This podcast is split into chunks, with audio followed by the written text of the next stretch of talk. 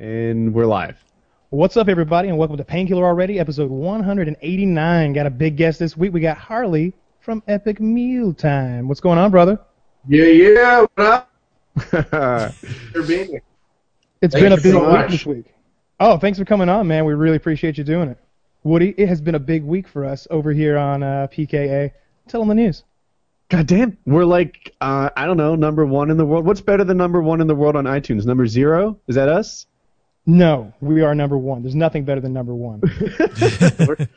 I believe it just says fucking awesome next to our podcast. It's first or last. There you go. Yeah, we uh, we got all our episodes uploaded on iTunes, categorized. Um, it's still, I think there's still some updates to come, like especially on the graphics work and maybe on some of the episode descriptions. But whenever iTunes updates, it's going to be, for the first time, the entire P K A catalog will be in one place, perfectly organized, perfectly categorized the way the creators originally intended it. It's awesome. Yeah, yeah. And it's all because of this Patreon thing. Like, I'm pretty psyched about it. it it's uh, it's motivating to make the show as great as it can be. Land guests like Harley, et cetera. The Patreon is awesome. So I don't even know how many people how many people we've got involved with it now. It's almost five hundred people have have bought into the thing. So so we we really appreciate uh, that that from you guys. It's it's making the show bigger and better. Yeah. And and I love it. Did we book the the next P K A adventure trip yet? By book, do you mean what? Everyone knows what book means. I'm not familiar with that. I'm not familiar with that phrase. Did Did you reserve the place yet? Did we lock in? Did we give anyone money? No, no. Okay. I was waiting on.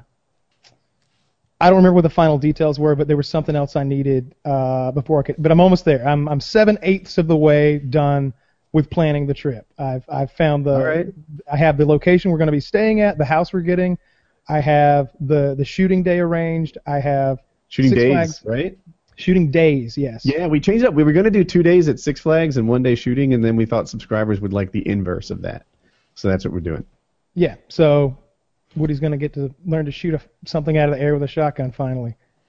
You know, I've hit things in the air. I mean, I, by the time it's over, you're going to be blindfolded, throwing paint cans over the back of your head and turning around and blowing them up into a fireball. That would be awesome, because as it is now, if hypothetically you were to soar across my sky, you have like a nine in ten chance of surviving the, the, the ordeal. That's not good. Yeah, we're, we're, we're going we're gonna fix that up. And uh, I got a light for my shotgun. Oh, yeah, I saw you ordered it. You want to go ahead and grab your weapon? Yeah. All right, hold on, I'll grab it. Anybody wants to help out, they can go to P K A or uh, patreon dot com slash P K A. Link in the description if you want to go be a part of uh, what we're doing over there. Go to patreon dot com slash P K A. And as always, everybody that's a patron now, be sure we made some changes to make sure that you are where you want to be on your pledge tier. Just to make sure we made some changes for that. Yeah, and uh, and, and like I always say, as much as we love it that, that you guys chip into that thing and, and make the show bigger and better, if you can't, we understand. And like I've been saying all along, because people get confused, nobody lost anything. The Patreon is all about giving like extra things. Nothing that everybody already had has changed in any way. It's but, additive. Um, it's additive. Right. Um, we're bringing in shows. We're we're bringing in a, a midweek show. We're bringing in adventures. We're bringing in. We brought on iTunes. We have these milestones. We're gonna hopefully some point we go out there and meet you guys. Yeah, but what I was going to say is, like, even if if you don't have any money to donate, the biggest way you can help us is by um, going on iTunes, downloading that thing, and rating it. Those ratings over there are huge, and and we have higher ratings than our size. Like, we do really well with that anyway, and a little push to that, and we're beating um, shows that have much bigger followings in some circles. Mm-hmm. Huge yeah. hit on iTunes, this show. Huge hit. It was good to see. Yeah. yeah top of the I charts. Don't know. It's just really exciting to see the show kind of, you know, take off, enter a second golden age. Just be a second show in a row that I oh, think really? You guys you, you unlocked a free tech? Did you get a free tech when you unlocked that golden age? Did you start it out? Did you have to sacrifice a great person? We had a great person come by. Yeah. Save references. Um, oh, do we do our first sponsor now? Yes. Sponsoring the show this week are Juicer, Juicer Battery. Battery. Juicer. No, we're talking, this is what we were talking about earlier. So this isn't just a battery pack. It's... um. It's the thing that, that charges your battery like much faster, and uh, and and gives you more battery life than standard. Apparently, that's that, that's their Indie, whole Indiegogo campaign.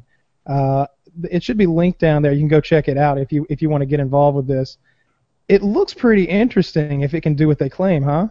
Yeah, it's the battery's supposed to charge faster and last longer. It's supposed to be the best smartphone battery ever. And they used some science words that I didn't quite understand. What did they say? They were altercating lithium-ion batteries? Okay. Uh, um, I didn't see the altercating part. I saw lithium-ion, which I'm familiar with. I, I, I really zeroed in on that word. Yeah, altercating. Altercating I, lithium-ion, huh? I'm familiar with it, yes. It's good stuff. Altercating is a word, huh? Because otherwise they wouldn't say it. Yeah, it's got to be yeah. good. Otherwise, yeah, they wouldn't sell it. it would, they wouldn't sell it as part of their. They wouldn't use it to sell their product if it wasn't the best. Now we're making it seem like they're a scam. No, I, I think this thing really is cool though. Uh, I think I'm gonna get in. I may or may not get involved with this campaign. I'm. How much do I have to put in to get one of these? Because I want one. At forty-five bucks. Forty-five right, bucks. Well, they're claiming thirty percent faster charging and a battery life that's uh, up up to fifty percent longer. I'm sorry. Right. At thirty-five dollars, you get in. At forty bucks, you get at forty-five you get a solar panel too, but at thirty-five you get the battery oh, and the cable. Yeah. We're going solar with this thing, so not only does it do it faster and better, it's clean energy. Clean. You definitely got to do it solar. Like. All right, I'm getting the solar package. Yeah. So um, so yeah, Juicer Battery Indiegogo link in the description, link in the, the annotation on your screen, assuming annotations don't screw up, and uh, yeah. Anyway, Harley Juicer Battery. Best goddamn battery smartphones I've ever seen. Tell us about what Epic Mealtime is doing, because it's big stuff. Oh, yeah. Well, uh, Epic Mealtime, you know, we still do the Tuesday releases every single week. Uh, we do the instructional cooking show Handle It Now on the weekend. Uh, but Epic Meal Empire is the T V show that we just mm-hmm. we just wrapped, actually. Well, we didn't wrap. We're going to film four more episodes at the end of the month. But, uh, yeah, Epic Meal Empire is basically the Epic Mealtime television show. It's awesome. So, so the ideas for the shows, I, I know how that stuff kind of usually goes down. When you were giving them the episode ideas, the episode pitches and stuff, was that coming out of like an old notebook that you've just had for like the, over the years, just piling on epic meals and show ideas, or did you come up with a whole new thing? Tons of ideas roll around, stuff like that. But really, like I, I, I went into like a bunch of networks and I was like, listen, it's like Fantasy Factory and Duck Dynasty mixed together. That's wow, that's so sick. I'm like, yeah. And then I left, and I was like, shit, I've never seen either of those shows. like I, I don't even watch television, so I don't know Fantasy Factory. I don't know, you know, Duck Dynasty. I've well, never they got watched. the beards. They've got the beards, and you've got a beard, so that's it. That's why I was like, oh, yeah, it's like Duck Dynasty. Like basically, I'm like. You'll see some, some, some beards, basically. Yeah, maybe you can go on a racist rant or two, too. Really oh, drive it home that. that you're that you're homaging. Well, no, we, we we avoided that part. Um, yeah. And then also the uh, same thing with Fantasy Factory. I was just like, you know, I think they have fun on that show, and we're gonna have fun, so it's pretty much the same thing. Well, they, you know, he's right because they do have fun. What with the fulfilling fantasies? Are you going to be fulfilling fantasies on the show? That's what he does after the show. We will be fulfilling fantasies. On Epic Meal Time, it was all about fulfilling, you know, culinary fantasies. So on Epic Meal Empire, we'll be fulfilling sexual fantasies as well. Mm. So mm-hmm. we're going to be uh, giving uh, hand jobs to... No, I'm joking. None of that's How true. How does one be a guest on the show? Make on the show at my house on weekend. yeah, yeah. We're, we're just going to your house. You guys are, you guys are the first episode. Nice. No, actually, that's Epic Sex Time. I, I reserved that domain name like right away, like in the first year of Epic Meal Time. I was like, Epic Sex Time, in case it ever gets to that point. But uh, yeah, exactly. Right away, I had a, ba- uh, a backup plan. Um, but uh, yeah, the show. I mean, it, it, it's been crazy. It's it's it's basically fulfilling fantasies to an extent. It's a reality show ultimately.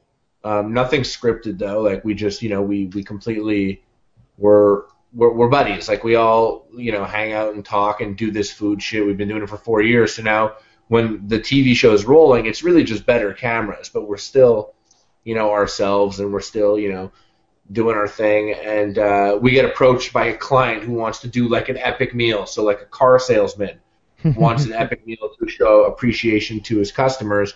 So we make him the Little Bread Corvette, which is like a fully, like, edible, drivable car that we made. That, like, I sit in and drive, literally drive it into his mouth. Well, not into his mouth, but pretty much right in front of him, and then he we all eat the car. And uh, you know, we, we look for uh, an elementary school teacher who wants to like show her kids like uh, uh, you know, like fun food, and so we make stuff that kids like, and it's uh, the Tot Bot, which is like a robot made of tater tots and grilled cheese sandwiches and stuff. Where do you see it? We go huge. Like you guys saw the Diet Coke Mentos suit, like the Mentos suit where we took a guy in a Mentos suit and dropped mm-hmm. him in a Diet Coke dunk tank, like. We're obviously going way bigger than we do on the internet. Yeah, that's what, that's like what, what channel is it on? Mostly because it's other people's money. Yeah, that's what I was going to say. Is it is that one of the biggest uh, differences from the internet show to uh, to to this? Is that, you know, having the budget there to be like, yeah, we're going to build a you know car out of food. Yeah, like, you know, on the internet, it's always like, well, you know, if we only if we make this meal for eight hundred dollars instead of eleven hundred dollars, then we're putting, you know, three hundred bucks towards that new lens that we kind of want. So we're making that decision. Whereas on T V, it's like, here's all this money. Spend every penny of it. We don't want any back. Don't let us see any money. There better not be any fucking money left. There better be a good show.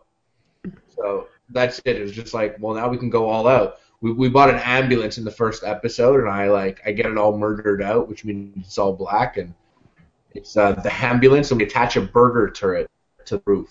That's wonderful. That's, that's the greatest thing I've ever heard. I, like, I was really fucked up. I was, like, really fucked up, and I was just, like, doodling shit, like, you know, brainstorming, but I was ultimately just fucked up around a whiteboard. So I was drawing, like, an ambulance. I'm like, oh, it's going to be like this. And I kind of, when I pitched the show also, I pitched it a lot like Ghostbusters. Mm-hmm. I like that. Just, I don't know. That kind of buzz. That's what I imagined when you described the, the, the ambulance. I imagined the, the Ghostbusters ride.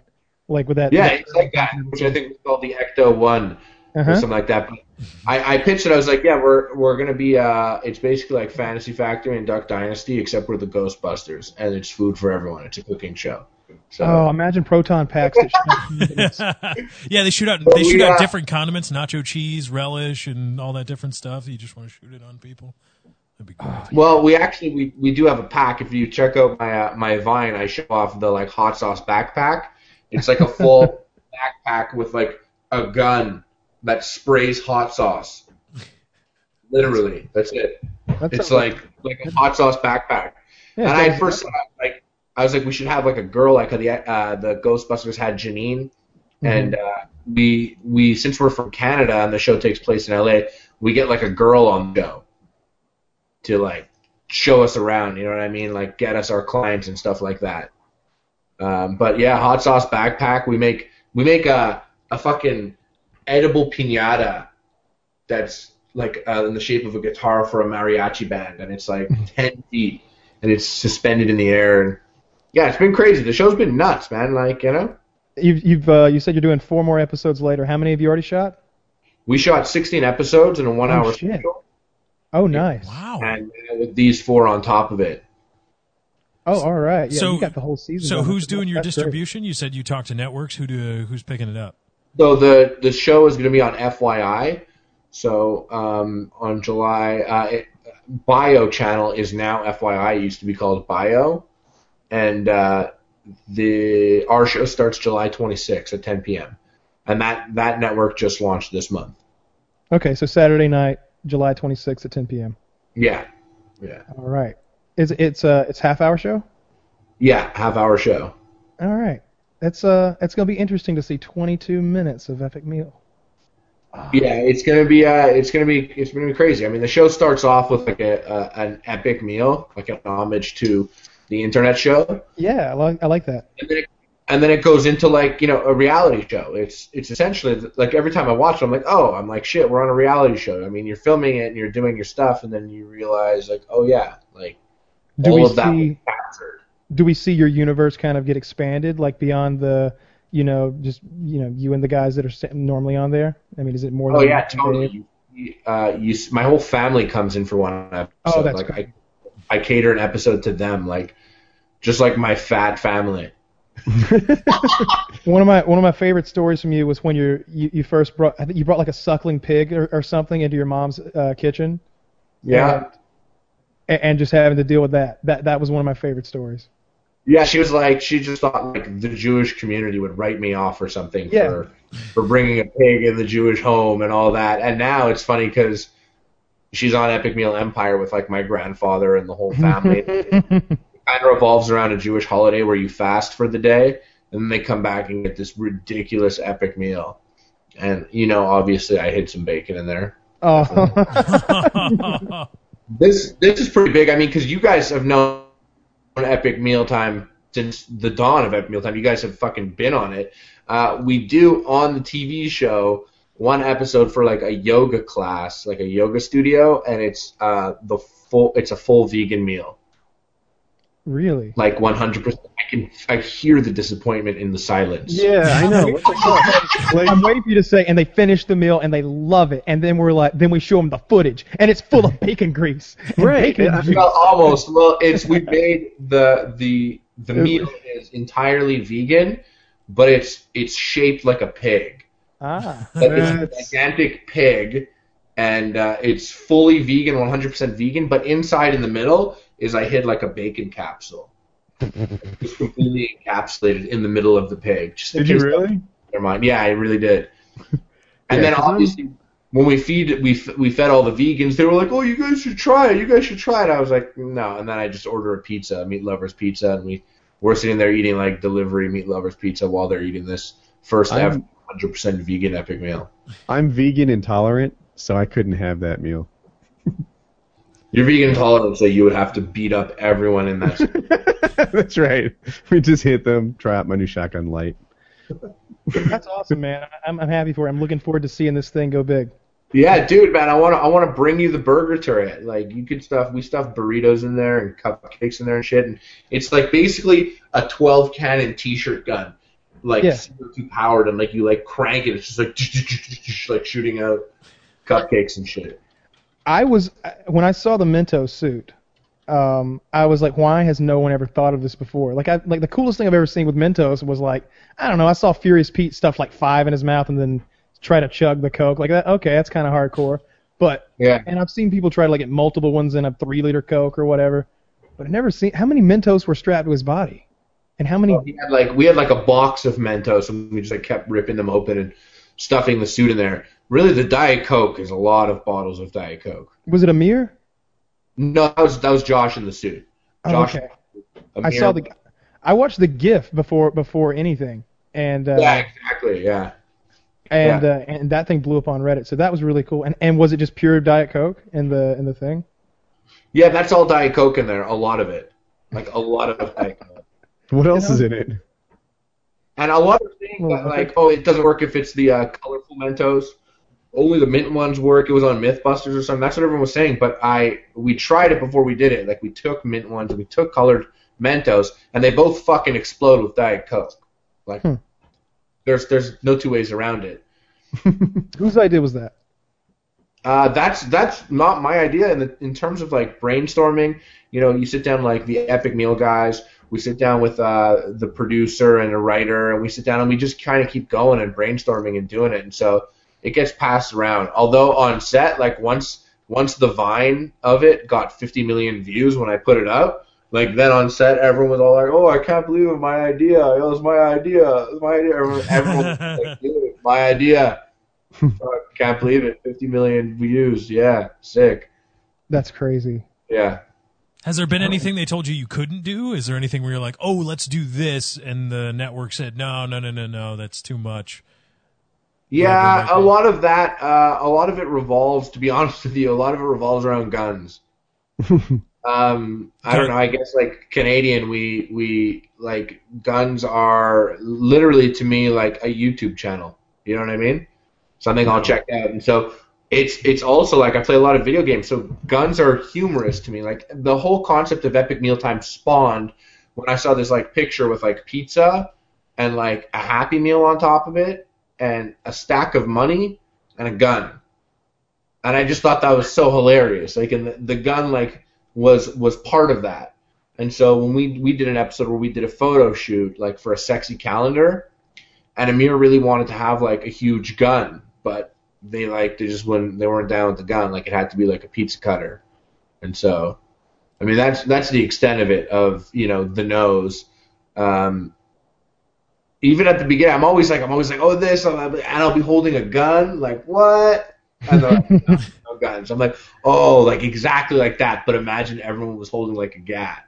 Like, so you're just throwing guns into everything. They're like, let's do yeah. this. You're like, yeah, let's do that with guns. Let's just add yeah, guns. We have a sword wall, a wall of swords. That was supposed to be guns. I mean, the swords. Don't get me wrong. There's like a chainsaw there and a war blade and all that, and like some samurai swords. But it was supposed to be a gun wall. Damn, this, this thing man sounds awesome keeping you down. Yeah.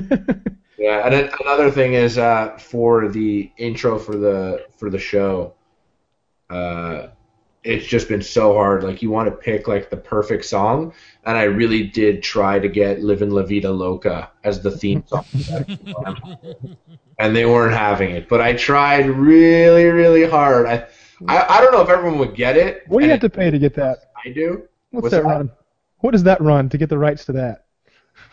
Uh, Can't we be didn't much. He's hurting for money. They, they squashed it right away, but I think something like that for like the show could be it could be like fifty thousand dollars an episode, or it could be like twenty thousand dollars an episode per episode. Goodness.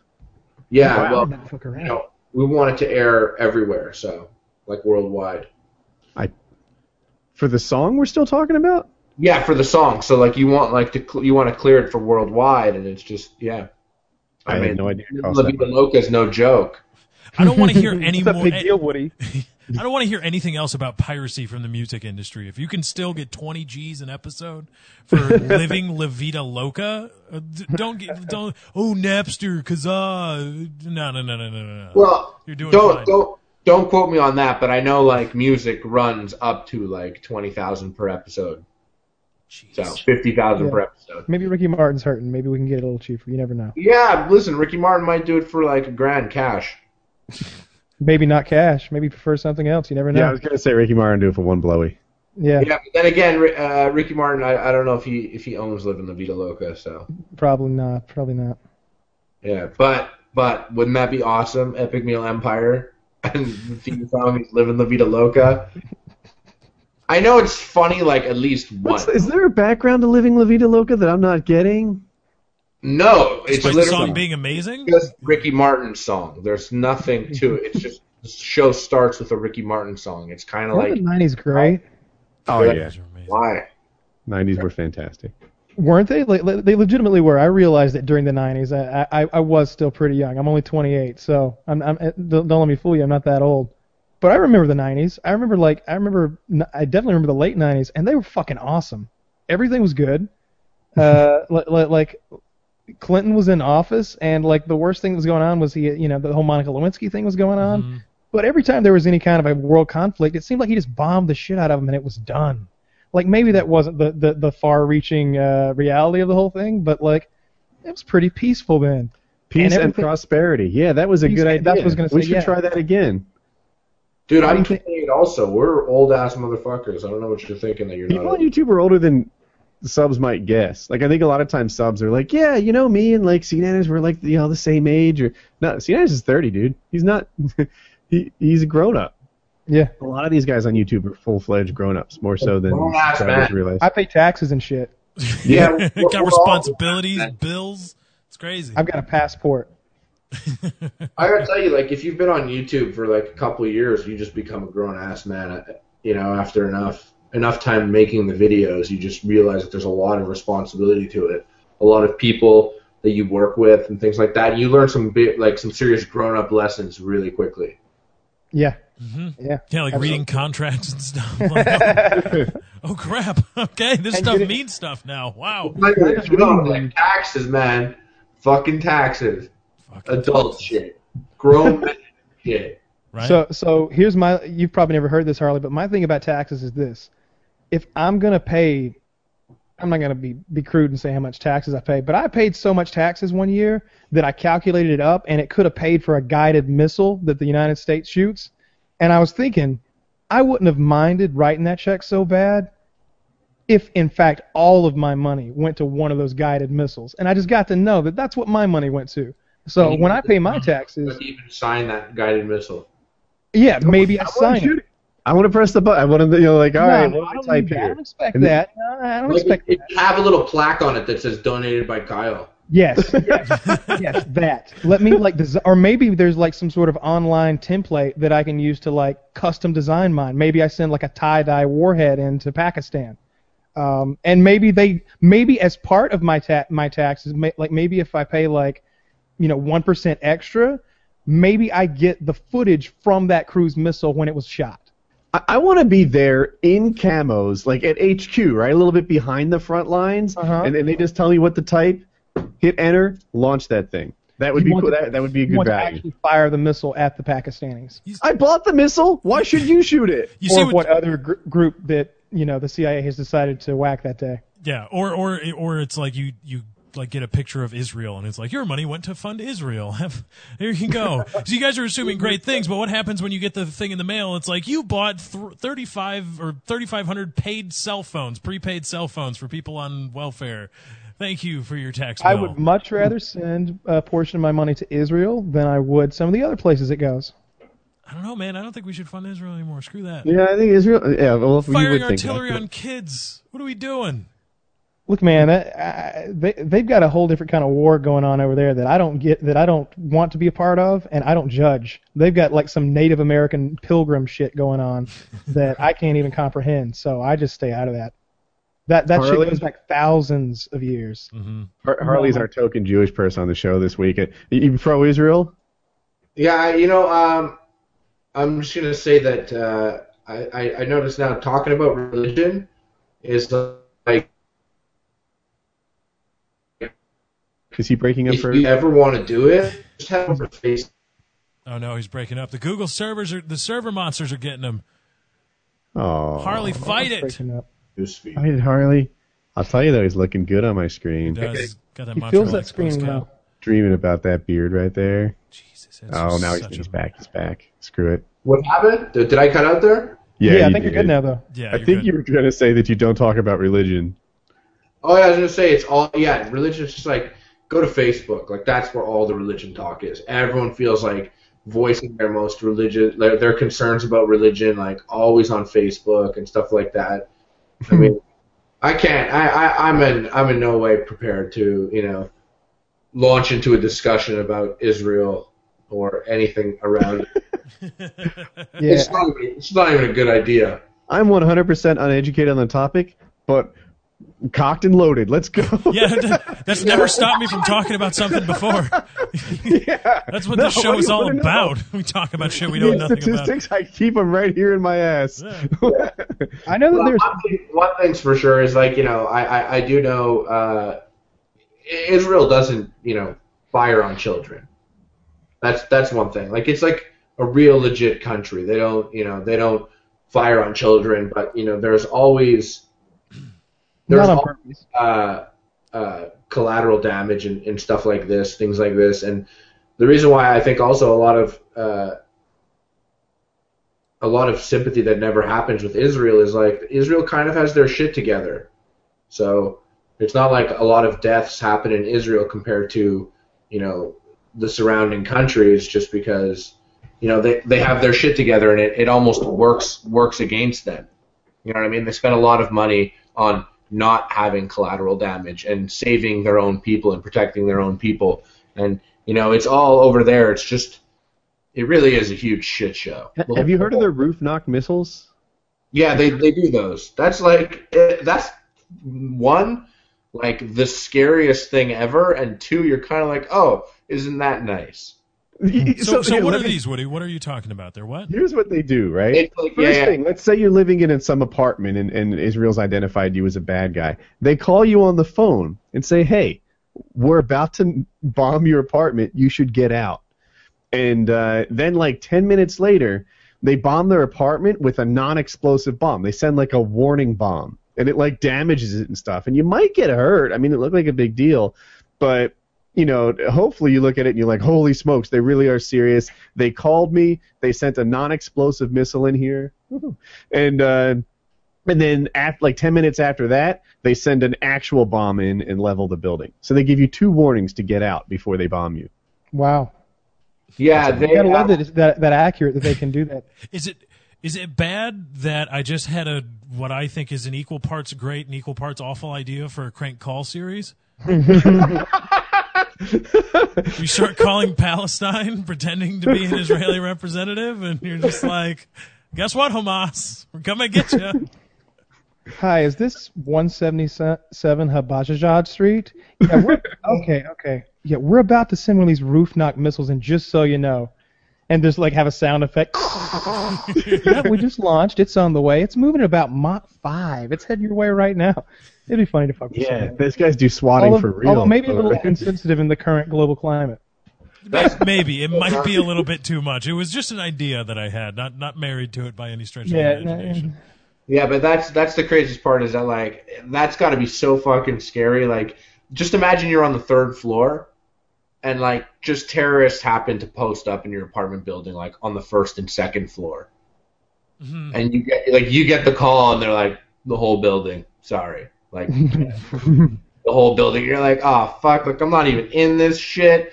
Like, like, what about my security deposit? Can I get that back? Is it packing up your favorite stuff and then fucking... Uh, like you said, like a, a missile that doesn't blow up knocks on the roof, and that's got to scare the shit out of you. I get hit with that motherfucker. Like, like, sure, it doesn't explode, but they just shot your house with a missile. If that thing's coming through the roof, it would hit me. It would hit me. Yeah, yeah. people, people, people, people to, to have been hurt from them, apparently. I, I think I've heard that. Well, yeah, yeah. Well, the one I saw on video, like, it, it punctured the roof and roof and maybe a floor or two. Like, it, if you're unlucky enough that it hits your office chair, you're fucked. Yeah, just because it doesn't explode doesn't mean it's not a fucking missile. Yeah. A big heavy metal thing. Yeah. Um, that's that's such an. There's so many little hotbeds in the world right now. It's. I feel like we're getting uh, sort of back into like a Cold War thing that like. Mm-hmm. Our generation didn't have to deal with it. It, it was ending as I was born, and I feel like we're going back into a, a kind of a, a uh, there's there's lots of little no, hot wars right, right? popping there's up all around happening the, here. It's like, the end of the fucking world, man. It just feels you know like YouTube's fault. Yeah, get that Creator Studio crap out of here. Just let me go straight to Video Manager. What are you doing? All this. You get bring you know, the I, sub boxes yeah, back. Shit really started hitting the fan when they integrated Google Plus with the comments. Oh, man. That, that was the first sign of the apocalypse, actually. It's one of the four horsemen of the apocalypse. If you think about it, it's our current global climate is pretty similar to how it was during the height of the Cold War. You've got two or three major superpowers kind of posturing and, and like going back and forth. You got three or four small, by comparison, hot wars going on in the world, just kind of cooking off and bubbling over every now and then, and the major superpowers kind of poking and choosing the ones they want to support or not support, funding, weaponizing, and killing. And North Korea's just sitting there, that one crazy guy that might go off at any moment you don't know yet. Yeah, he's a, he's a modern-day, like, Fidel Castro or something. And I'm just here in Canada like, shit, the weather's pretty nice, actually. In July. Yeah, it's July, that's right. That's the biggest thing, though. Honestly, that's one thing I, I, I do stop and appreciate, that, like, you know, we were talking about Israel-Palestine a minute ago, that we're we're not from there. We don't live yeah. Like, that's a concern for us. Like, like the worst thing that could happen in my day right is like, outside your door is something that, like, you know, should be appreciated all the time. Because that's crazy for that to be a regular part of life. Like bombs going off around you. Yeah, that's Fuck. that is pretty crazy to think about. Like, no, you, no, you, you guys worry are all acting like spots. It's no big deal. My my investment portfolio went down by a quarter of a percent today because of that airplane shooting. Oh, wow. I thought gold I'm spiked though. You, oh, so you weren't in gold? Well, that's your that's fault, the my worst friend. Rare earth metals is where it's at. And you know it. I said that is the worst thing I've ever heard you say. Oh, ever around. You just cooked that little joke off like a nasty fart in a car and waited for it to seep in. Like that's the that's the meanest joke ever. For those of you who don't know, um, they, uh, another mal- so the just a re- the, the flight that went missing a few months back. What airline was that from? Malaysian Airlines or something like well, that. Well, they're back at it, folks, with the ridiculous tragedies. Um, they were flying from some flight from like Amsterdam to Istanbul, I want to say. Kuala Lumpur. Appar- I believe. Kuala Lumpur, thank mm-hmm. you. Apparently, that trajectory brings you right over the Crimea region of the Ukraine, which is in dispute right now, with Russia on one on one side trying to get, get hold of it, and Ukraine on the other side trying to keep hold of it, and the rebels who occupy it fighting uh, fighting the Ukraine. Well, today they, they fired a Russian surface-to-air heat-seeking missile at what they thought, and probably was, a Ukrainian military aircraft. But the way heat-seeking missiles work is they lock onto the biggest, hottest thing, and there just happened to be a Malaysian Airlines flight flying over. It locked onto that, took it out of the air, and I'm sorry I don't know the exact figure, but I think it's like two hundred fifty-four passengers dead and maybe fourteen to twenty uh, crew members dead. In my investment portfolio. And Woody's investment portfolio. He goes, he drives back around. He got away with it the first time. Kyle chastised him. He turned that corner a couple times. I'm coming back. I gotta get another one in. That's rough, Woody. Wow. But seriously, that that was um that's oh, it, that's it's horrible. Terrible. I joke. Yeah. yeah. Um. Yeah, and that's a serious surface-to-air missile to clip a plane that's flying it, because I the good thing I found in the twenty-four hour news cycle when people were trying to talk about it and there was nothing to talk about, and they had somebody on who knew about how, you know, flight plans, and they said, well, if it's going from Amsterdam to Kuala Lumpur, right around where they lost contact, it had it was probably at thirty-two thousand feet, whatever its normal flying altitude is. And it's like the only thing that can get that. You, you, you, this isn't some rebel group that got a hand a, their hands on a Stinger missile or something. This is a serious mobile SAM thing, surface-to-air yeah, missile that yeah. got these. Mm. That, that got this thing. Is, I don't even, is the climate right now talking about this plane in a really big way? Yeah, like, I, I think it's. I think it's a global news story that's blowing up right now. It's oh, a big for all I know, everyone's really sensitive about my joke now. Uh, they, they they might be, but I, I just deal with it. He, he, it's it's okay. This all is those, a joke. This is like, like last time podcast. I hit C N N. This is what's let me uh, let me see what C N N's cover is right now, because earlier yeah. it was this gloom and doom. The U S is sending aid and support. John McCain's uh, talking about retaliation, like.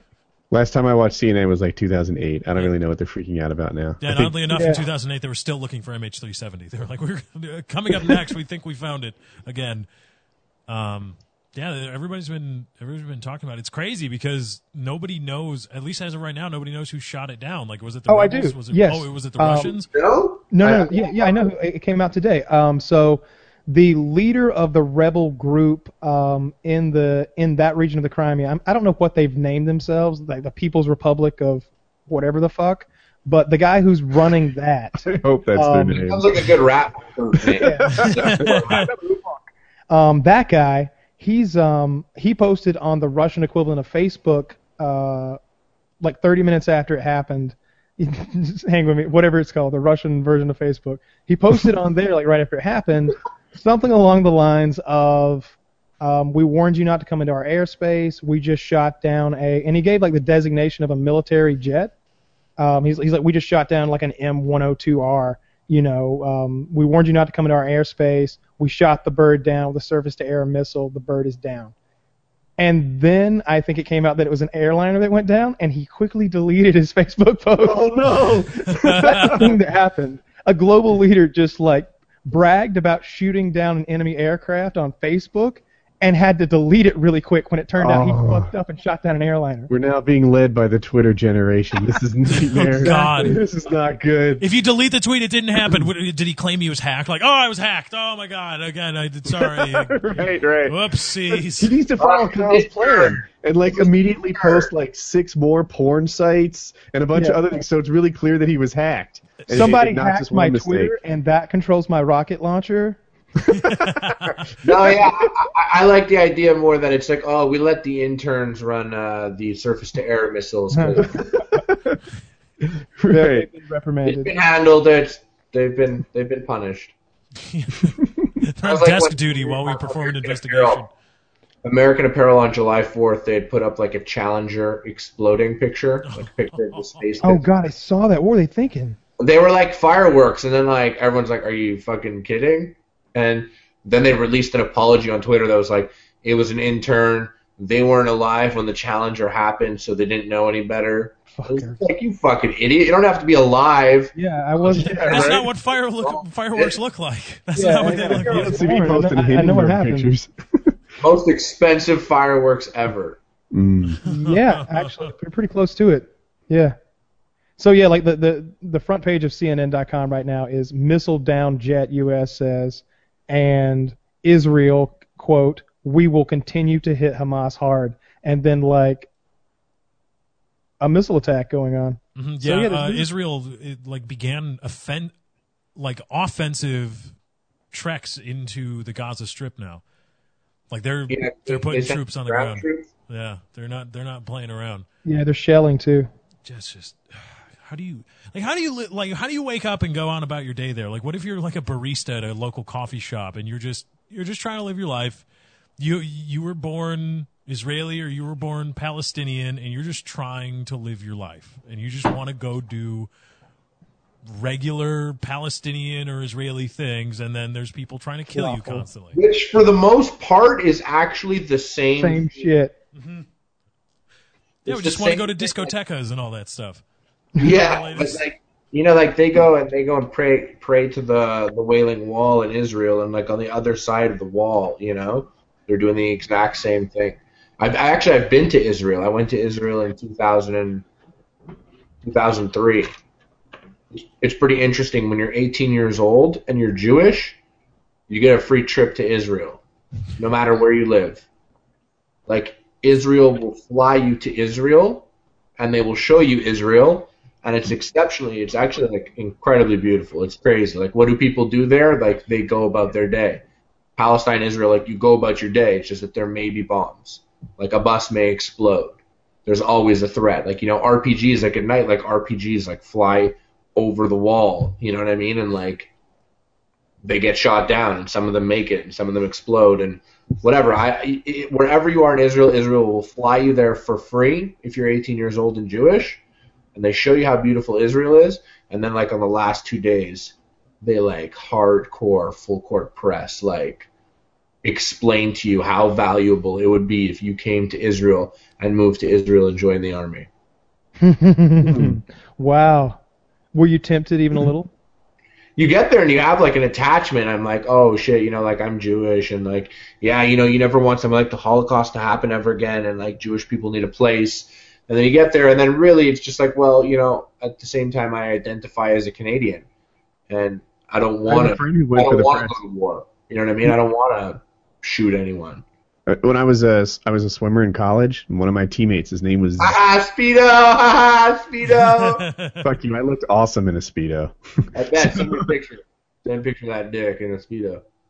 Sorry, continue. I'm thinking, where are my pictures? I might be able to do that Where's for you. My Speedo? I didn't get that done. Maybe I'll need to hand me time, motherfucker.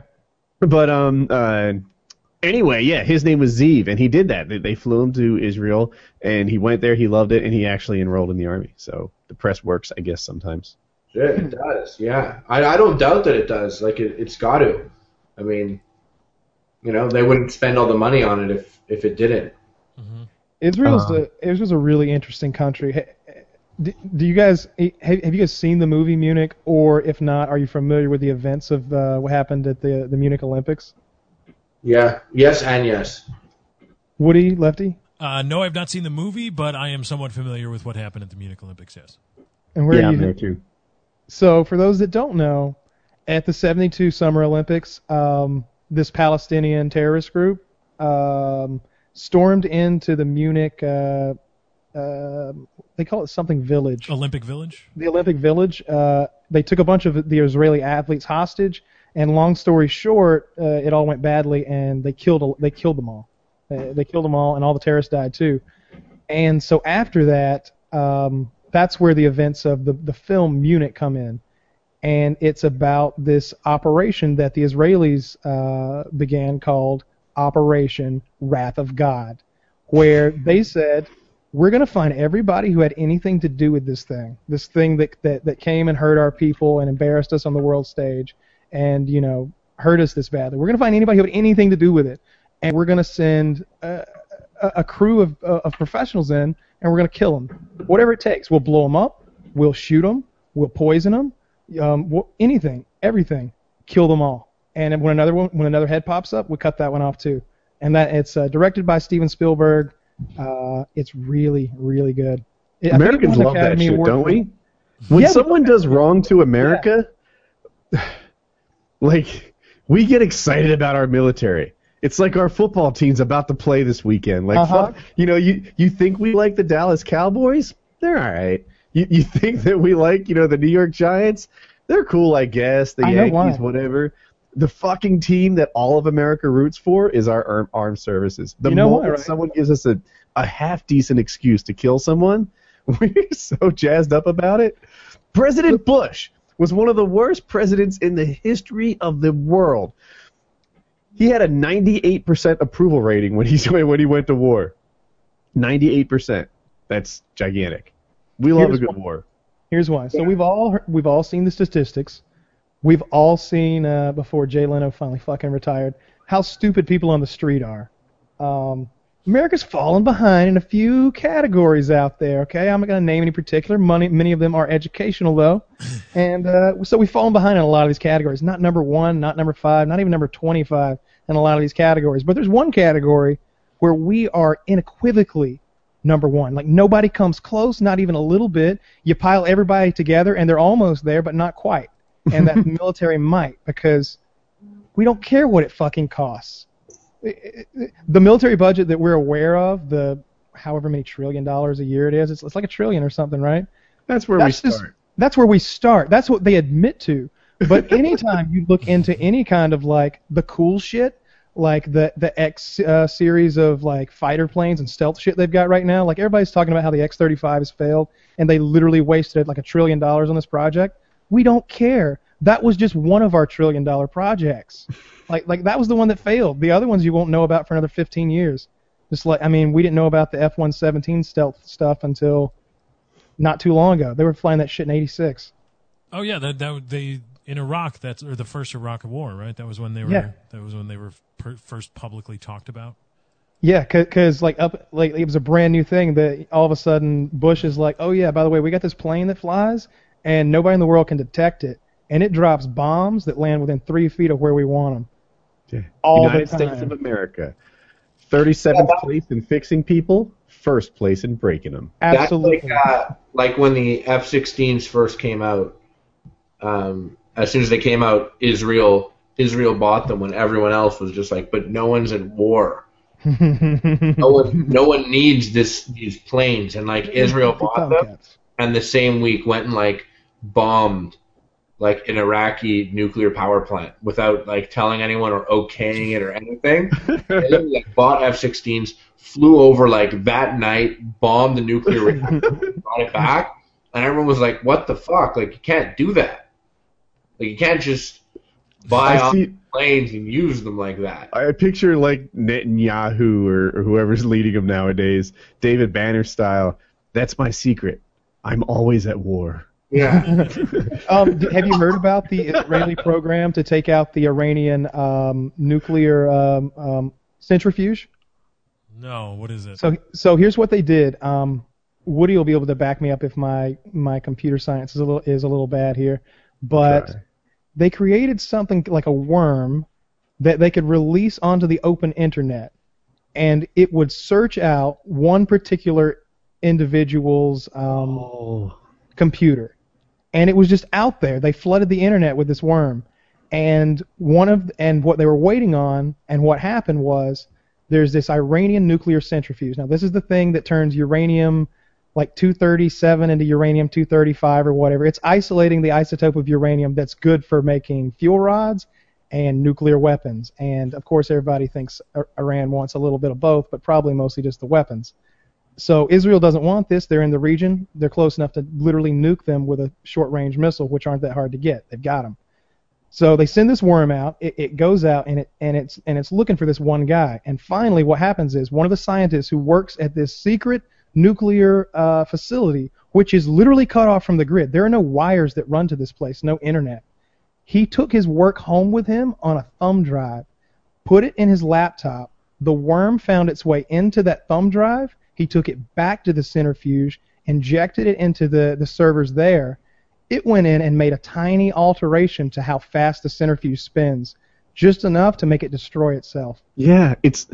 I read about this. When I read about it, I heard. I think I might have saw a YouTube video. I forget where I learned, but I, I thought the U S played a role in it, and he's right. It was like a virus that infected millions and millions of computers but only damaged nuclear like uh, centrifuges. So everyone had it and didn't know or care. And eventually, yeah. they managed to infect this Iranian thing, and, and the centrifuge is a spinning part. And, and the way I thought it worked is it made it off balance. But whatever it did, it, yeah. it made it so that the thing like spun itself to death and yeah, set it was the program too fast. Back. It may have been too fast and off balance or something like that, but it made it break itself. And we're yeah. not talking about something that's like, oh dang, we need a new uh, need a new right. distributor cap. No, they did like an enormous amount of damage to something that's very sensitive and very expensive. Like it's hard to they get can't back. afford to just get a new one. Like it's a neat story. Yeah, that was uh-huh. one of the coolest, and and that's the stuff we hear about. There's no telling what kind of evil, scary stuff they're up to behind the behind the shadows. You know there's got to be some satellites up there with, like, lasers or missiles on them, right?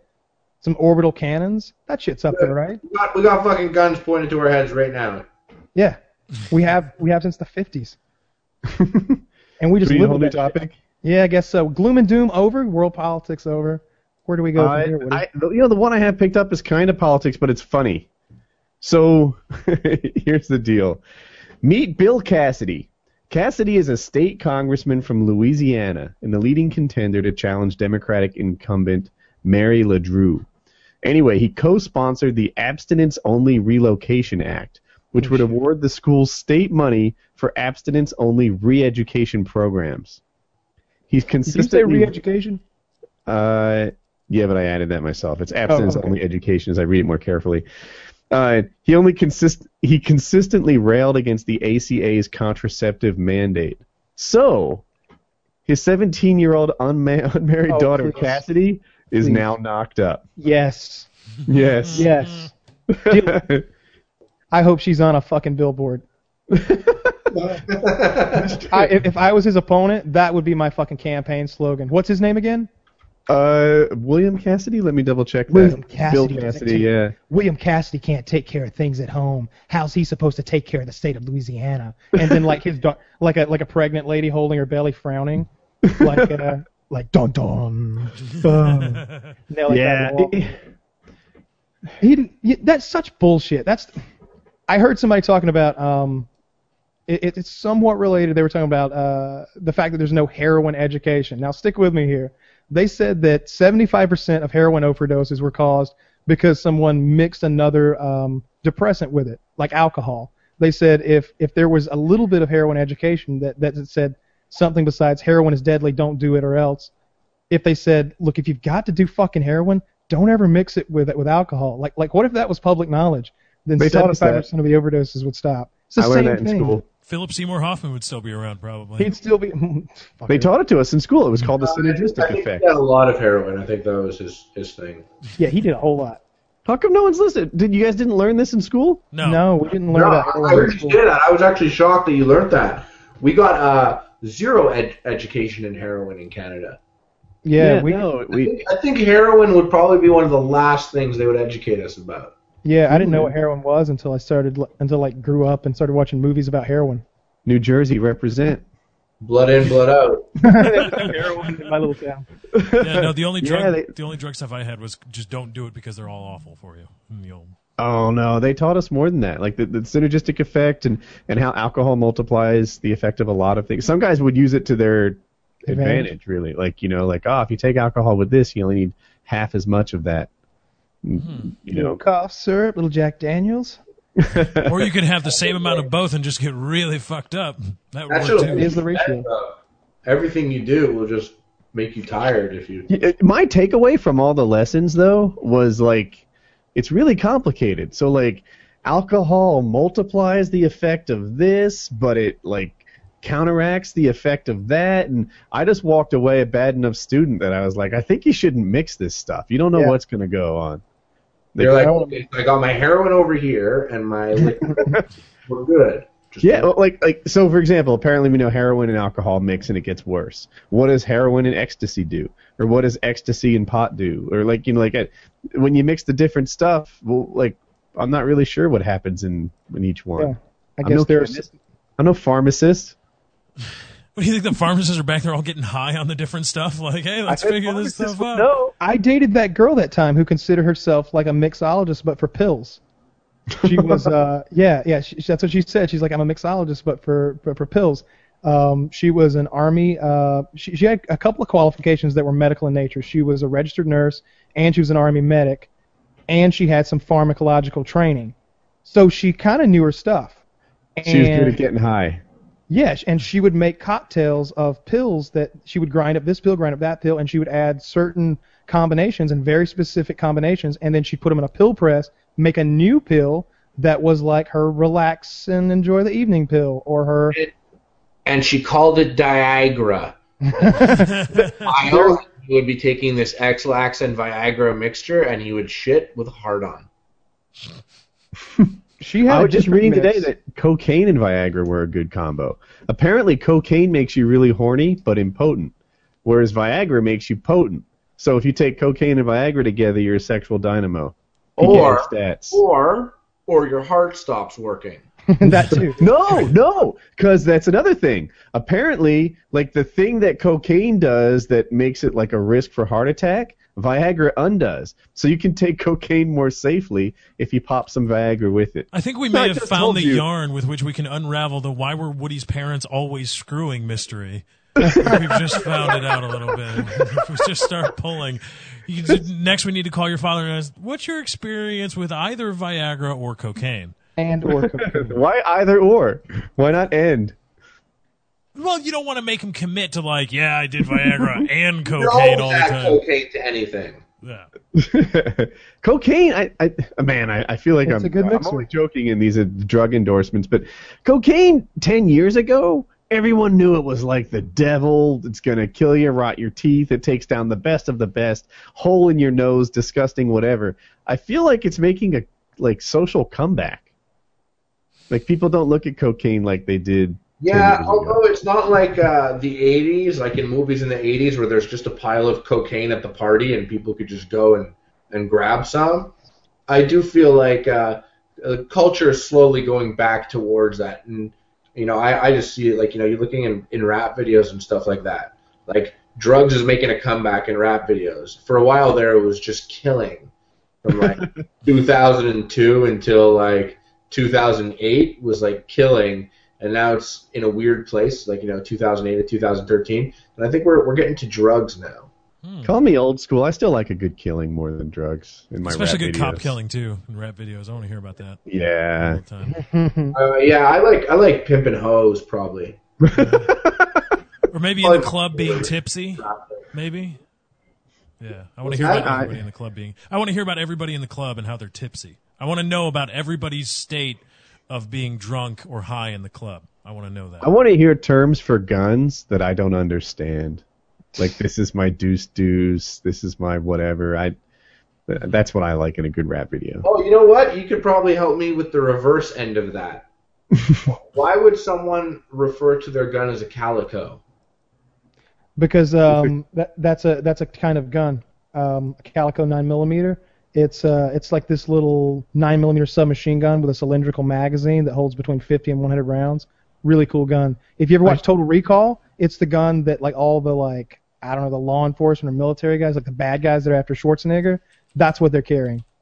They're carrying calicos. It has an interesting magazine that holds an extraordinary amount of bullets. Yeah, like if you imagine I, a spiral staircase, it's that full of bullets. Yeah. I always hear that. I always hear that, and uh, I'm always like, I wonder what that is. Like, why? What's a calico?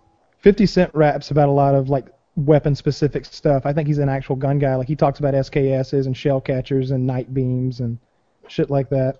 Yeah. So for a while there, I remember like rappers were always talking about this and that, and they'd be like triple beam. And I was like, what the fuck is the triple beam? And I remember playing like some game or something where there was three red dots, and I was like, that is probably a triple beam. I, right? I don't know what a triple beam is. I got no clue. It's like the Predator thing? Oh, yeah, exactly. Like I played like I played like the latest Splinter Cell, and like he has a gun that's like it's three red dots instead of one red dot. Same within Battlefield. So I saw that and I was like, oh shit, that's probably what a triple beam is, because rappers were always talking about triple beams, and it would make sense that they, you know, get like a fancier laser gun. I've seen a guy who like set his up to be triple, like like the Predator. Like that's what the laser on his gun is. It's the it's the thing from Predator. Yeah, so I, I think that's I think that's what triple beam is, whenever that's being referred to. it's always funny when I see rappers like actually get caught with guns, like illegal ones, and it's just like, what the fuck were you thinking? Like, like how are you a rapper and you thought some illegal guns would be the way to really make yourself legit? Yeah. They're usually crappy guns, too. Like, this guy got caught with, like, a twenty-two or something. Like, really? I'm I'm embarrassed for you. And, and a deuce deuce is a pretty shitty gun, right? Yeah. Yeah, yeah, yeah, yeah but twenty-two rimfire is a pretty powerful cartridge, isn't it? Or no? No. No? Okay. It's, it's the least powerful. Wait, yeah. What's the long it's rifle one? Available. What's that? Is it twenty-two? Um, it's twenty-two L R. It's so there's a couple different versions. They all shoot out of, for the most part, they all shoot out of the same gun. There's like, it's just a different version of the same round that'll that'll that'll fire in almost all of them. The long rifle is the most powerful of them. But it's not a strong whip. Yeah. Yeah, it's it's for birds and squirrels and turtles. Like turtles. It'll it'll it'll sink a turtle to the bottom of the river. Harley, do you know exactly. about that survival trip we went on? Do you know no, what we did? No, I didn't. Me and Woody went into like the fucking wilderness in North Carolina and tried to survive out there like Survivor Man. We're gonna go five days, no food, no shelter. I uh, made it all night, almost I, all night. I, I got I, somehow I got really fucking sick, started puking the first night, had to bail. It was bad. It was what awful. How did you start puking? Like what? What's um? I, I don't know why exactly. I, I hadn't eaten anything all day. And uh, there there was a turtle in the river, and I was like, we're going to eat that fucking turtle. So I shot the turtle, and uh, I had to swim across the river to get to the turtle. So I swim across the river, and I'm not a swimmer. And when I got there, I was, I was so exhausted that I was just I was already starting to feel like lightheaded and sick to my stomach and nauseous. But I, th- I figured that was just from like no food and having like physically exerted myself. And then I get there, and the turtle has sunk to the bottom of the water, and I realized that not only am I am I like this shitty feeling, but we don't have food now. And then I just started throwing up right about then, and I didn't stop until I got yeah, there was a, there was a turtle swimming in the current of a river. He may or may not have hit the turtle. I but hit the turtle. Yeah, it, it, it's it's conceivable that he, I mean he did fire the gun. I one hundred percent wait, killed wait. that motherfucking turtle. You know, yeah, there's no there's no visual confirmation on turtle I death. I visually confirmed the death of the turtle. You remember, uh, remember in Independence Day when the alien ship goes over the White House and just blasts the shit out of it? Yes. Mm-hmm. I feel like that's the equivalent of Kyle standing over a turtle and shooting a gun at it. No, the turtle is like twenty yards away. Like it's not even like not even a competition. It's the easiest thing. Like just like over, blasting a turtle with like a Desert Eagle or whatever it was you had is like the equivalent. I, The spaceship blasting the White House. And I promise you, you the gun? I have it. I promise you that fucking turtle is was dead because so here's what had happened. There were two turtles basking in the sun on the top of the water, like getting some air, and their shells were poking up above the water. I picked the big one and I shot it. The other one, like when when like the bullet impacted and it heard the gunshot, like quickly like swam under the water and left. The one I shot at just kind of floated there limp, and I shot it like once or twice more to make sure that it wasn't going to swim away and that it was dead, and it just it just floated. I now what should have happened is Aquaman, lifeguard, Woody should have like Baywatched into that fucking water and like bird dogged that fucking turtle. Team effort. Not what happened. I had to uh, had to bring home the bacon and put it in the pan. It was just too much for me. And I got really uh, fucking sick. That was all. If, if, if yeah, you I gotta tell you, I had a turtle before. You would have been sick from the turtle. Like if you ate it, you would have. I was been gonna sick. Eat the legs. Did you guys crack the shells and stuff, right? Yeah, trust me. Not oh, none of it's good, man. Whoa, the legs. Yeah, I was gonna cut the legs off and like like cook them well, over. Like, even think about it. Like you're hungry. Like what are you thinking? Like you're eating a turtle's leg. Like it's like a quarter the size of a small chicken wing. I just wanted anything. I was so hungry. Like there were these tiny birds in the trees, and I mean tiny. Like I wouldn't have done any. I wouldn't have like plucked it. I'd have just put it in my mouth and chewed it up. It was so tiny. And I was like staring at it, like, do I want to kill you or not? And I like pointed the, the rifle at it, and I'm just like, I kind of shooted near a turtle. But not even do I want to kill you. Do I want to eat you? Ozzy yeah. Osbourne. Yeah, it, it, it, it's such a tiny bird. I was like, do I even want to kill this thing? It's one yes. bite. And there oh, wasn't a lot of game. You guys were expecting there to there be a lot nothing. more game, right? Yes. Like There was so, no, there were no animals. It was like it, it was like they knew that there was a disaster coming and they had fled the area. They listened Kyle to the show. That. That's what they do. They they all found out. They all listened. Like, so Kyle was in Georgia and he's like, you know, I look outside and in like a fifteen minute walk, I see thirty squirrels. It's going to be no problem. I can get you all the food you can eat. I'm like, all right, you do food. I'll do, forget what I was, like fire and shelter or something like that. And um, then we got there and we just didn't see the squirrels that we hoped to see. It just it was harder than you might guess. But I think in the fall, in the fall I see a lot of squirrels, and I think it'll go better. Yeah, I think so too. We're going again. We're we're going again. We're going to take uh, uh, the U F C fighter Joe Lozon. I think is going to come along with us, so we'll yeah. have some backup this time, and uh, we're going to go back out there with minimal supplies again, and we're going to try to go the distance, and we're going to fucking do it. There's yes, do it in Canada, man. Do it in Canada. Let me come. We want to shoot some animals and eat them. Do you want to come? Like, I kind of do and I kind of don't. Right? That's how we all feel, yeah. Yeah. Like I, like, I really do, but, like, like maybe in Canada. Like, I honestly, like, I don't know. Like, no no offense, but, like, I keep thinking of Deliverance with you guys. You'll squeak like a pig, boy. But, like, I feel like Deliverance and I feel like, you know, we would be the weird guys. You know what I mean? It's it's the third week of September. I don't think that's good Canadian no shelter camping. No, it's it's there's no such thing. Yeah, I think you want to go in Georgia. Yeah. Dude, let me know. Yeah, when is it? It's third week of September, I think. Third week of September. Yeah, the date's kind of fixed because um, Joe, I guess, wants like two weeks to recover from his fight. Yeah, that makes sense. Before he goes off into the woods, doesn't he? Yeah, yeah, yeah. So we'll see. Hopefully nothing breaks anything. Sometimes fighters break their hands and stuff, but it's gonna be. It would be funny if Harley went because he would show up looking as though he had already lived in the wilderness for a couple months. Yeah, like I just live in the woods. Like, hi guys. Like, no, I just I had to go out for a minute. Let's go back. Okay, cool. This will be a lot of fun. Or or you guys like you guys when when it's done your trek or whatever. Like I'm just there with an epic meal right at the end of it. You guys come wandering out of the woods and just go right into an epic meal. That would be funny. That would be hilarious. Yeah. I think I think it's going to be fun. We've got a couple little trips planned like that. I, uh, I but I'm looking forward to the survival trip. I think, least of all, I gotta say, I'm just, I gotta say, it, are you looking was, forward to the survival trip? To me, it least like, of all. That's what I said. I said oh, I'm looking forward. To all. Oh, now I understand. Yeah, because yeah, to me, it, it's part of the Patreon thing, right? Like we we we have this P K A Adventures thing that spawned up. Not every trip is for me. Like this first one we're doing, the shooting and great adventure. I'm I'm actually kind of looking forward to that. I think it's going to be a good time. In the woods with no food, no shelter. That one's for you. that's not. That's, yeah, that's not going to be fun. That's that's for you. Patreon dot com slash P K A. Go there. Help us out. Check it out. Link in the description. But yeah, that's that's the kind of stuff that that, that funds. Yeah. It's, yeah. Uh, You know what you should, uh, you would probably excel, you guys would probably excel at using Insta Radio. Do you ever use that? Just because you guys got good radio voice and to, to let people know about your Patreon thing, like it, you could do like quick little posts on that. It's kind of like Instagram videos and uh, Twitter. Insta Radio? It's a radio, yeah, it's a radio broadcast. Like, it's pretty cool. Like, if I were to do it right now and to open up Insta Radio and just go like broadcast, I would be going live. And anyone can tune in, and you can make like a ten-hour broadcast or something, or however long you want. And then whenever you stop it, it just lives on your timeline, like like on Instagram or on Vine or on Twitter and stuff like that.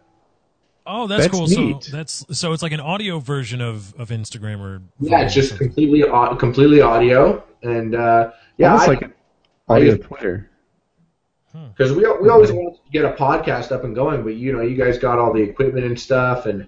And shit like that, like I like, I like literally like I get my buddies and we're all together in the car like driving somewhere. And I open up Insta Radio and I'm like, "Yo, podcast, what up?" For like a twenty-five minute drive or something like that. But it's cool because it like broadcasts live and goes right up right away. Hmm. That's really cool. You guys would probably fucking kill that shit because I know it's a new app, so.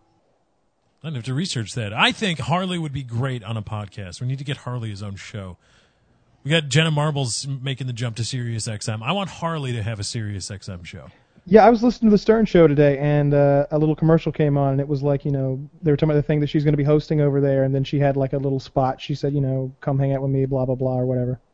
Oh, that was yeah, pretty cool. I'll check it out. I'm curious what it's going to be, really. Just her introducing top hits, isn't it? Like that. That's yeah, the idea that I got. I, I, thought, yeah. I thought it was like hot top hits from YouTube, though. Oh. Yeah, yeah, it's YouTube it, music.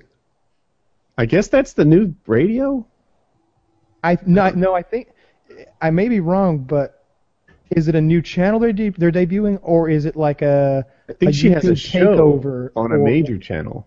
It like the channel's called Top Hits or something. I forget. I mentioned the channel name to people who know. Like I think it was Doctor Chiz or maybe so you. It's, it's supposed to be yeah. ongoing then.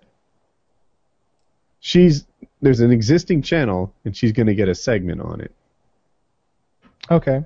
Yeah, that's and, what I, that's what I gathered from it as well. And she's going to introduce top songs from YouTube, which to me are the top songs, right? Like, top songs from YouTube are the same ones I hear on the radio. No, unless, I think it was actually, I think it was YouTube artists from what I understood. So people who aren't signed to big records, like there, it, there's a blurred line between a YouTube artist. I mean, we went to a Megan and Liz concert, who I guess most people would consider a YouTube artist, but they're kind of bridging that gap. Is Justin Bieber a YouTube artist? I mean, he was. He's not now, I guess. Yeah, I guess it's. I guess it's tough to say. Yeah, but so maybe I don't know. We'll see what it comes of it. But uh, cool. So yeah, she made the leap to, to satellite radio, and I'm talking to a T V star. So yeah, Jenna Marbles, you're adorable. you know, yeah, I, it's actually almost one it's season crazy. in the can. Like, there's there's been like this like slow like. You know, YouTube takeover rig. You know, people making their own movies and stuff. Like Smosh was just doing a movie. Um, you know, uh, Video Game High School. You know what I mean? Like you guys mm-hmm. are like, number one on iTunes. Like we have a T V show. Uh, you know, all these people getting book deals. Like it's really been a long time coming. But I feel like we're at the beginning of the YouTube takeover. It just sucks that it's also the apocalypse. we'll, we'll up just as soon as we're we're getting what we deserve. Just when we thought we were out, yeah. Bastards. yeah, I saw. I was uh, I was watching T V and I saw an epic rap battles of history commercial on like E S P N or something, and I and I was like, oh, I know that. Oh my god, that's so cool! Like that. That was the for me. That was the crossover from YouTube to like actual, not actual, but a different. Um, media. That was uh, that was really cool to see the epic rap battles guys on. Yeah, that is it's always cool. Whenever I see stuff like that, like I was watching Transformers, the new one, and like Kasim G is in it for a second. I think he, I think he literally just goes "duh," and that's it. But like out of all the Mark Wahlberg like machine wrestling shit that was going on, I was like, what? I know that motherfucker. And you know, I actually I saw Transformers in four D X. Are you guys familiar with this? Um, no, I'm familiar with it, but I have not seen it. I've never seen a Transformers movie. I oh. heard the latest Transformers is by far the best one, and then it's actually good. Well, I'll tell you, the first one, I thought the first one was pretty cool. I hated the second one. There was like thirty minutes where it was like Shia LaBeouf's parents in the movie, like getting him settled in in college. I was like, what the fuck is this? Fuck this. And I watched the third one because I hated the second one so much. But then I was like, oh shit, Marky Mark and the Transformers? I'll check this out. And I was in Los Angeles at the time, and there's only one of them in L A or in the world right now, a four D X theater like airing Transformers. So it's like you sit in the theater and the seats move with the movie. No and way. Whenever like you know like the Transformers are flying through the air or it's a helicopter or something like that, like it like wind blows in your face as the chairs move with the movie. And uh, there's smell-o-vision, so it's, it smells like burnt tire, like when the Transformers are fighting and stuff, and like when there's bullets and shit, like there's little like little air things that blow by your ears, so it sounds like the bullets are going right by your face, and you can feel them. And whenever there's like anything wet, like it kind of mists you, like it sprays water on you, which you could turn on or off on the seat. And like, that's awesome. Yeah, and there's even like explosions. There's like smoke in the theater. It's a very, like, strenuous, mind-numbing experience for, like, a three-hour Transformer movie that, like, literally moves you and, and all that stuff. And it's funny because, like I was saying, it mists in your face, mm-hmm. like, whenever there's wet stuff. And, I mean, it, it cost more. It cost, like, about thirty bucks for a ticket.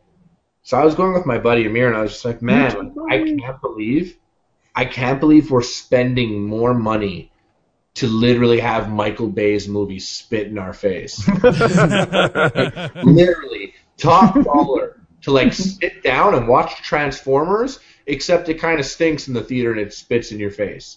Dude, I've ha- I've I've had that before, but not not like not at forty X, but it was at Epcot. Have you done it at Epcot? Well, for like Shrek? I haven't done it for Shrek. I did one for, it was like the greatest Muppet thing, and it was in four D. And like, yeah, for example, thing. Yeah, they release um, mice through the theater. You mice. And, and uh, what'd you say? And it tickles your ankles? Yeah, the puffs of air blow around, and you think that the mice are, are rubbing up against you. And I did soaring, which had like a moving chair, but then the video is of hang gliding. And as you go through like orange groves and stuff, there's like this really pleasant aroma. And yeah, so yeah. like I, I, that sounds incredible. It's the exact same thing, but just like in, uh, it's just Transformers, you know. So like instead of like smelling the orange grove, like you smell like uh, butterscotch and vanilla whenever Mark Wahlberg talks, because that's like his breath. That's what his breath. You know, I want that to be my signature fragrance. That sounds awesome. I wish my breaths always smell like butterscotch and vanilla. But yeah, it's just really funny because like it like it, it, it wets, like just having a water on off switch. You just kind of like, shit, like movie theater is getting pretty desperate these days. Desperate? I think, it, they, well, it, they need to keep moving forward, right? Because right, yeah. like, like I don't even know your home theater, but I'm guessing you've got a big flat screen, five speakers, and you know the T V has something to compete with. Look at that! I don't even know if it fits in the, yeah, there we go. Yeah, and do you have surround sound? It's like a, it's like, no, upstairs. It's like a seventy-inch T V, and I think I sit seven feet away from it.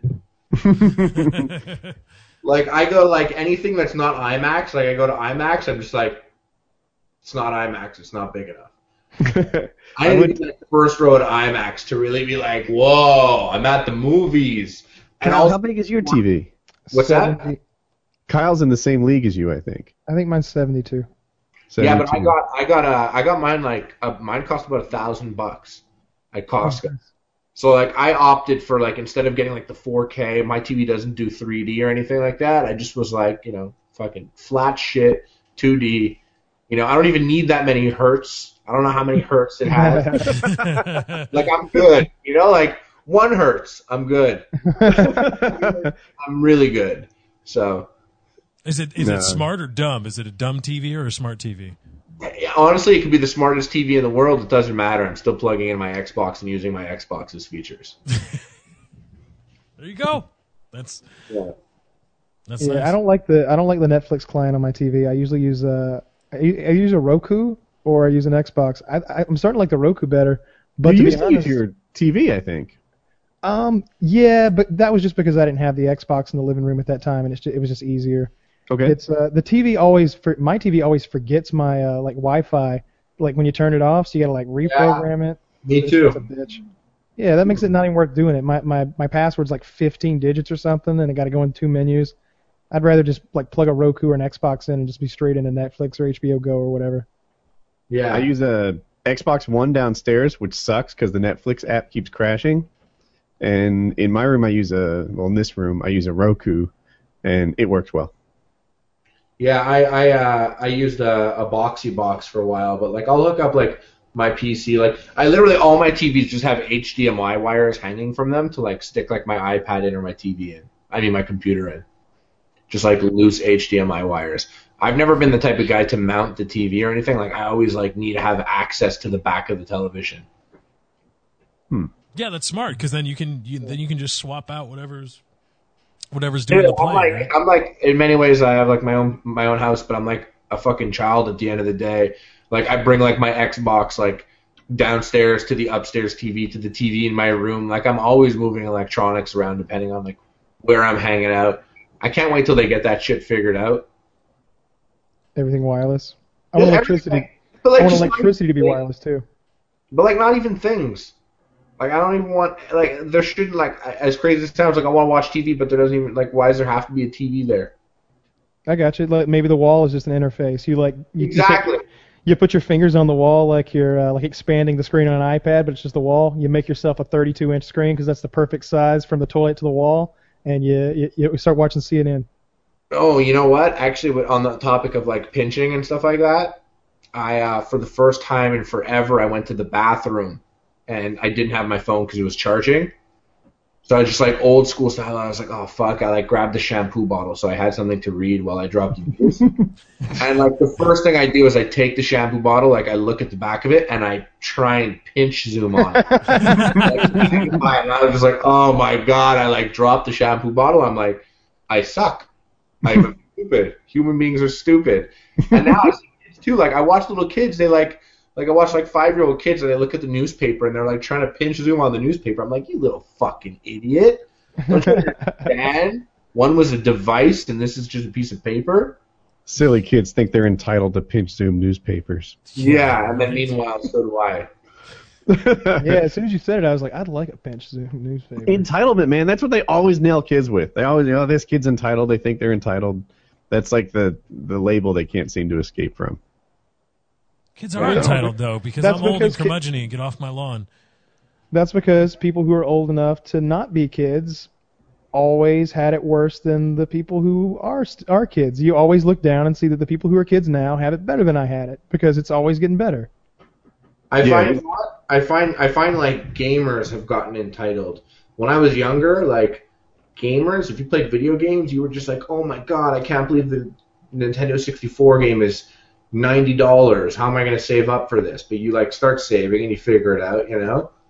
But, like, these days it's just like, you know, people are like, oh, fuck, ninety-nine cents for this bullshit? Like, fuck you. You're on right. The like, so off. You're saying I pay, you know, fifteen dollars for this, and then I don't get free downloads and updates for the rest of my life? You're just yeah. going to make a game and call it a product? No, I, I expect you to continually serve me forever. Yeah, even like if like a game gets like updated, like, you know, like people like some big companies, they'll like take the same game and reskin it, and then like I know, and then they'll like charge for it. People get so mad, just like, dude, what the fuck? Like, just let us mod it. Let us do whatever we want with your shit. Let me go inside your game and change the code and do what I want and sell my own version of it. For free, because I, I spent sixty bucks on it. Like, I feel like the, the fact that the gaming industry does so well is so crazy to me, because, like, you know, the newest games cost, you know, tens of millions of dollars. And, you know, people, you know, I mean, pirating isn't as often as it used to be, but still, like, I just I just don't see how, like, all these game companies keep pumping out games, and they're all, like, you know, it's a hundred bucks. It's, like, a hundred bucks a game, essentially, even though it's, like, oh, I'm sorry. In Canada, it comes out to about eighty dollars for for a video game. Mm. Yeah, yeah. Well, when you factor in D L C and stuff too, you're looking at a hundred bucks either way, at least. But that's the thing, and not a lot of not a lot of triple A games make money. A lot of them lose money because they spend whatever fifteen, twenty million dollars developing it, and when you do that, you've got to sell three or four million copies, which is huge. And they're like, oh, why didn't four million people buy this? Because we we fronted twenty million dollars or fifty million dollars in development. It's like, well, you know, maybe you maybe you should trim the fat a little bit. If you you know, if you need to sell, like, what what would the equivalent be if I, if I moved four million records in the music industry? What would I be? You would be quadruple platinum, I think. Right? So you so there are video games that need to go quadruple platinum in order to make their money back. And it's, okay, well, maybe, maybe, just a thought, you shouldn't spend as much up front. Just a thought, maybe. They need to, they need to lower their overhead. Woody Craft dot net, best goddamn Minecraft server in the history of the multiverse. We don't spend that much on overhead. Right. You can help our overhead when you go to patreon dot com slash P K A. Help with our overhead there. I was uh, I was talking to a girl the other day, and, and she, uh, she she was wearing a Minecraft shirt, and we started talking about Minecraft, and I was like, yeah, my, my, my friend, he owns a Minecraft server. And she's like, which one? I was like, it's Woody Craft dot net. And she's like, oh, I've never heard of that one. I was like, it's the best one in the fucking world. Dude, you, I want to rip that shirt off your fake tits. You should have. And taking a picture, that would have showed it. Best one in the world. Showed it to your friends at a teacher. Yeah. To wear that Minecraft memorabilia. Exactly. Mojang shirt.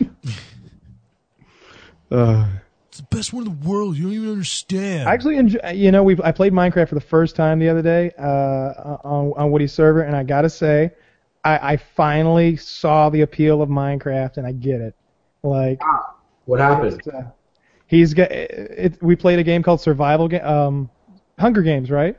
Yeah, apparently you can't call it Hunger Games because. Oh, excuse me, so, Survival so, Games. Yeah. And it's remarkably similar to the premise of Hunger Games in that all the players start uh, like on a pedestal, and then it lets you move, and you got to run for weapons, or you can run into like the the wilderness and try to survive out there, and you kind of band together and, you know, kill the weak guys and steal their shit. And the games last like ten to twenty minutes. So you're not like building shit, like you're not cutting trees down. You you're rushing to like these like treasure chests, and they they got random shit in them. So sometimes you might get like a really powerful sword, but you might literally get like a bone. Like there might be bullshit in there, and God, like my bone lo- after bone. I had so many bones, like I didn't know what the fuck to do with them. I was like, I was like, can I can I, like gouge eyes with these or something? Like the other guy's got a stone sword, and I've got a bone and like a leather helmet. Like, meanwhile, my eleven-year-old son is an expert in the game. He's jumping on wheat and crafting yeah. bread for everybody. yeah, I walked up to him. He was just throwing bread at me before he subsequently killed me in the next round. But he was just like, "Here's bread." I'm like, "All right, cool, thank you." And you know, everybody's got like everybody's characters dressed however they wanted to be dressed. Mine's like Kyle from South Park, and, and so you kind of recognize everybody in game, their avatar. I, I got it. I I could see how that could be cool. I'm I'm definitely not getting sucked down that rabbit hole though. That would be that'd be. You know, a we didn't notice life. until oh, I didn't notice until days later. You weren't dressed like Kyle from South Park. That character's name is Kenny. Uh, I, I was green, right? No, yeah, you, you had, had the green hat. That was Kyle. Um, I, I promise you, that was Kyle. Kyle has the orange coat too. Kyle has an orange coat, I believe. Oh, what's so yeah, weird is though, I thought he was Kenny, but then it doesn't. I, I imagined Kenny in my brain. Yeah, you know, you killed Kenny with the orange coat that zooms yeah. in over there. That that's what you wore, right? No, I wore the Kyle, the, the, the Jewish guy. Yeah, the Kyle has the Kyle has the, the green hat, the green mittens, and the orange uh, the orange uh, jacket with the green collar on him. Yeah. You know what? I I think maybe you're right and I'm wrong. Yeah, that's definitely Kyle. I've seen it. Okay. I, I, South Park's one of my favorite shows. Uh, I I, uh, I think I've seen every episode like twice. Uh, I really like what those guys do. That's one of the coolest little success stories ever. And they're weird. Those, those guys are those, those those guys are fucking unique. Yeah, they went they went to an awards show mm-hmm. on Hassel, didn't they? Mm-hmm. Dressed wearing dresses. Wearing oh yeah, wearing Jennifer Lopez dresses. Yeah, yeah. That that might have been the Oscars. Yeah, and that's funny because everyone was just like, oh, they're wearing dresses and they're acting silly, and then it comes out years later that they were on acid. They were fucked up. That, that, that's you know, like people at awards shows like that. I always like I always see Daft Punk like chilling at like music awards shows, and they have like their robot helmets on, and they're sitting next to each other, and like they're just like not talking, they're just there. And I always wondered if they have like party chat going on in their helmets, and like they're totally like like when a weird like whoever someone's walking up to them, they could be like, oh fuck, I hate this guy. So like it sounds like they're crackling over a radio, like yeah, check out this broad, yeah. Yeah, exactly. They're like. You see this? Is he coming here? Is he coming here? um, but it's funny because, like, then to us, they get to look so cool and, like, you know what I mean? Like, they're just chilling. Or really, they're being probably, like, you know, fucking weirdos in their helmets making jokes and stuff like that. Or they're like, it's or fucking hot in here. God. Yeah, I also I also think maybe we might be on our second Daft Punk now. Oh. Just, like, kids, maybe. You know what I mean? Like, I feel like we're on the second Daft Punk. Have you seen the Daft Punk? You probably have, with the girls that have the on their body and they like lift their thigh and do the song. Yeah, with the. Uh... They put robot heads on. They're kind of fit. I feel like a perv watching that video. Me too, and then I touch myself. And that completes the perviness. That goes without saying. Just to just to con- complete the circle. Mm-hmm. I'm just like, oh my god, I feel I feel bad. I should be bad. Like you're you're already going down that road, might as well just complete it. Like, ah, well, I've already thought about it, so I might as well I might as well touch myself inappropriately to this inappropriate. There's like a frustrating thing to watching like sexy videos that like aren't porno. There's like a frustrating aspect to it because like you watch, you're like, oh god damn it, would you all just fuck already? Like, come on. It's you not fuck or put some more clothes on or something. You it's like, but you guys don't know it. but you've just initiated the launch sequence. Here we go!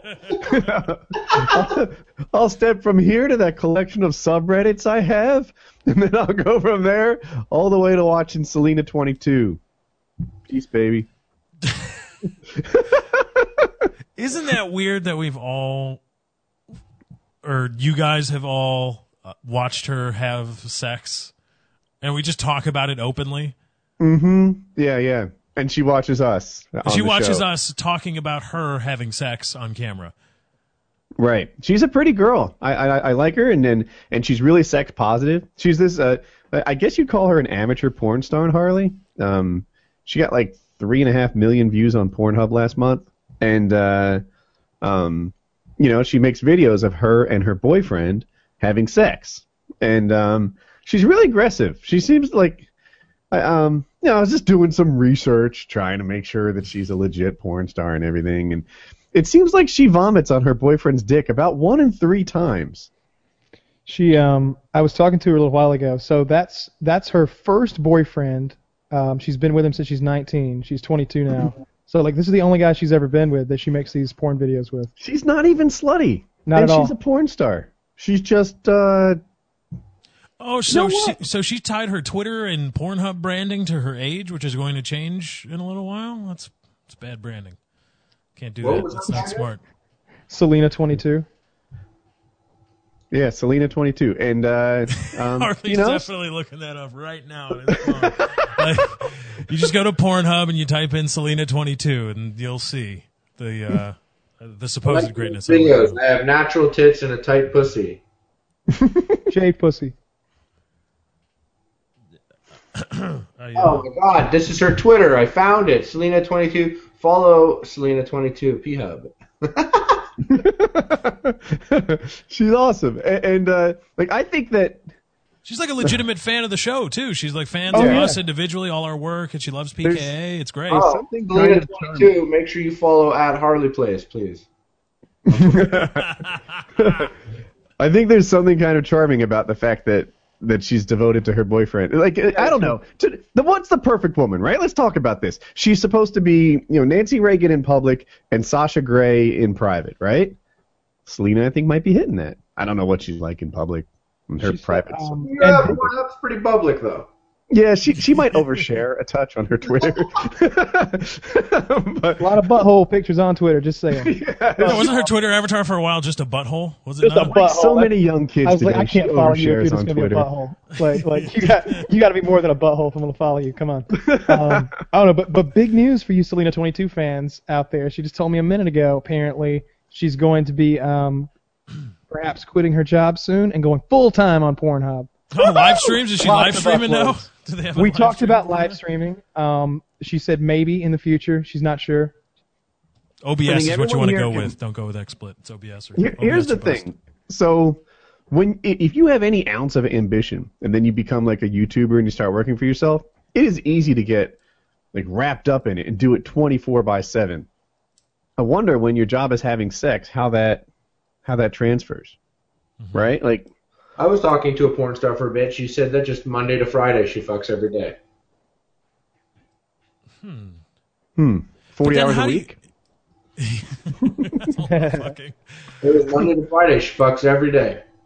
I, j- I wonder, do they have recreational sex anymore, or is their job recreational sex? Yeah, they have recreational well, sex. That's, oh, I, I think to be, I think most porn stars are probably... Uh, very sexual already. So uh, I, I feel like they enjoy having sex a lot, but if you're doing it every day, I mean, it's got to change it. It does.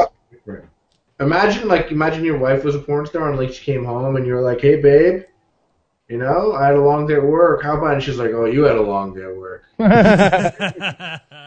Bang Wednesday. Like, do you know what my day was like? And then, like, you're trying to get it in, and she's like, oh, babe, please. You know, there have been, like, eight like, dudes inside my butthole right today. It's it's awful. It's crazy. It was a jam-packed day at the office. When, um, it was a real lock jam at work today. That's all I got to say. oh, oh, oh, it works Lots on too many levels. Oh, yeah. Oh, yeah. Oh, you're awful. When we were having our second kid, uh, after a while, like like what happened was, it turns out from the first kid, Jackie was infertile. They had to fix it. But back on topic, when we were having the second kid, for years we had sex like every day for whatever, I don't know, a couple weeks a month. Yeah. And, um, yeah. yeah. Mhm. And um, I. At first, it's like, this is the greatest punishment ever. Like, this is this is the world's most fantastic problem to have. Um, like, l- literally, like, the, we were talking about some sort of thing or angle or whatever, and my doctor said, well, I think you should hit that from behind. And I'm like, did I get that on a prescription? Like, how awesome is this? And, uh, you know, so we would, like, try different positions, different things, you know, they, they, we were, we were trying to conceive. And, um, uh, uh, but, like, after a while, it gets to be, like, you know, working on the chain gang. It's like, yeah, like, to tell you the truth, given the option between sex right now and T V, I, I guess for you, I'll hit that. But, yeah. For, For like two years, every day I had sex while we were having Colin. That's um. That's a lot of sex. Yeah, that's a lot of sex. That's. Dude, rough that's life. Were you on Vi- the Viagra and cocaine? Did he prescribe yep. you some of that? Your doctor? Like, or something? Yeah, so, yeah. One of my um one of my teammates on my on my hockey team at the time, like he he did the same thing, but he was like whatever nine months in front of me in the process, and he was like, "Nah, dude, it wears out." I'm like, "You're crazy." By next season, he wasn't crazy at all. It's a lot of sex. But there are worse problems to have. Yeah, definitely so. So what does a full-time porn star on Pornhub do? do is she going to like start doing... is this a birds and the bee lesson that we need to hand out to you? She said she was well, going to upload much more regularly. That's what she was saying. I, I know. Think I'm, yeah, okay. I mean, is she going to s- stay on Pornhub, or is she going to start doing like actual produced porn?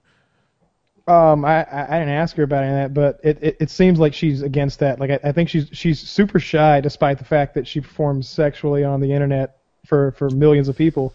Um, she, I don't think she's ever spoken a word in her videos, uh, pretty much. I don't think ever really. I've seen I haven't seen them all though. Oh, you got to run, Harley? Yeah, I, I got to head out. I uh I had just uh, a couple hours here set aside. But okay. I want to thank you guys so much for letting me hop in here, by the way. And, uh, you know, I guess I'm just going to go right into jumping on uh, Selena twenty-two and, you know, also thinking about Woody and what yeah, he did for those two years every single day. Please do. Oh, I, I should have got you the pictures of me in my bathing suit to help out. Oh, oh yeah. Um, you, know, you got my emails. Send the speedo over, please. It's on my desktop. Hey, Harley, what's your show called and what channel is it on? Epic Meal Empire, coming to F Y I on July twenty-sixth at ten p.m. So I know if you have DirecTV, I know that channel is two hundred sixty-six, and it'll be on at ten p.m. on July twenty-sixth. And uh, follow me on Twitter at HarleyPlays. Same with Instagram and uh, Snapchat as well. And I post shit there all the time. Snapchat's shit, by the way. You guys got to get on it. Snapchat is big time. All right. Well, thanks, man. I can only imagine the disgusting things you guys would get sent if you made a Snapchat. Oh, God. Making one now. Oh, all right. Thanks God. Again for having me, dudes. Thanks for all coming right. on, Harley. Have a good one. Take care.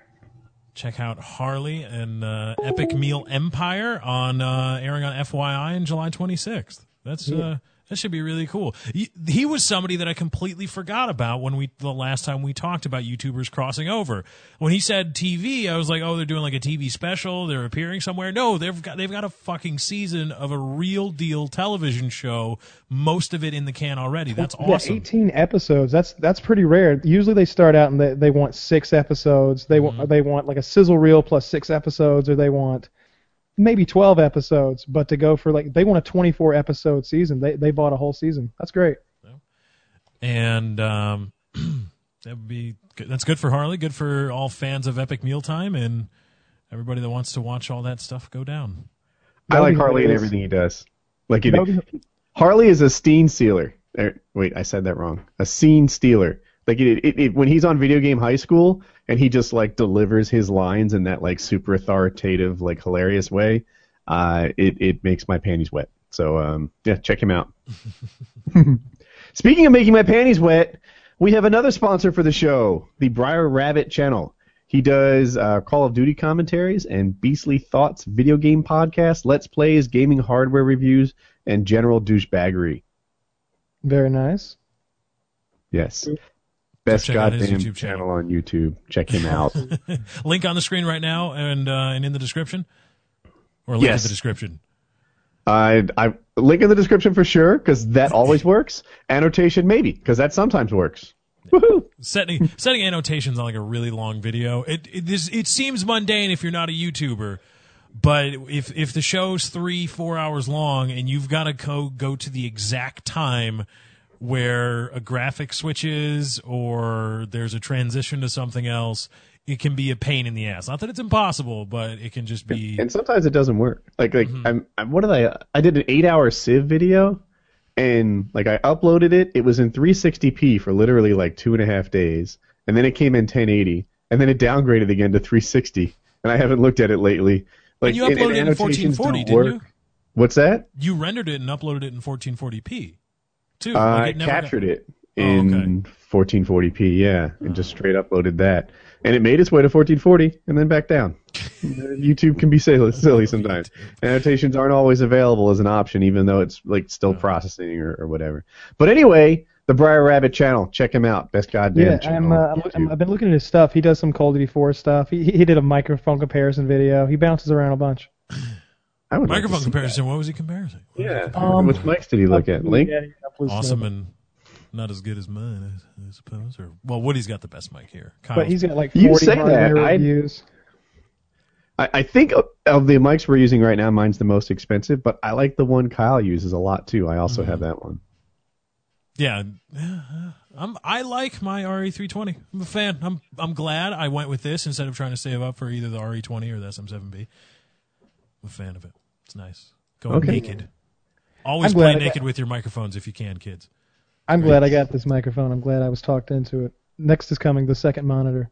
Although like, the other night I started, uh, I started browsing around on iBuyPower, looking like building like a dream P C. And before I knew it, we were twelve thousand in. But just saying, you, you triple four K monitors, two Titans. Yeah, stuff, like, like yeah, just lots and lots of just every. Oh, I can use three of them instead of just one, and each of them can have this super super memory. Yes, to all, and uh, and just, just just building this monstrosity just for fun. It's hard to get the twelve grand in the P C world. I can do it in the Mac world.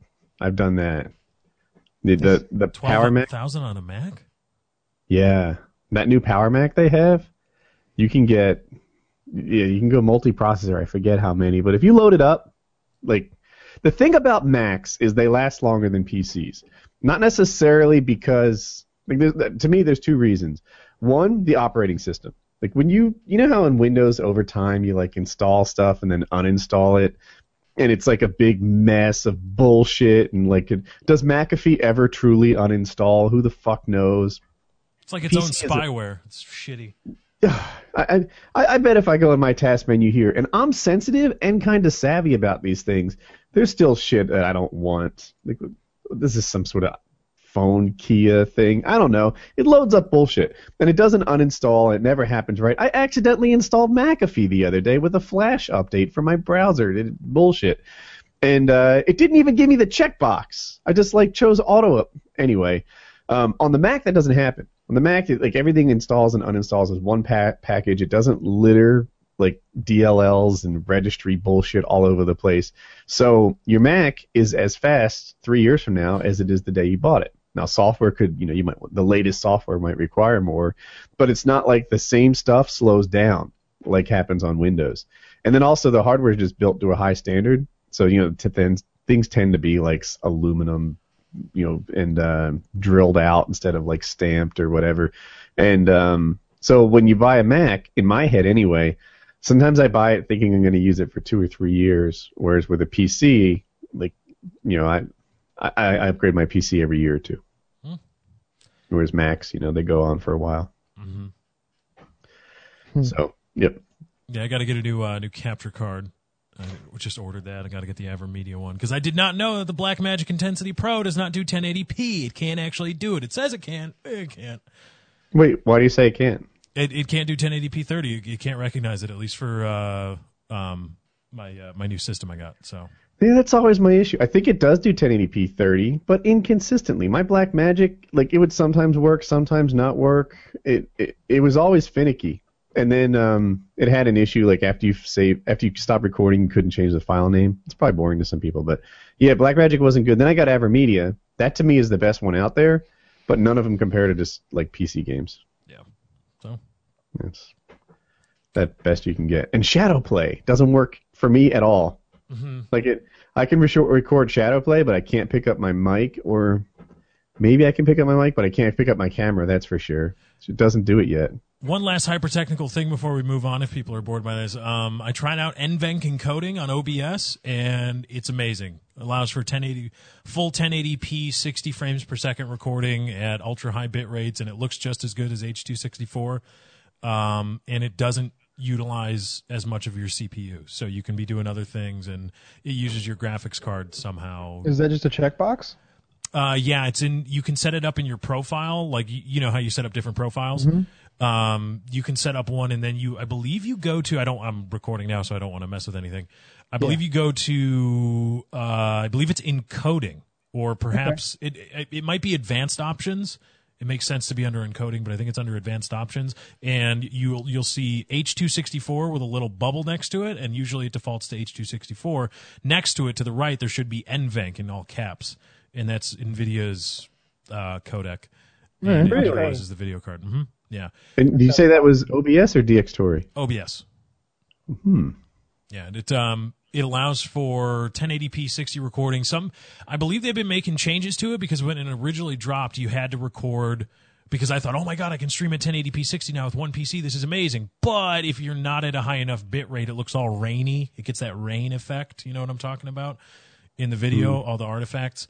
Um, but I think they've been messing with it. And I and I recorded I recorded it. ten or fifteen megabits per second using NVENC, and it looked pretty good.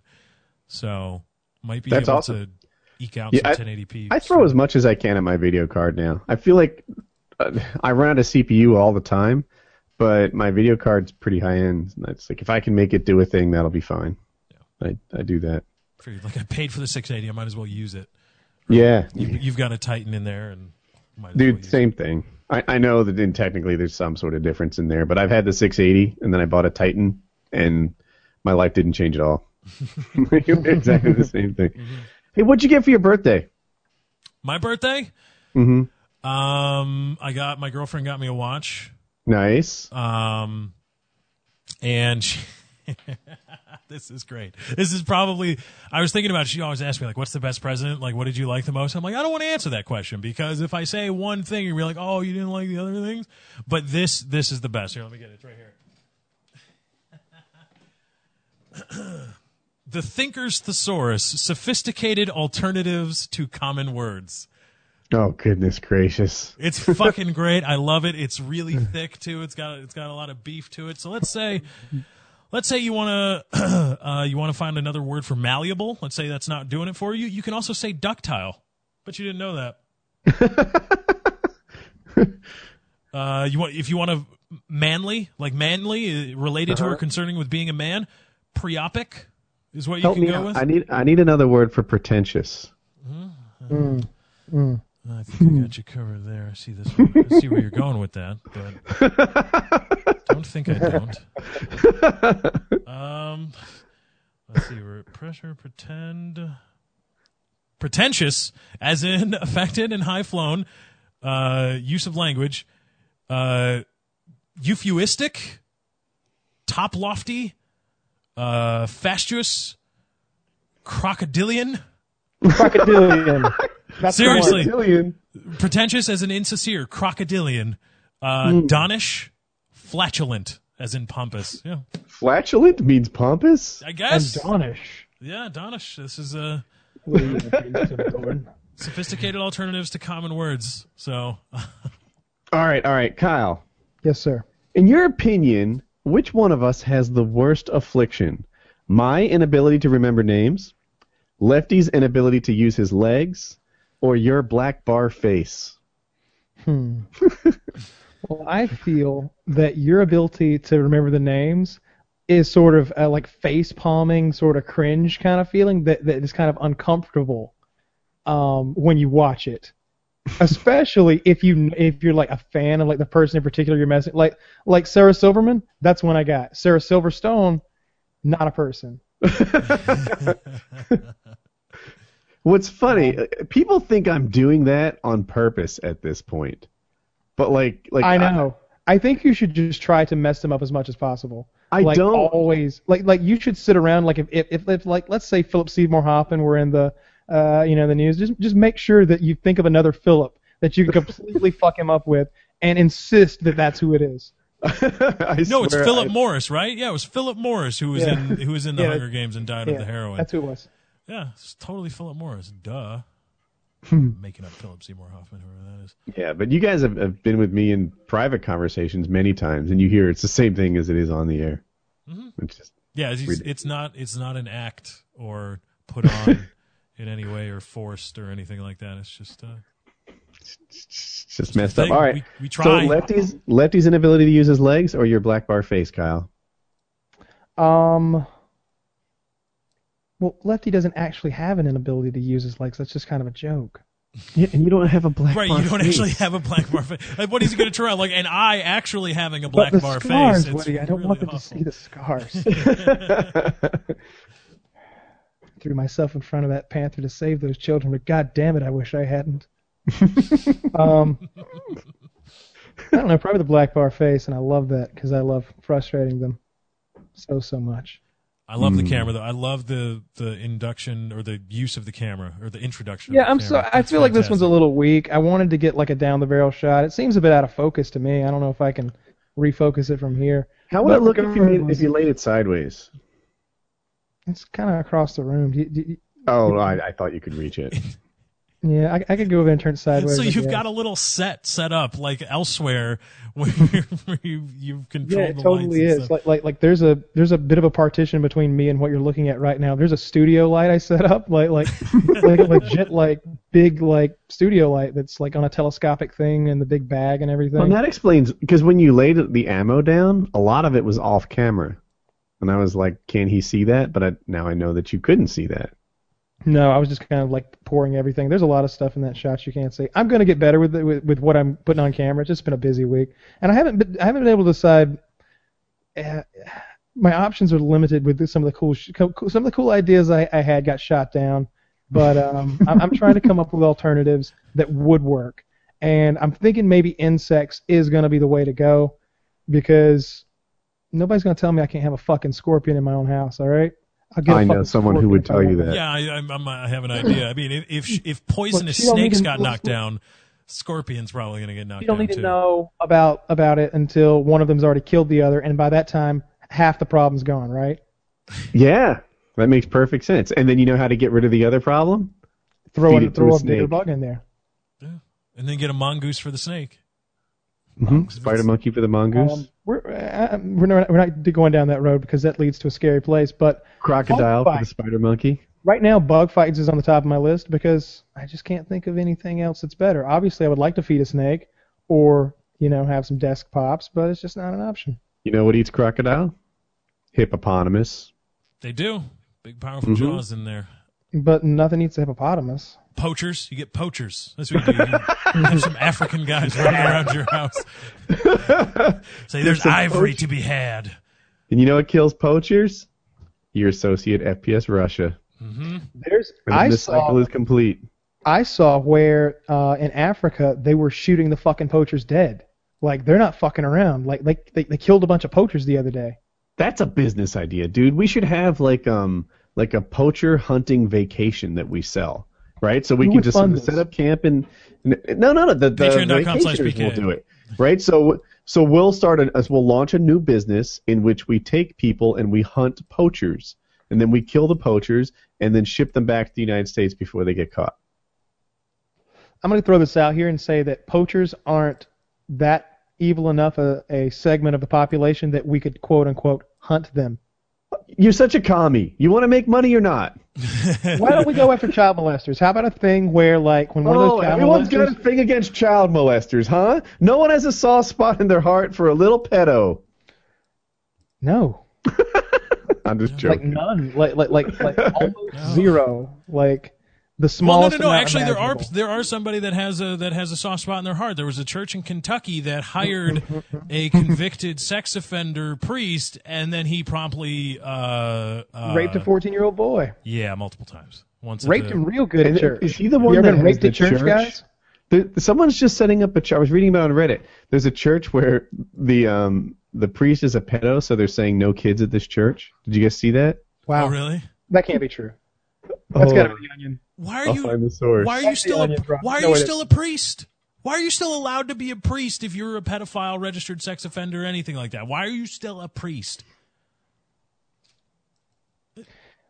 I, so, so here's my idea. We, uh, you know, we round up a few pedophiles, and we get the bad ones. You know, I, I'm willing to to believe that maybe some of these guys have some horrible, I don't know, chemical imbalance or something that, that, that and they can't help the way they feel, and it's tor- it's a torturous existence, because who would want to be a pedophile? Let's get real. Um, maybe it's maybe it's something they can't help, um, but but there's definitely some evil ones out there who don't want to help it. They're like, yeah, I'm glad I like fucking them kids, because fuck kids. You know, there's church, evil pedophiles. We should round those guys. A church in Jacksonville, Florida is coming under fire for its controversial decision to ban children from church services. The Christ Tabernacle Missionary Baptist Church has banned children from attending, attending Sunday services because their new pastor, Daryl Gillard, is a registered sex offender and cannot have contact with children. He pled gu- guilty to lewd conduct and lewd molestation of two underage girls. Wow. This guy's yeah. still representing the God Squad, huh? They're just like, yeah, we love that guy. Love him. He molested a fifteen-year-old girl and sent a lewd text message to another. Um, on December twenty-eighth, he resumed preaching, and uh, they're hoping that he can move past this incident and continue on with his work for God. Oh, wow. This is great. Oh. Somehow I will prove that life isn't over after you committed a crime which receives a heinous label. You don't have to languish on the fringes of heinous society. Label. What? A heinous label. A heinous like, oh label. No, it's bullshit that I got hate for diddling that kid a couple times. Like, that's some you bullshit. You know, what happened to the good old days when a community would band together and rid itself of certain individuals? You know, like, they still do that stuff over in the Middle East, and oftentimes we hear the worst of it. Like, we hear about those awful honor killings and that disgusting shit.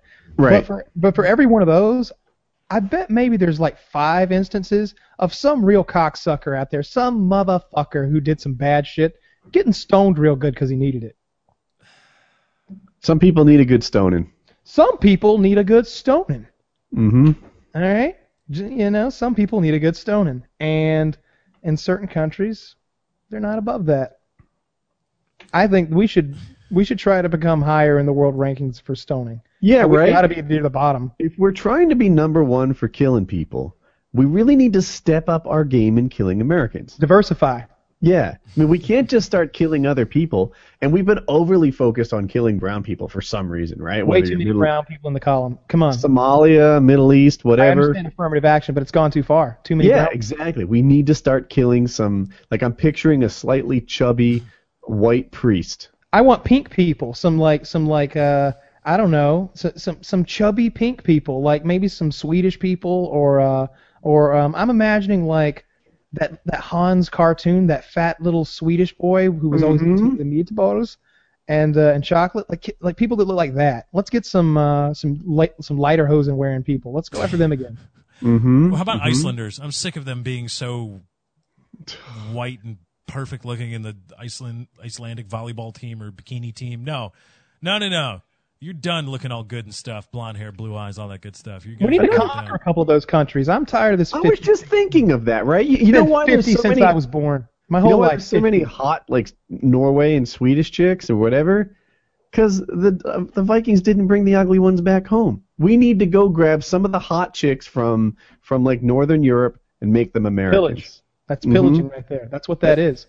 So yeah, yeah, some people don't know this. So a couple little genetic traits passed on by the rape and pillage of the Vikings back in the day. All all you redheaded people out there, and they brought that to you. They came down and, and raped the shit out of you real good, all you, you Irish redheaded people. That's why, because you were right in the path of the Viking fury, and they raped the most of you. There's more red-haired people in Scotland and Ireland than there are in, you know, the southern part of the British Isles because y'all got a better raping. And they are a product of rape, right? Another little cool See, thing about certain...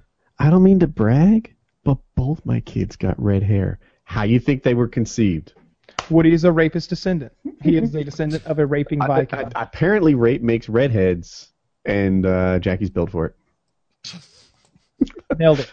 Um, another thing, uh, there are certain uh, European countries where the women aren't very attractive there. Um, I'm not going to name any, but I find that that some of the women in that in certain areas of Europe are just uglier. I drifted out. Are we talking about Boston? We're d- no, that's not Eastern Europe, but there's some ugly bitches in Boston. I'm just going to throw that out there. Y'all are looking rough. Everyone, I'm, like, like, I mean rough, like like bad skin and all oily, and their hair was like bad and just like. I'm going to get my ass kicked the next time. They had bad posture. Um, you know, I I saw a couple of hot chicks there, um, and, and they were. And what did you call them?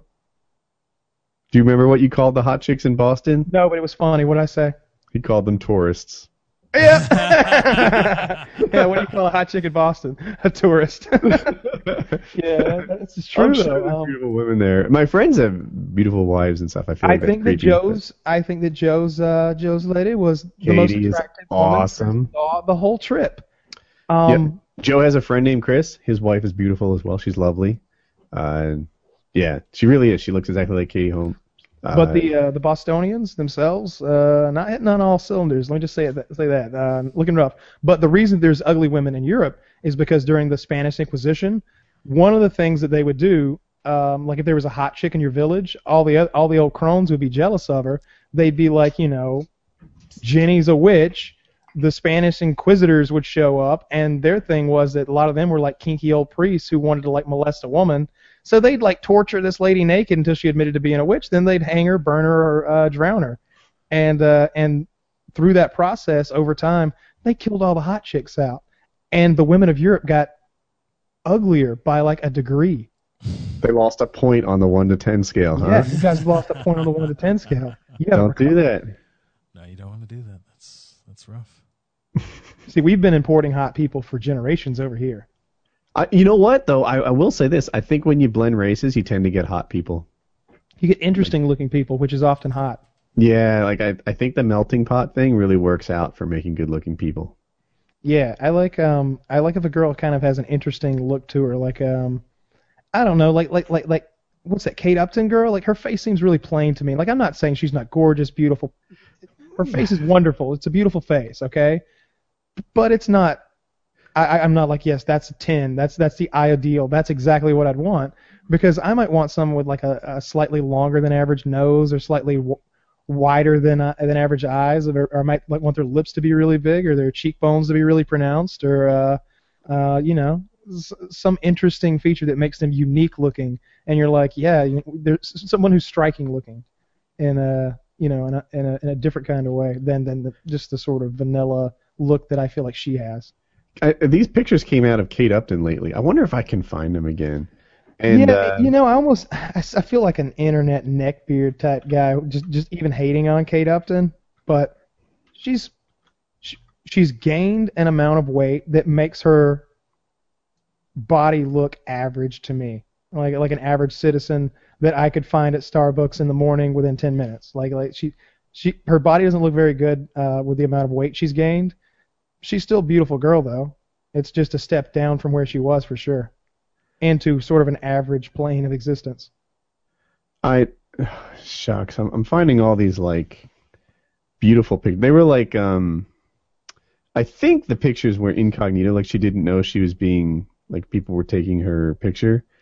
And um, exactly like you said, like, again, I feel like I'm doing the whole neck beard thing, and, you know, she's beautiful, she's... If she was in your high school, she'd be one of those, like, you know, five girls that rule over all the others because she's just so beautiful. But, like, to me, her belly was the most notable thing in that picture. And other people were seeing her boobs, but to me, it was about the belly, man. I. I mean, I. I know a couple of girls with better bodies than Kate Upton has in those pictures. I'm I'm hunting for them, man. I, I I bet I'll be able to find them in in a minute.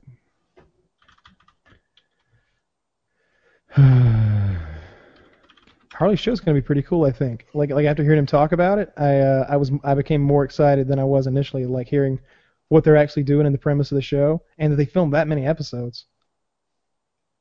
Yeah. I bet that was fun. I, I'm glad we had him for like that unique perspective on Israel too. That was interesting that, that we had him here. It was interesting, you know, because I didn't. I, I bet if he wasn't here, I'd have been more anti-Israel. But he kind of had a point in that they do sort of go out of their way not to like hurt other people. And uh, they you definitely know, fired they, artillery shells from ships on onto the beaches where children were present, though. That definitely wasn't like a thing. They only got four. That's all they got, though, was those four kids. That's all there were. Yeah, and that kind of plays into the whole... I, well, you know, I, the thing about that is, like, do you think they were aiming at those kids? Were they on the boat, like, let's blow those kids up? Probably not, right? I mean, our government does worse every day. Mm-hmm. You know, I... I, so, I, I just... I found the Kate Upton picture. And, uh... Um, here, I will ask you, the viewer, before you look at this picture... What is the first thing you notice about this woman, who, by the way, is beautiful? But what's the first thing that catches your eye? Kyle, what was the first thing you noticed? It's her gut. It's her gut and then her boobs and the fact that her thighs aren't as nice as I thought they were, because if you look at the one that's flat on the bed, you can get a sense of um, uh, how big it actually is and not just how wide it is, which is two very different things if you're... To me, there's something not firm about that belly button area. Yeah, it's not. It's it, it's um it, it's it's uh it's gr- it's it's not good. It's not ideal, and it's not where Kate Upton's supposed to be. I saw this picture on Reddit, and the comments were like, "Look at those boobs. Those boobs are gigantic. Does she even have nipples? There's not a lot left." But I think what's happening is that the that top boob anyway is being pulled to the side a bit. So what you think is the front where the nipple goes is actually yeah. just kind of squished and. Either that like or it's twisted. Hanging on for dear life in that bathing suit. Yeah, it's hanging on for dear life, which means that the front of it is not in the front where it normally is. Like the, the boob sort of scooched out the side. There's another picture where she looks even worse. Um, you can help me Google it. Okay, I'm but, sorry. Yeah, I'll get right on that. Um, I I don't know, but I never I never saw Kate Upton as being like that. Like she was the peak of physical fitness. She was just supposed to be.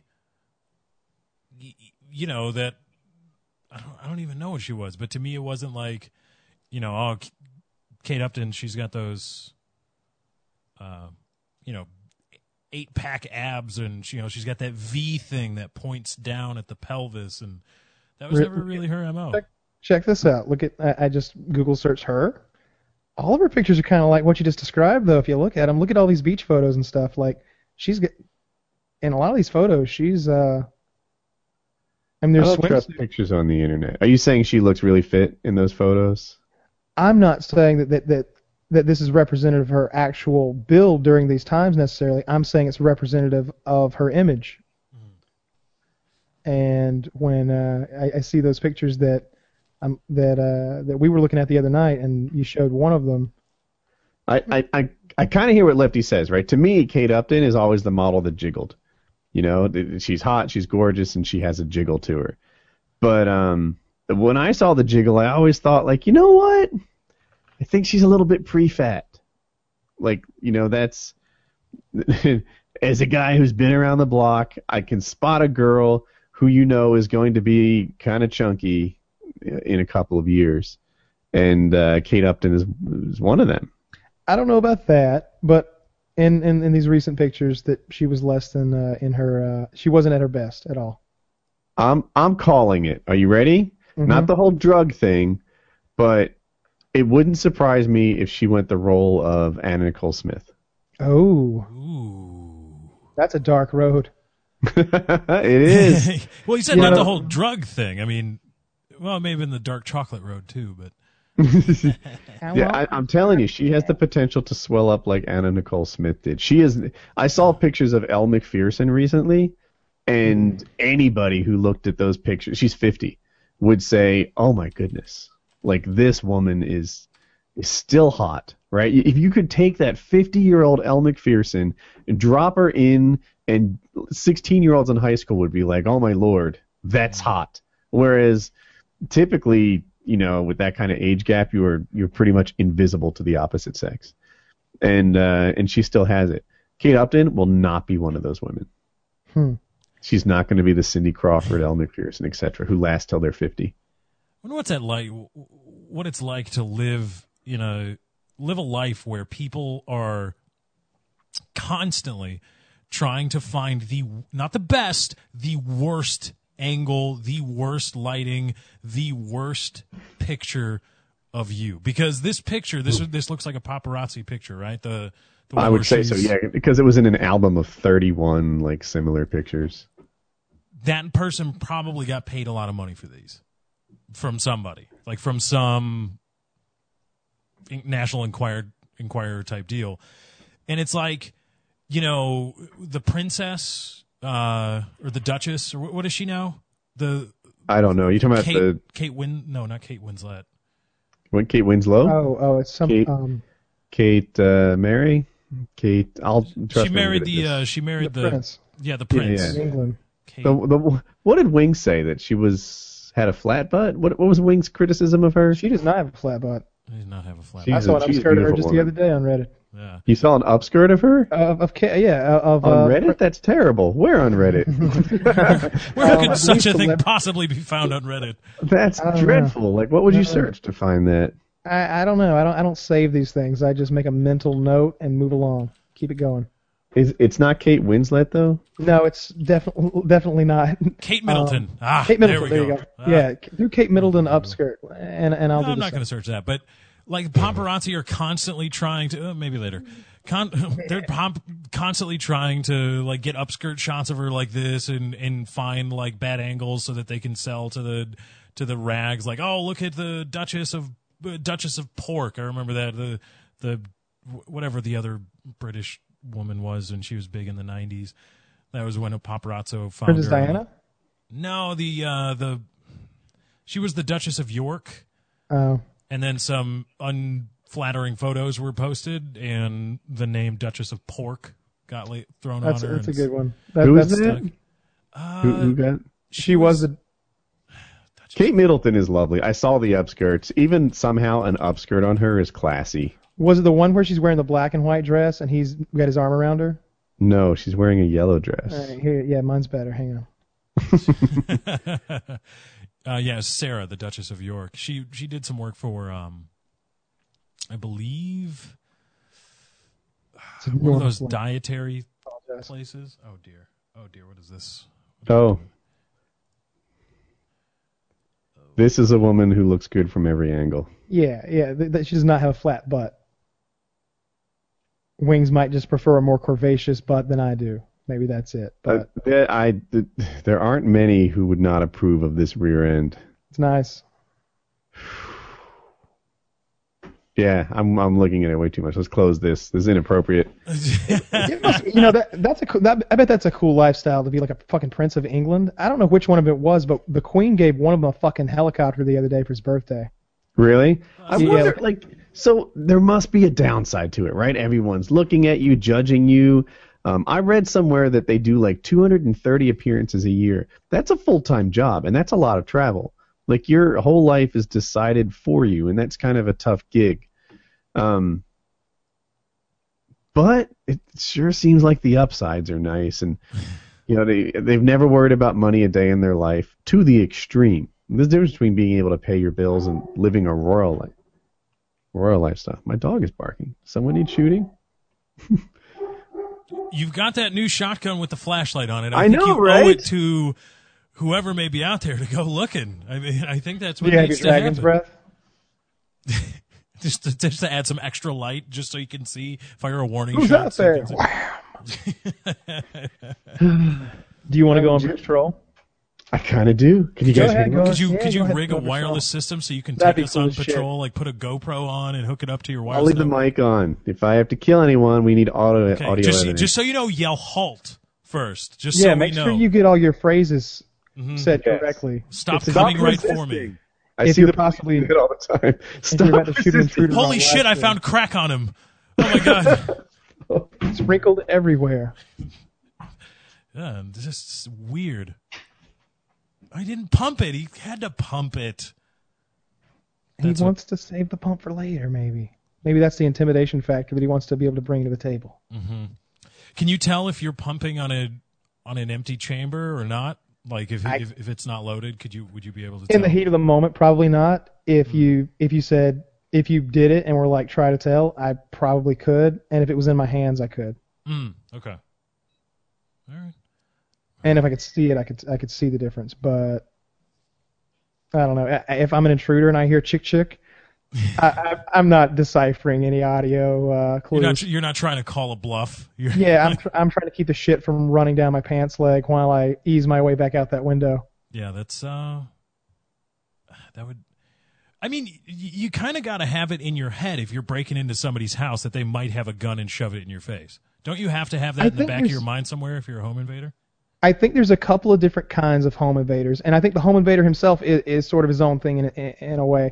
Like that, to me, a home invader is is a is a violent person. It's not about breaking and entering. He's not a cat burglar. He's an invader. He's coming in, taking over, maybe raping someone, assaulting people, killing people, torturing people, doing bad things to the, the individuals, and stealing their stuff, really disrupting their way of life.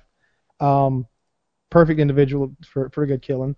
Uh, and then there's like the cat burglar type guy, who's maybe he's not, you know, as sophisticated as an actual cat burglar who would be like a, a professional jewel thief, but he's just the sort of guy who does a breaking and enter, breaks and enters, and he's trying to grab whatever he can come to first to get a little money for maybe mm-hmm. drugs or whatever he needs the money for. Maybe. And he doesn't want to hurt anybody. He's not like, I don't want Christmas. Who knows? Yeah, I don't want to hurt you. I don't. No, want to, he, I don't want violence or anything like that. I just want to. I just want to take your shit. I want to take your shit. And then there's. And then there's probably a group of guys who don't think anybody's home and are shocked when there is. Um, so, so there's a whole there's there's a few different categories of those guys, and different they all need to be dealt with in different ways. Like that, that's why you don't just shoot some random guy you find in your house. For all you know, his wife just died in a car accident. And he's crawling for help. You know, you got to ask questions before you start shooting people. Hmm. You see, I'm of the mind, not even being a gun owner, if I happen upon somebody in my home in the middle of the night who's not supposed to be there. Like, I'm shouting commands, and the first one they don't follow is the last one they ever get. I'm trying to be as understanding as possible while protecting my own life and anybody else's mm-hmm. who's there. Uh, I'll keep everybody safe, and I'll keep myself safe, but I, I don't want to hurt anybody if I don't have to. Wow, see, look at that. See, everybody anti-gun, they want to talk about the crazy yokels in Montana that are, like, stockpiling weapons in preparation for, well, you stockpile weapons, but you're not doing it because you're crazy. And you're not doing it because you think you might have to go to war with the U S government one day. At least you haven't voiced that publicly. No. You just have a lot of guns because you like them, you think they're cool, and you like using them, and you'll be reasonable in using them and not be, just be like looking for somebody. Oh, yeah. I, I'm I'm a hundred times more reasonable with, with my with my weaponry than like I, I, any P D that you could find on Reddit right now. You could get on Reddit and find fifty police departments that use more uh, that don't have the discretion I have. That's good. You should be the head of the N R A, the spokesman. There you go. Yeah, you. Like, maybe the gun owners of America, they're more hardcore. Like, let's not be douche nozzles about our gun ownership. Let's let's just be reasonable about it and not go looking to kill people just because we own yeah, guns. And, and I mean, the other thing is, like, if you if you think about it, like, do you really want to shoot somebody in your fucking living room where your kids live? And like, do you want do you want to kill somebody in your fucking house? Like, no, you, you would much rather be like, get on the ground, the cops will be here in five minutes. Don't move or I'm going to have to hurt you. No, but would I? Absolutely. Yeah, if you have to, you'll do it. But it's it's it's yeah. not it's not option A, and it's not my favorite option. It's it's probably my least favorite option. Right, uh, right above, you know, letting the guy you know hurt me. My favorite option is this is the spot where Jack ate a man. Oh yeah, that's that's a good call. Yeah, that that would be pretty hardcore too. I bet yeah. Jack would Jack would probably get like a medal from the mayor. Jack would become famous. He's like Marmaduke. Uh, Jack, if people don't know, is my biggest dog. Just like a um, violent, crazy Marmaduke. He's a scary, my alarm was on. There's angry. Nothing going on. Uh, Between the dogs and the alarm, it's, no one's coming in without without good warning. I wonder which of us has the better alarm system. Uh, I don't know. Gotta say, Woody, Jack is just like, if you are not part of the family, you are a persona non grata, and that's. Well, the, In terms of just we want to discuss our security parameters uh, on the air, but you can't Mine, really um, you can't crack a seal without without setting off the thing. I don't yeah, know. My worry is breaking the seal. That's my only worry. I don't know whose is better, but um, but mine makes me feel effective. safe. Yeah, yeah. Mine, yeah I, you, you can't open a window. You can't touch a door. You can't uh, can't do anything without me knowing it. Right. There's cameras so that I can. You have I glass can, breaking everywhere. Yeah, there's yeah. um, there's audio. There's every there's so often someone setting. will like drop a glass in the kitchen. Mm-hmm. It sets off the alarm system. We have like thirty seconds to deactivate it. Like uh, you avoid the broken glass and deactivate the alarm and stuff mm-hmm. like that. I like the alarm system. That's cool. The uh, I, I never thought I'd like one, but it, it it's sort of a peace of mind thing, just so that you know that like, you know, it's weird. It's, it makes you like sometimes I think like that I'm paranoid, right? Like, like you know, you do you really need guns? Right? But then it's like, you know what? It, so here's the thing, it, it, and this is we haven't always had an alarm system. We just got ours like you know, a couple years ago, I think, and um, uh, I get jumpier when I'm home alone. And it's not like I expect my fifteen-year-old daughter to protect me or anything, but it does explain everything. Like, you know, whatever. If there's a bump in the kitchen and there's someone in the living room, I probably don't have to worry about that. Like, yeah. the living room person would, would know it or caused it or something. Yeah, and, and the other thing is, like, the activity of your family disparages anyone from coming in. Like, right now, your home probably looks like, you know, no movement or anything at all. The lights mm-hmm. are probably off downstairs. It looks like everybody's asleep or maybe isn't even home if they can't tell you're up there. There's less activity. There's less, like, fewer eyes watching everything, and there's no reason to dismiss anything. Like, like if it's, if I'm, whatever, in a room and the dog's there too and there's a noise in the kitchen, what the fuck?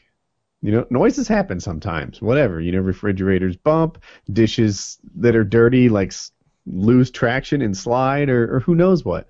But I hear two dishes clang in the kitchen and no one's home. Why? So, uh, but on the other hand, like when the alarm's on, yeah, I'm, alarm's on, dogs, you know, are home, and like, yeah, no one's, no, I'll be notified. Someone will tell me. You know what you need. Think, think about this for a second. What if Jack had a camera mounted to him, and you had Jack Cam, and you could like, you could hop into that with your uh, your phone. Now, the easiest, cheapest way to do it. Is just put the GoPro on him, and you, if you got a uh, if you got the right model, and go Wi-Fi with that shit, and it would just work instantly on your phone. We need to charge the dog a couple times a day though with a plan like that. I don't know those uh those batteries last a long time, and it wouldn't be. On the new GoPros, they are good, aren't they? It's not even new new. It's like I want to say yeah, I was gonna say two, but there's a range for you. Yeah, like the the two or three years ago, suddenly the batteries got way better than they were originally. I bet it's got six hours worth of battery if you're not recording. You're j- you've just got it turned on in streaming but mode. For Wi-Fi and streaming, I don't know. I think it might. Well, and, you know, you would do a six-hour stream, but you would pop in occasionally. But I bet it would just sit there and run so that it would be accessible through the stream for hours and hours. Hmm. That's we how, could get uh, Jack like a battery pack so that he's got, you know, you just strap it on in the morning and he's got, you can put it around his collar. His collar becomes a battery pack. I always thought the idea of strapping uh, cameras to animals was cool anyway. Like those guys who do falconry, who put um, cameras on their birds, that's really cool. I remember this guy came to my dad's place one time uh, and he did falconry and his he wanted to come there and like run his birds and uh, and we went and watched him and it's incredible. Like he sicks a falcon on a on like a pigeon or a dove, and it goes up into the air and hunts it and kills it and brings it back. It's, uh, I don't know. It's like being the Beastmaster or something. What is a falconer's day job? Or is that it? Can you, I think this guy this guy was alone? a carpenter. Oh, okay. You know, he was just a working guy. That was his hobby. Oh, I, I just I wondered if you could make a like people that you do do YouTube as a hobby, and then they announce I'm doing this full time. Is there a guy that did falconry as a hobby, and he's like, you know. I think I'm ready yes. to, m- to make the plunge. I can do this full time. Yes, there are. So at uh, at airports, one of the major concerns are bird strikes, and um, and so they will hire falconers to come in, get rid of their bird problem. So there are professional falconers. The guy that I had experiences with was not. He was an amateur falconer, which is why one of his falcons ended up in the power lines and fried. Um, so he doesn't he doesn't falcon at Dad's house anymore. Is that an A R fifteen on your screen?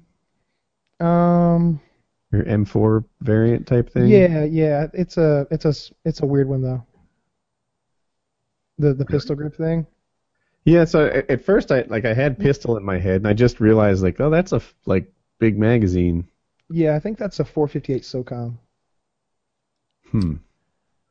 Let's see what this looks like. I know. Now I'm going to Google four fifty-eight SOCOM. It's a really... So that's the, the size of the ammunition, the, the oh. rifle. Uh, is, oh. Those are four fifty-eights laying around? Those That ammunition there, those are five five six. Right, right. All right. Yeah, I was that, pistol that. Grip belong, that pistol grip belongs to a four fifty-eight SOCOM rifle that isn't attached to. Oh, that it's not attached to. It is attached to. I, I'm sorry. Oh. I'm just going to show you the rifle. Okay, that works. Yeah, four fifty-eight is... Sounds huge. My God, there people do some cool yeah, things with guns. These look so cool. I gotta traipse over to his side of the studio. People looking at my screen. That five five six is the standard NATO military round. That's what most of my guns shoot. That's what like American rifles shoot and stuff. This one on the right is what this thing shoots. I think Kyle's showing it to us. That is a good-looking gun.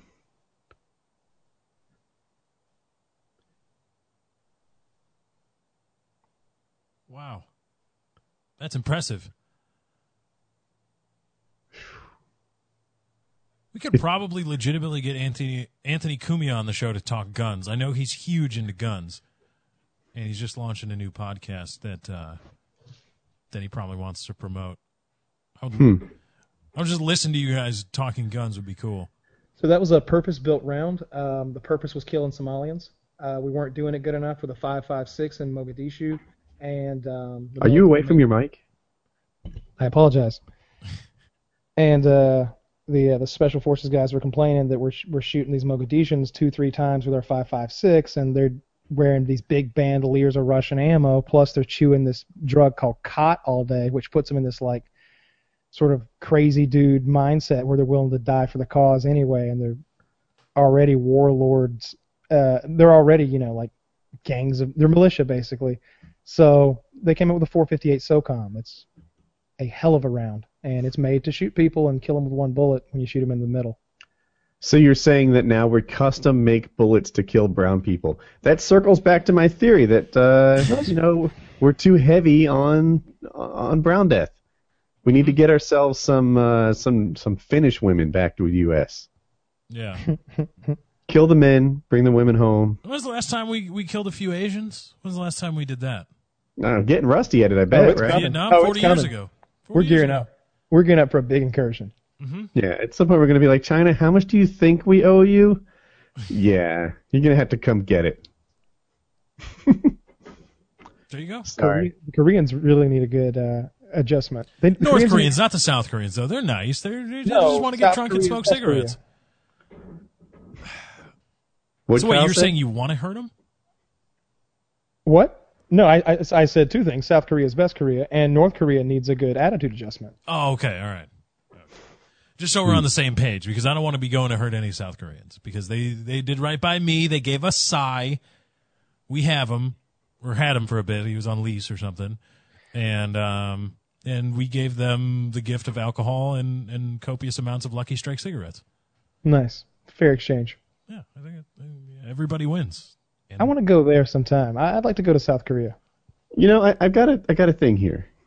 This is a crazy question. It's off topic. Clever segue. You are fighting to the death in a four v one.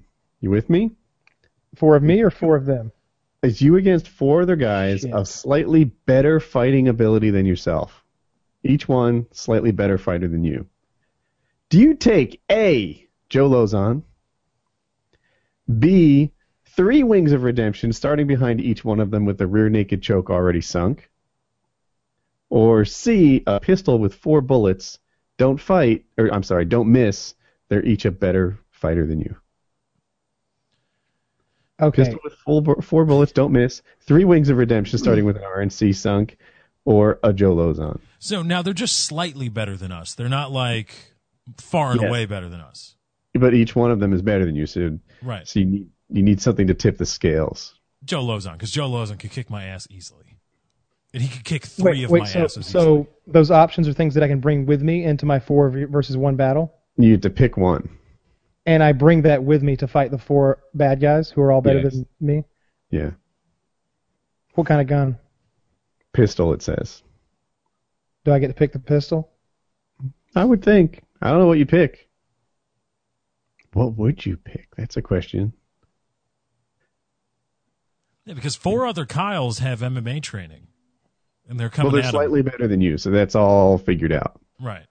There's nobody that's better at dodging bullets than I am at shooting them. Uh, well, the slightly better fighting ability is exactly what it said. Uh, how do we begin the battle? It's an octagon situation. They're on the other side of the ring, like like it's legit, like U F C octagon, like that that that size. And here we go. Do I get yeah. to train? Uh, do you want to train right with the pistol? Yeah, I want to train with the pistol. Yeah. Um. I mean, I'm pretty sharp, but I, I, I you know. You could be sharper, huh? Uh, always. Yeah. Hmm. I guess. Yeah, I'm gonna guess you go to camp. You know, like like any other octagon fight. If you give me, like, oh shit, give me the gun, please. You gonna you just gonna. Take I know them all some. Down. Yeah, I, I I know exactly who I'd go see. I I know one of the best people at doing that in the world. I'd go see him for six weeks, pay him to train me, and at that point, I'd probably take six bad guys over fighting four in any way.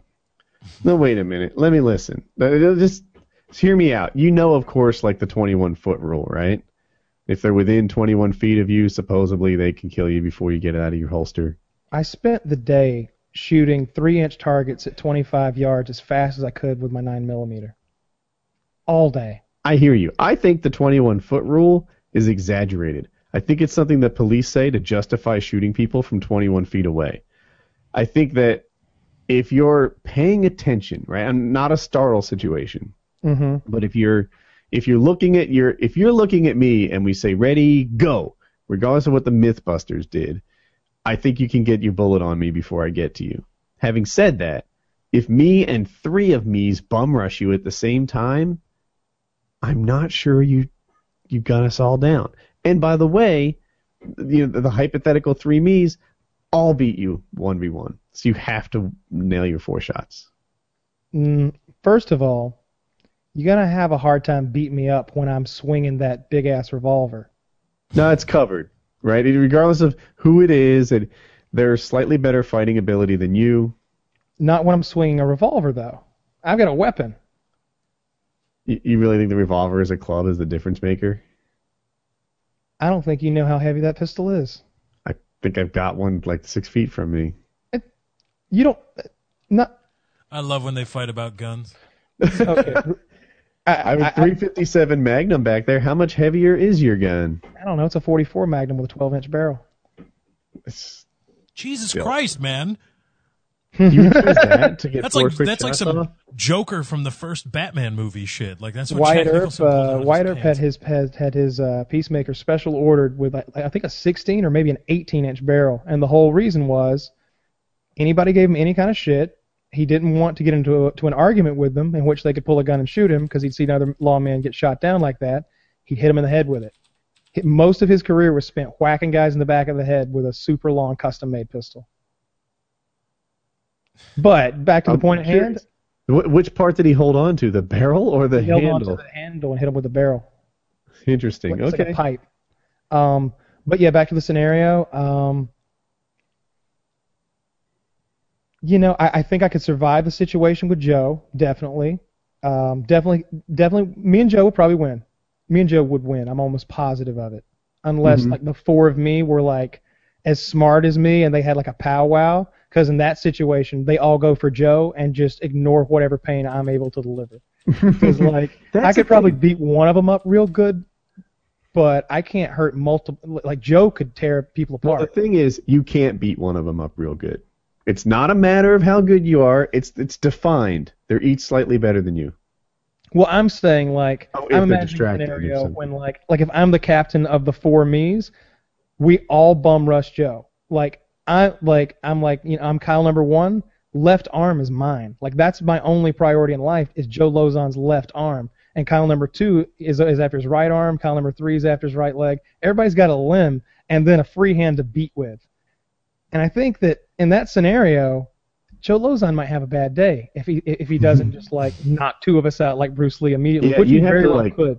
You have to soccer kick them in the head or something, right? Even though they're slightly better than believing yourself, they're not paying attention to you. I think you still win. I don't know. This is a tough one. I, I might. I don't think I can get four shots from people that only start thirty feet away from me, which is what I think the okay. Octagon. So here's one thing to consider about how the gun works is even if the four guys grab you, you just poke them with it and pull the trigger, and then poke the next guy and pull the trigger. You're gonna get a couple of them. Like the the odds are gonna sway in your favor dramatically. You're definitely getting two or three. Can I substitute and get forty-six-year-old Joe Rogan to kick me or to kick my versions of me? Yeah, slightly yeah, better. Because I don't think I could. Too. Yeah, I don't think I, I, I could withstand that. Even slightly better fighting version of me, which isn't very good in the first place. But this, this, I'm not sure it's a winnable situation. It's certainly not easy.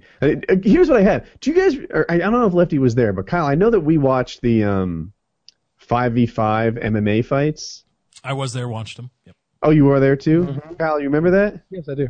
And you remember as soon as one person went down and it became a five v four, it was mm-hmm. over. Like there was less than a minute left. It just it, two people would just to team up on one, obliterate obliterate him, and then it'd be five v three, and then five v two, and until the, until eventually it was literally five v one. And you're like, why isn't he tapping? Does he think he's turning this around? That one last guy was curiously tough, too tough for his own good. So that has me thinking that like even a Lauzon would struggle against multiple opponents. Yeah, I think so. I, I, I think I'm right in saying that four me's, four super me's, it sounds like, can can beat Joe Lauzon to death in the octagon. Yeah. Heck, I think three you know, me's can get it done. He's a professional athlete, but he's not a superhuman. You know, being a professional right. athlete, professional fighter, all the knowledge he's acquired throughout his life of martial arts training really only makes him like one point seven human beings strong on like the power scale. He's about one point, like like I'm a one. Woody's probably like a one point two. Joe's like a one point seven. On, on the, he might even be a two point one. Yeah. Joe might be able to beat two guys. If I'm sure that most people could beat two guys if the scenario's right. In a scenario yeah. where it's two guys facing off with you, it really depends on the two guys, of course. Right, right, right. Two average Joes, yeah. Two guys who are like fighters or guys who are like street fighters. Maybe they've been in ten, fifteen fights before. They're likes to fight guy, as Jim Rome calls them. Um, what, what mic Jim Rome uses? Anyway, does he have a good one? Yeah, I, I really like Jim Rome's voice. Uh, but yeah, I, it, it's hard to say. Multiple opponents is, is, is a difficult thing, though.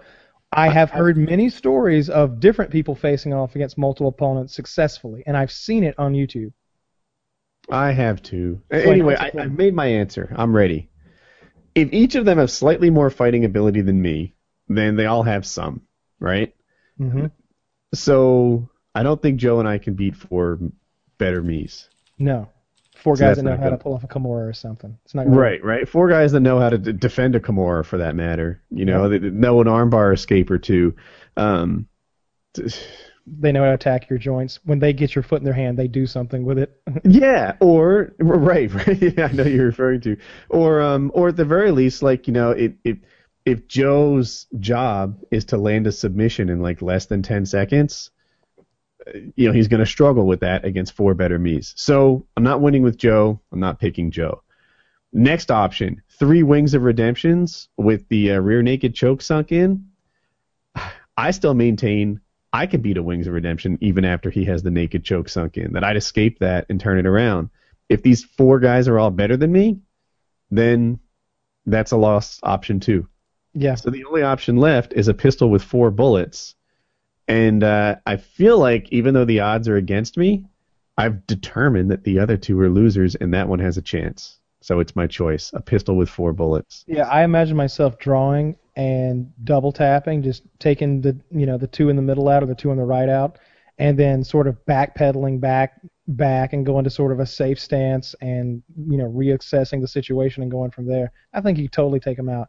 I can. I, I imagine would, getting so good during my training camp that I get three or four of them every time.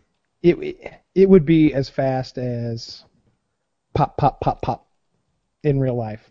And in real life, that's crazy fast. Yeah. Yeah, that's that's where I'm going. Lefty, what's your pick? I still got to pick Joe Lauzon. Here's why. Mm-hmm. We're, we've established that they're just slightly better than you, whatever right. you are at now. My level of fighting technique and knowledge is so low that even, like you said, Joe Lauzon's like one point seven humans, and my initial thought was, well, that's good because I'm like a quarter human in terms of fighting ability and power. So basically, four of me, even slightly better, would be like one and a half humans but fighting. But you're gigantic. That's got to be an issue. I don't. I, what am I going to do? I don't. I. I, I gotta. Joe Lauzon would figure out very quickly that the people that are slightly better than me at fighting still have a glass jaw, and he'd figure that mm. out really quick. That's that's a thing too. Like, if you don't know how to throw a hard punch and you don't know how to lock a joint, then you're you're a um, declawed cat. You know, like what? And I Kyle, he was saying, like, you know, I, I I rolled with Kyle at one point and he got like a hold of my leg. I think I was there was multiple people, right? And Kyle was one of them, and he had my leg, and he said, "What do I do?" And it's like, that's exactly why I took this fight. He's a de- at that point, at that time, he was a declawed cat. You know, there's no nothing was going to happen there.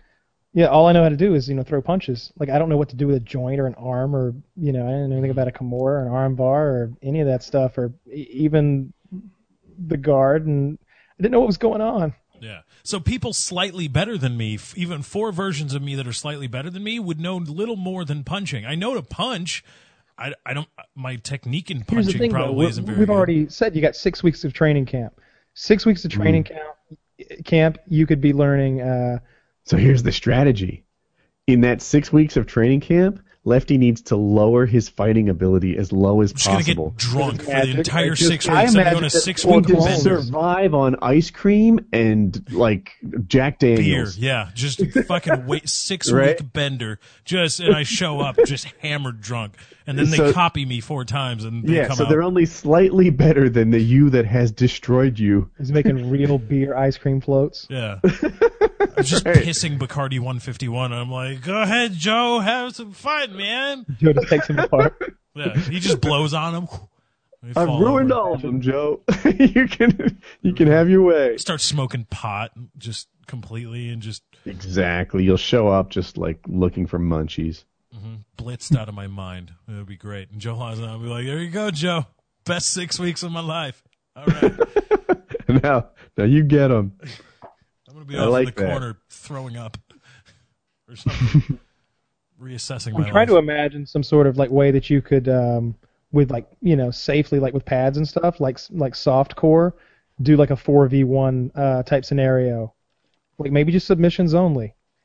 And maybe if, uh, you know, if you get the guy pinned, maybe there's a, maybe you do it like wrestling, like when he's pinned, he's pinned.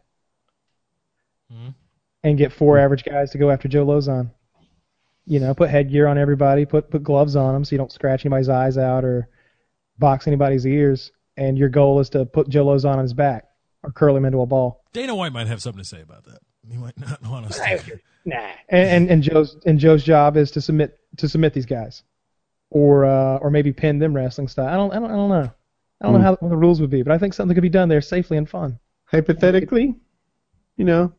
I bet if Joe was asked, he could say. And Harley against Lauzon on the survival trip. Oh, wow. That's what you guys just need to be doing, is to break somebody's arm accidentally when you're out in the middle of the woods with no food and no supplies. Like, oh, crap, I broke Harley's arm. I think, I think Joe would lose that one. Harley's gigantic. Harley is gigantic. Yeah. He's a big yeah. Harley, Harley got in my car one time. It was a tight fit. That motherfucker barely fit in that car. Like, his head was at the sunroof. Mine's at the sunroof. He barely fit in that car. Yeah. What was his rap name? Um, um, um, um. We should have talked about his rap names when he was here. Uh, one of them was Fat Santa. He was Fat Santa for a while. I think he's like Granddaddy Longlegs now, though. Something stupid like that. Harley's funny. Yeah, that's his. He's gifted funny, man. He, he's funny.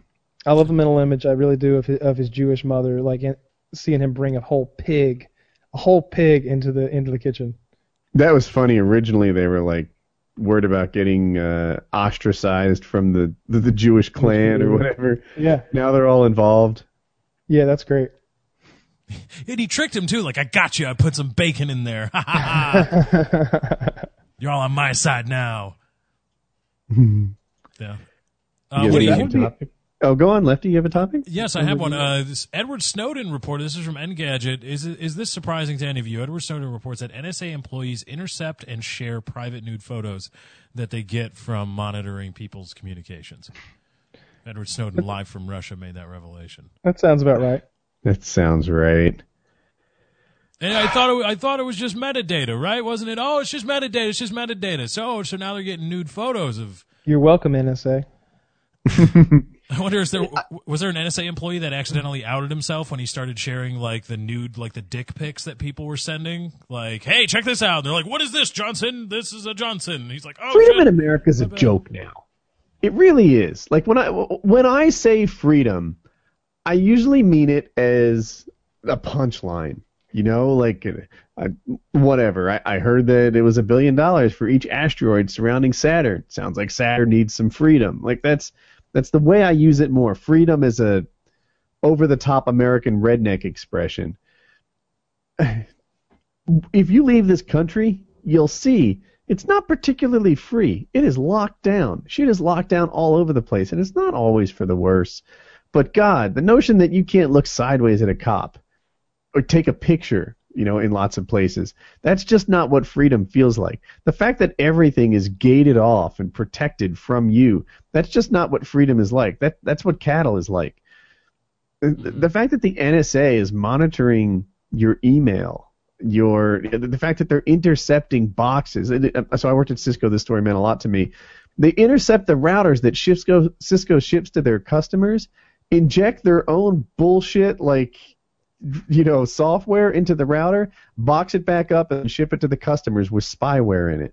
People are not buying Cisco stuff because America's spying on other countries by intercepting the boxes and modifying the product. That's that's How just would they not get a good. Hold of this? Like, were they consumer products or like commercial stuff? Commercial stuff. Oh shit! That's a yeah. That's insane. It is insane, and it's real. And you know they have like photos of them doing it. It, it the the level of intrusion that our government is doing in the name of protecting us is bullshit. And, and I feel like it's just fun on the intruder side that they're not really thinking about what's right and wrong anymore. The they're not even thinking about a, a cost benefit analysis in terms of either like quality of life or actual money spent. They're just running away crazy in one direction. You know, we laugh about McCarthy era. Mm-hmm. We've beaten McCarthy era, right? McCarthy era is lightweights. McCarthy era, you think that's surveillance? Get on my level. You know, they're reading your mail. They're reading your texts. They're intercepting mm-hmm. the photos that you send to your girlfriend. They're they're all over the like. It's. Yeah. You, th- you thought Hoover was bad, keeping files on political dissidents that he didn't like, and using the F B I to to keep a, keep track on people that, that were saying political things that he didn't necessarily agree with, not even that they were treasonous. And you realize now that probably an email or text message that you have sent has been read by somebody somewhere, or or passed through, filtered through some co- some sort of algorithm, and perhaps if you've said the wrong thing, flagged for later analysis. Something you yes. said, and, you, and who are you? Are you on the? Are you really on a watch list? No, you're just some guy, and you said, "Uh huh, hey, yeah, we, you know, I don't know. How do you work bomb into a regular everyday conversation? You're texting with Unabomb. Your buddies. Welcome yeah. to the nineties. Unabomb, man, and I'm like, ha ha ha. Remember when assholes used to say that? Yeah, dude, it was hilarious. And then.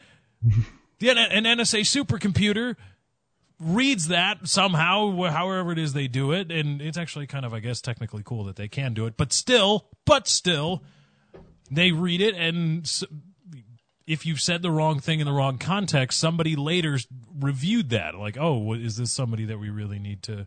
Really need bullshit. To take a look at. That's not what freedom is. Mm-hmm. That's not what freedom is. I, I remember some guy in the P K A subreddit was talking about Peru. And he said a couple of things that, that, that burned into my head. He was like, you know, the, the reason that he, I think he's an American expat, which means he moved out of America. And uh, he said that, he's like, one thing about Peru is the freedom you get there. He's like, you think America's free, but you don't know freedom. You know, in, until you live in some other country and you can just, like, go do stuff. You want to drive your truck in the woods. You want to chop down a tree. You want to do this. Like, you, we need a permit to chop down a tree in my yard. Right? Yeah. You know? You need that, permits if you're going to redo your bathroom. You need permits if you're going to move an outlet, technically. And you need all that's, these things. That's just not what freedom feels like. So, so that's one thing. The other thing he said that totally burned into my head is, until you've had sex with a Latina chick, you're still a virgin. It's that different. I'm like, really? Kudos to you, my sir. I, I like that. Like one of those Brazilian big butt ones, or just any kind of any brand I'm of Latin. I'm just picturing a really to. enthusiastic Latin chick that knows how to get down. Mm. Yeah, that.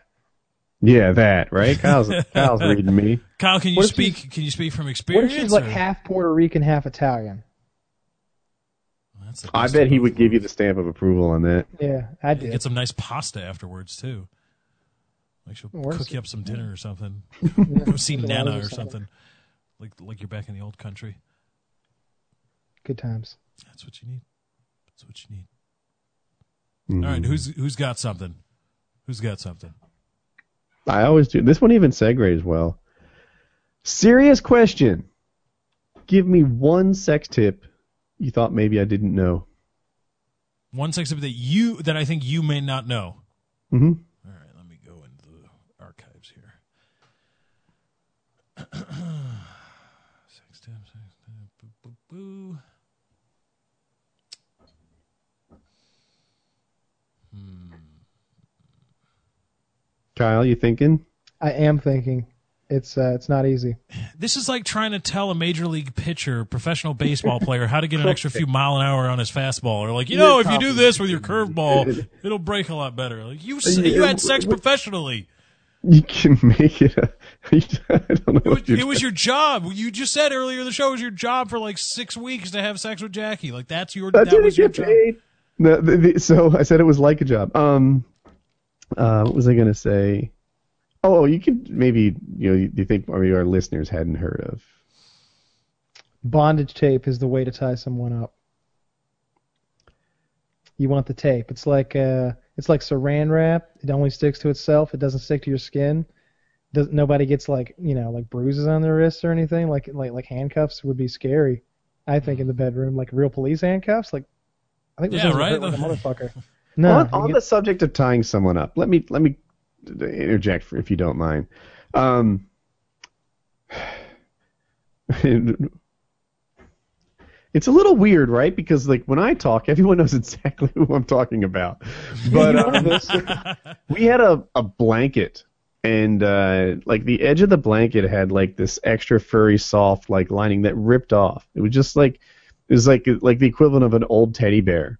And um, it's not that it like I think I picture. Kyle's bondage tape, which is like a saran tat st- sticking to yourself, where you literally can't escape, like duct tape that doesn't hurt, right? Mm-hmm. Um, this was more of a voluntary thing, you know, like all right, your hands are tied here to the bed, and that's that's that. If you really wanted to escape, you could. You know, this isn't a hostage situation, but uh, you know, the intent here is that that you're not allowed to get your hands free, and it would take some wiggling to make it happen. Do people know how to tie hands? People don't, I bet. That, that's that's the other reason why the, the tape is so good. You don't need to know. You just wrap it around itself once, and it it's done. Basically, you wrap it around the wrists, and then between the wrists, you do a loop that way, and it tightens it. Like if if I just wrap around my wrist like a big circle, then it's always loose, and you can slip one out or whatever. But if I wrap it around the wrist, it's hard to really do to yourself. But you wrap it around the wrist. And then you need some loops that go through the middle. I'm not doing it very well. But the loops that go through the middle, like this part, that's what tightens it. I don't think I'm doing a good job of demonstrating. It's way easier to do on somebody else. But yeah, wrap it around the outside and then take some loops around the you center. You see, for me, I, it was never about like actually securing their hands. It was more of a like a exactly. role playing thing. I, I'm not like I'm like ha ha ha, your hands are tied. Not like you're not fucking going anywhere. You're right. See, Kyle's going hardcore on his. Yeah, He's got. Well, the point is to secure them so that they can't get away from the super intense orgasm that's coming, so they can't wiggle away. See, now I, I don't.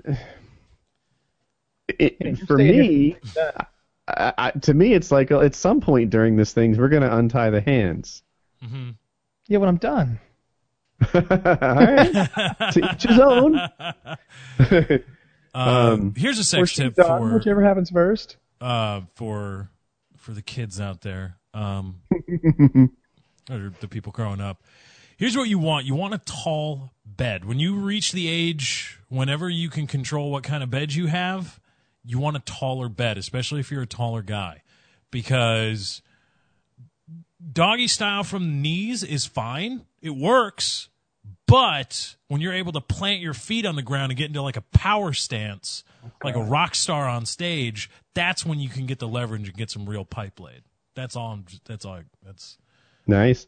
I so I have this came from an Ask Reddit thing, and I have one that's not on here that that I think is on my own.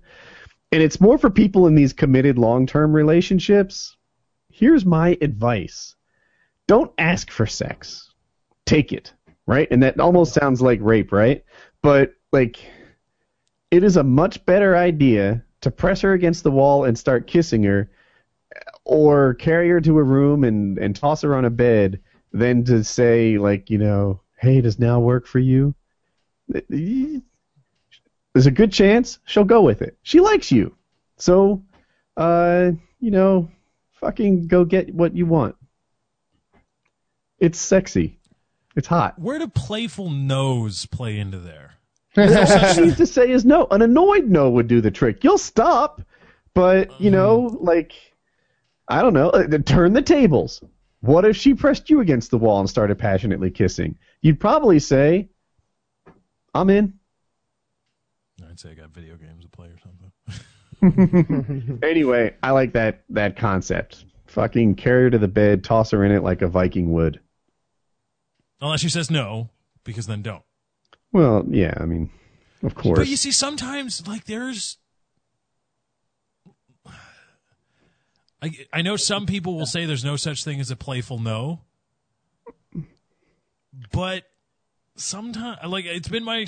I, Maybe. I know what you're saying. Jackie used to do that too. Like it, like this. Like she no, would totally, stop. And that's a she no. She would totally mean yes, and I would stop.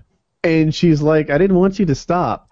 And I'm like, no, that that concept is a non-starter. And she even explained that she liked saying no. This is like teenage Jackie, long time ago. Um, she liked saying no because it was almost like plausible deniability or something. Like like you know, she got to. Well, I said no, you know, or what? Like, like it made her less of a tramp, and uh, I'm like, that that whole concept is a non-starter for us. That's not how we're working this. Uh, no means no. You know, what I'm looking for you is yeses, mm-hmm. and she doesn't do that now. Yeah, and I feel bad because it's like, you know, I, that is that same thing has happened to me, where it's like, huh, no, stop. I'm like, all right, and, well, no, that's not what I meant, and it's like, well. When you say no, but you expect me to go, my I've been conditioned, probably with noble intent, that no, well, uh, no means no. Right. And I feel bad, like a rapist, when even if you give me that playful, no, no, stop, and I keep doing it, I'm like, oh shit, have I crossed a line? Like, uh oh. Yeah, I don't, I don't even start down that road. No means no. That's that. Don't want to. Don't want to be. Don't want to be a rapist. That's bad. Nope. Bad. Nope, bad. One. Bad place just to be. One on the internet. That's all. um. Uh, what was I going to say? Um. Oh. I, this is getting a little graphic, but whatever. It's painkiller already. Close your ears if you're a youngin. No Oral sex tip. I we've all heard the joke about the alphabet thing, right? Mm-hmm. No, I have not heard this. Oh, spell the, the joke alphabet is... on the woman's vagina with your tongue or on her clitoris. Yeah, the, the joke is that you lick the alphabet. That's okay. The thing. You know, that that that you just go through whatever and they lick the alphabet. I disagree. I think if you figured out, like once you get the reaction that you're looking for, once that thing is working, that's your thing, right? You know, it, let's say hypothetically she loves tea. Capital letter T is her jam. Don't move on. Don't no. Keep capital T-ing until you're done. That's uh, that's one of my tips. Okay. Uh, she's not looking for your cue if she likes capital T. Just keep yeah, doing that. But she thing. might be looking for your D. Oh God. It's like operating a metal detector. Once you once you find where you need to be, you just you start digging. Mm-hmm. Yes, I like that. I like the metal detector analogy. Or like a Geiger counter for sex. Yeah, lots of rads. You can get some Rat Away or Rat X. Mm-hmm, mm-hmm. I want to play mm. some Fallout. I've got to finish modding that game. It really is a bitch to do. It's like a, it's it's an hour-long process, regardless of what somebody says, because I have to watch an accompanying YouTube video to make sure I do it in the correct order. Mm-hmm. And I'm, you know, I'm pausing and going back and forth between menus because, of course, my folders aren't as well kempt as his. Yeah. But once you get it, it's fun. Once you get it done and you get it up and it's stable, it's um, it's a lot of fun. I'm really, really, really, really excited for Fallout four because, one... Has it been announced? They got to be making it, right? Mm. They can't not be. Like, the modding community has kept New Vegas alive for so long. Skyrim, so long, but... Are the mods that big a deal? Yes. Mm-hmm. Yeah. It, Are they just graphical? Changer. What makes them no. good? Uh, there's there's a, there's one conversion mod that adds a few different. Uh, there it adds the concept of backpacks to the game. It adds sprinting, um, mm. visor views. Um, mm. They complete. There's there's mods that completely rebalance the game and make it a, a whole different gaming experience. Um, there's lots of weather mods and the vi- Skyrim isn't a particularly good looking game in vanilla. But with some of the mods, it looks really, really good. And it's not as hazy and dull. It's you can make the sky be bright blue and like cool looking. And uh, I should get a list of mods that I that I should install and then live stream it again. Just go to the uh, the Fallout subreddit and uh, there's there's you know it's it's right there like all the best mods to get and why and mm. uh, how to do them and. Yeah, there's recommendations uh, for people for like packs of mods that you package together that that like work well mm-hmm. and. Um, yeah, that's yeah, the kind of thing I'm looking for. Hmm. Yeah, because you've got to install in the right order, or you'll have crashing issues. And and then there's, there's a whole – you've got to use some special client to launch the game if yeah. you have more than four gigabytes of video RAM. Yeah, there's a couple of uh, really? tools yeah. that you have to – there's a couple of tools that you have to put on – that you have to get. You get the Nexus Mod Manager and a couple other little things to make See, it I, all – I have more than four gigs of video RAM. I think it's like more than two. If you have more than two, it, it allows to use four. Have more than two. Right. But um but yeah, you, you need to get that so that it will otherwise it, it the, the game will launch fine, but then once it runs out of I don't know why it runs out of video RAM, but that's what I read that it runs out and then the game crashes. So you'll play and you'll always be able to play for like five minutes, ten minutes, fifteen, but then once it hits that two, two and a half gig limit, done. So you got to tell it to use more than two and a half or something. Hmm. All that narrow, narrowly technical stuff, but it's a lot of fun. It, it really is, um, and it adds a lot to the game. You can make it your own too, and you, you can add. You know, there's different armor mods, and some of it is just cosmetic, but other times there's different stats and different. You can get a bunch of cool stuff, and it it increases the variance, the number and variance of people. It makes the uh, the downtown, uh, the the strip a lot more lively and like you an can actual... do the strip without doors, I think. Oh, really? Yeah, that's cool. So yeah, it's a it's a it's pretty cool the things you can do mod in the game. And I think there's there's even I don't think there's voice recorded quests. I don't think they've gone that far, but I know there's extra quests that people that you can add. Yeah, there, there's dialogue. Oh, there's dialogue too? Yeah, there's um oh, there's whole. Cool. There's like a bounty hunter mod that, that's that's really deep that, that you go into where you become a bounty hunter. There's all these missions to go on with characters and N P Cs and uh, and, and dialogue and everything. That's pretty like there's cool. There's some serious serious mods for uh, for Fallout. I've been on there a lot reading on the uh, the Nexus um, forums or whatever, and those guys are passionate about that shit. They are. Uh, they have, you are given, have you given the female characters vaginas yet? Have you downloaded and installed uh, Not online? In Fallout. Uh, I did in Skyrim. Um, I did in Skyrim. I, I, I, one of the things I did just I, I was testing a lot of stuff. I, I I tried to make the game look as good as I could make it look. I tried to make the game run as many frames as I could. I tried to make the women look as good as I could at one point. And you can make them really pornographic, just absolutely dirty. Just with you can decide like what their pubic hair is like, like what their what their vagina looks like, um, like like how big their boobs are, how jiggly they are, how the gravity affects them, like their butts. You can you can determine their whole like body style. You can make it. You can have Jessica Alba as your like naked companion if you want. Like you can have some fun in Skyrim. That's how you get down. New topic? Sure.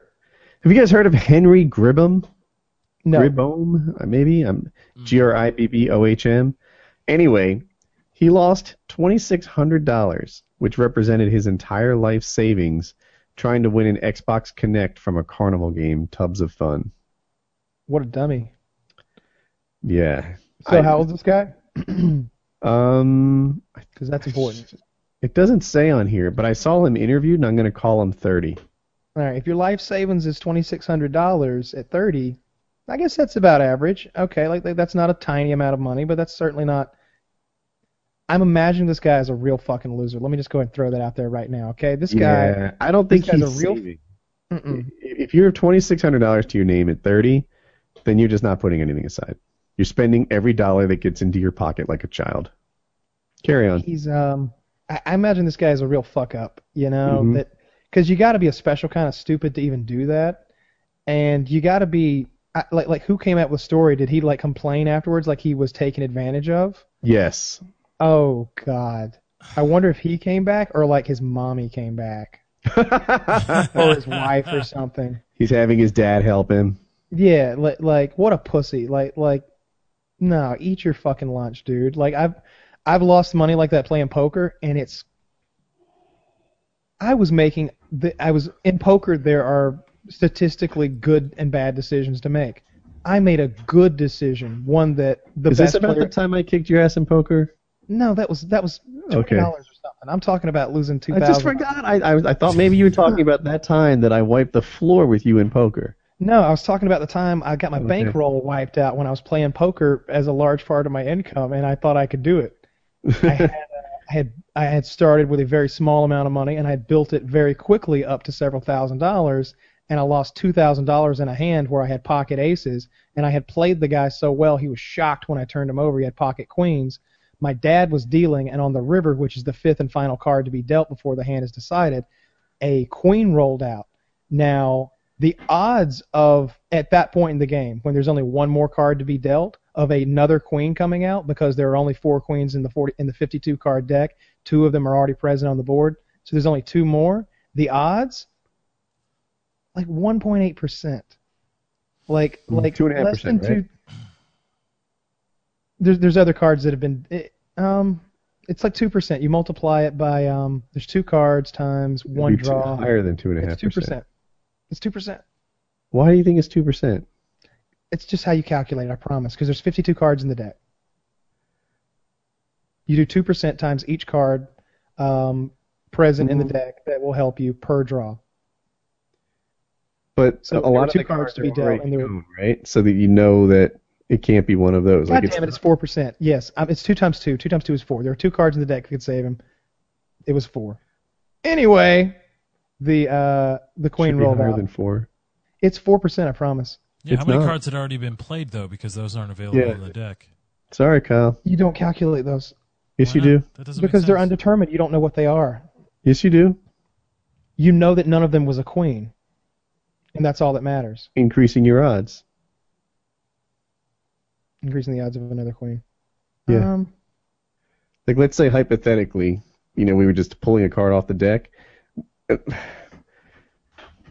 Okay, hypothetically. The, the way I do it is how the, the, the computer does it, though. Like, I promise mm. you, it's the exact way to do it. No, I'm not buying it. I'm right.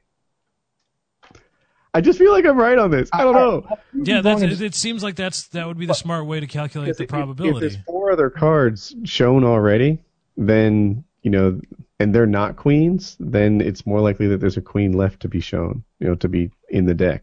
If you would exaggerate to make a point and say, all right, I've shown all fifty-one cards so far, you know, but there's still a four percent chance that this one is the queen. No, no, you got to account for the other card. When you count cards, you absolutely account for the cards that have been shown already. Yeah, and especially if the hand started out. Or was it just you two playing? No. Poor Kyle. He's getting no, no, I, I, I'm totally right here. I'm I'm going to show you. Oh, you're it, maintaining that you're right? Yeah, I, I promise you. Like that's some special math that he does. So yeah. Let's do this. There was a um, um, I forget. There used to be a game show, and it was like, do you want what's behind door number one or door number two? And you'd think there was like a fifty percent chance that um, that the new door that they're showing you was better than the like. This is one big prize, and there's a bunch of booby prizes, right? So you start off. Do you want left or right? And you choose right. All right. Okay. Now do you want left or right? And you choose right. And like, oh, okay. Now do you want left or right? You think it's fifty-fifty, but it's not. They're only showing you those other options because, like, you know, that's not the booby prize. The thing, you want to pick the one that you have already in all these cases because the path that's being determined, it's it's not random. They're just showing you more options, hoping that you pick the booby prize. I don't know how that, that relates to this, but the in Kyle's thing, because there are already cards chosen, the pool of cards from which, you know, that you know are not the queen is expanding. Therefore, the, you know, the percentage that there is a queen has gone up. Is that, you know, if, if I take a, if I have a, let's pretend there was one queen in the deck, just for a hypothetical, there'd be a one in fifty-two chance that I pull a queen. If I pull one off, now the odds are one in fifty-one. That's the simplest way to say this. The odds just went up. You know, I, I pulled one off. I've, I've demonstrated that it's a two. Now the odds of the next one being queen go higher. I pull the next one off, and it's not a queen. Now the odds are one in fifty. Go halfway through this deck, and, and if you still haven't hit the magic card, then the magic card's a one in twenty-six at this point, not a one in fifty-two. It matters which cards have already been shown to everybody. Uh, I'm aware of that, but and, and you calculate those if they're the, what you're counting is how many outs there are against the fifty-two card deck. Yep. Like, and there's outs because you're playing Texas Hold'em, and there they are on the thing. They're also in your hand. You know, you know that you know in your hand there's a couple of cards that are outed, like that you're holding them, and those aren't queens either. If you had like one of the queens in your hand, you know he only had, you know, one chance to get it on the river. But because you don't have any, there's there's a couple unaccounted for. Um, so I think this kind of explains what I'm talking about. I may be wrong, though. I think but I just heard I, push. Yeah, you did. Uh, but the way I do it is the way that the computer does it on E S P N and the same way that Uh, Doyle Brunson um, talks about calculating the odds. And while it, I'm willing to admit that there's a possibility it's not as exact because I understand the the the quality of using a number smaller than fifty-two to calculate your odds as the game goes on. But it's difficult to keep count of those cards all the time. And a really simple way to always be able to do it in your head and be within a couple percentage points and still and make correct decisions, be close enough to make correct decisions is what I'm saying. I think you multiply two times. So like if there's two outs, you multiply it by two, and there's a four percent chance of it occurring per draw of the deck. Okay, and if you can do the x times two t- plus number of outs times two divided by ten, if you can do that in your head, the error goes down. Okay, so there's wait, so that wait, the error increases? I don't actually understand this chart very well. Oh, no, the error does go down. Okay, so there's error built into the way they do it because there's the actual yeah. pro- statistical probability of making the river based on all the things that you know, but the way you... a simple mathematical formula to get close. And each of those lines going down is with um, a different amount of outs. So it's one outs, two outs, th- three outs, four. Oh, um, okay. So he's accounting for how many outs there are. Yeah, so there's a two percent chance if there's only one out of it happening because you're drawing once after out of the fifty-two card deck. One, it's like one out of fifty. That's with a with a zero point one seven percent uh, margin of error. Or eight percent margin of error. I guess you account for your own hand, too, in you, these outs? You, I only count... If I was looking for queens and there was a and I and I saw that somebody else discarded a queen, or I, or then I would eliminate that and I would lower the number of outs, but I'm not counting like how many jacks were pulled out and, and you know, I'm not quantifying the amount of cards that I know for a fact um, are already pulled from the deck and are in fact not queens. I don't take the time to do that kind of math because I just don't feel like it's necessary to be that exact. Look, this, is, this is like a rough way to do it. But I'm sure it is. I don't understand accurate. the chart very well, and I don't understand the, the right column of it either. X times two plus X times two divided That's by ten. It's a different formula. So X is how many outs you have. Huh. I also fear that this doesn't translate well into the audio-only version. But Probably not. But um, regardless, what happened was um, there was a, about a four or five percent chance. Uh, it was four percent. There was a four percent chance that it would happen, and it happened, and I lost all my money. And it was heartbreaking. Hmm. But this guy, but I, I, I still know to this day I made the correct decision. I'd make it a thousand times in a row, and I'd win most of the time statistically. But this guy's a moron. He fed a machine all of his money. Don't you stop the machine. It, it, it's called Tubs of Fun. So imagine like a um, I gotta find a, a Tupperware bucket mounted on a wall so that the opening was pointing almost flat, oh. but it angles up slightly. Do you I'm follow? Familiar. Yeah, they have is at Six Flags. Okay. And then what you do is you sort of underhand throw a ball into the tub and make it so that it doesn't bounce out. But the tub is so close to level that like the ball bounces out almost every time. And here's the scam. Let me drop some old man knowledge on you people. What the guy will do, what the carny does, is he takes the ball and he throws it in the bucket. Right? You following me so far? Mm-hmm. He's close to the bucket, and he can throw it at an angle so that it doesn't bounce straight back out. And he makes it look like it's easy. You with me so far? Yeah. Of course you guys are. Um... And then what he does is he hands a ball to you, like as a practice throw, and you throw it in the tub and you make it. Why did you make it? Because there's already his ball in there deadening the Tub of Fun. Uh-huh. So, and then he's like, all right, it's as easy as that. Here you go. And then he gives you like whatever three balls to try it or something like that. Each time you throw it without the ball in there deadening the um, like reflective property of the Tupperware tub, your ball bounces out, and the the, the top of, it's so close to flat. I wonder if I can get a picture of it for the people again. On Tubs oh. of Fun. Um, here we go. But how? Why would he keep going once he got past like a hundred dollars? Once you get past the value of the thing you're trying to win, don't you stop? The Xbox see, One Connect, no. which is like five, four hundred, five hundred bucks. Don't you stop? It, It looks like I sent, I gave a picture to you guys and I put it in the in the thing too. It looks like you can do that. It's a bucket, almost flat, but not quite flat. It seems yeah, but, like you'd be able to throw it in there. But he was proven time and time again that he could not. Twenty six hundred dollars he spent. Well, that's why he's on painkiller already because he's stupid. He's stupid, stupid. And, a fool in their money are soon-hearted. Was he paying a hundred dollars a throw here? This no, was like I think five it's like ten dollars for three balls or something. He was there for hours. Yeah. It's like ten dollars for three balls, maybe five dollars for three balls. Like, that's the deal.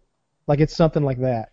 At some point, um, maybe maybe to get the Kinect, the Xbox Kinect, you have to, like, get more. all three in there. And he was getting ones and twos. Really? And he's, he's, I'm making this up. Oh. But, you know, he's gathering, like, stuffed animals along the way or something. And he was tw- eventually he's out his entire life savings, twenty-six hundred dollars And oh yeah, we, they didn't say the requirements. So like, yeah, I wonder how many balls he had to get in there to get this thing. Maybe he was getting, yeah, maybe he was getting close every time. For an Xbox with Kinect, I imagine you've got to be something special. Like five balls, maybe. Mm-hmm. Yeah, that it could be.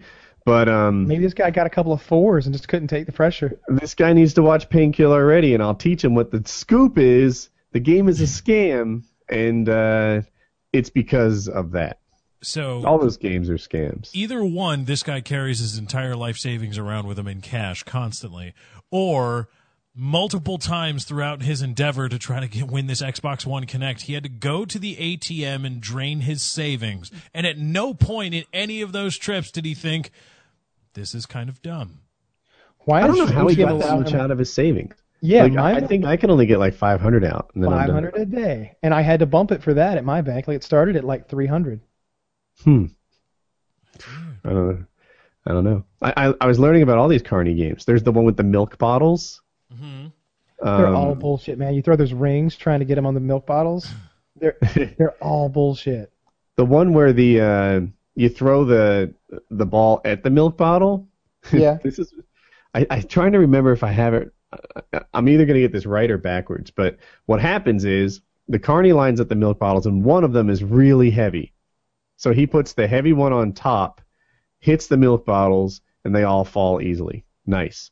And then it's your turn, and he puts the heavy milk bottle on the bottom, and sure enough, you can never knock that last milk bottle off the table. And that's the deal. You have to knock them off the table, not just knock them to tip over. Mm. And uh, you think to yourself you can do it, and the carny guy does it, yet something's wrong with you. What's wrong with you? He put the milk bottle in a different spot. Okay, so the hero milk bottle, or at least his hero milk bottle, he always knows this one's the heavy one. This one is forms the base when the mark is thrown in, and when I want to show off, I put it on top. Oh. Exactly, exactly. The um the basketball one, you know that that one's one of the more winnable, from what I understand. But yeah, I would it, think so. The ball is either slightly bigger or heavier, and the the rim is bent so that from front to back it's narrower than you're used to. Mm. It's not a circle. It, they they they they smush it from front to back. That's so shitty. Like it's not enough that you paid to be there. Like they can't just come, you know, pay out oh. some prizes. And then and then of course it's not like ten feet high. They may get like fourteen feet high. So it's farther and it's smaller. And it's something you never uh, practiced on before. It, yeah, it's something you've never, yeah, you know, but there are people out there with the kind of skill that can land those shots, but I'm, that wouldn't be me. Hmm.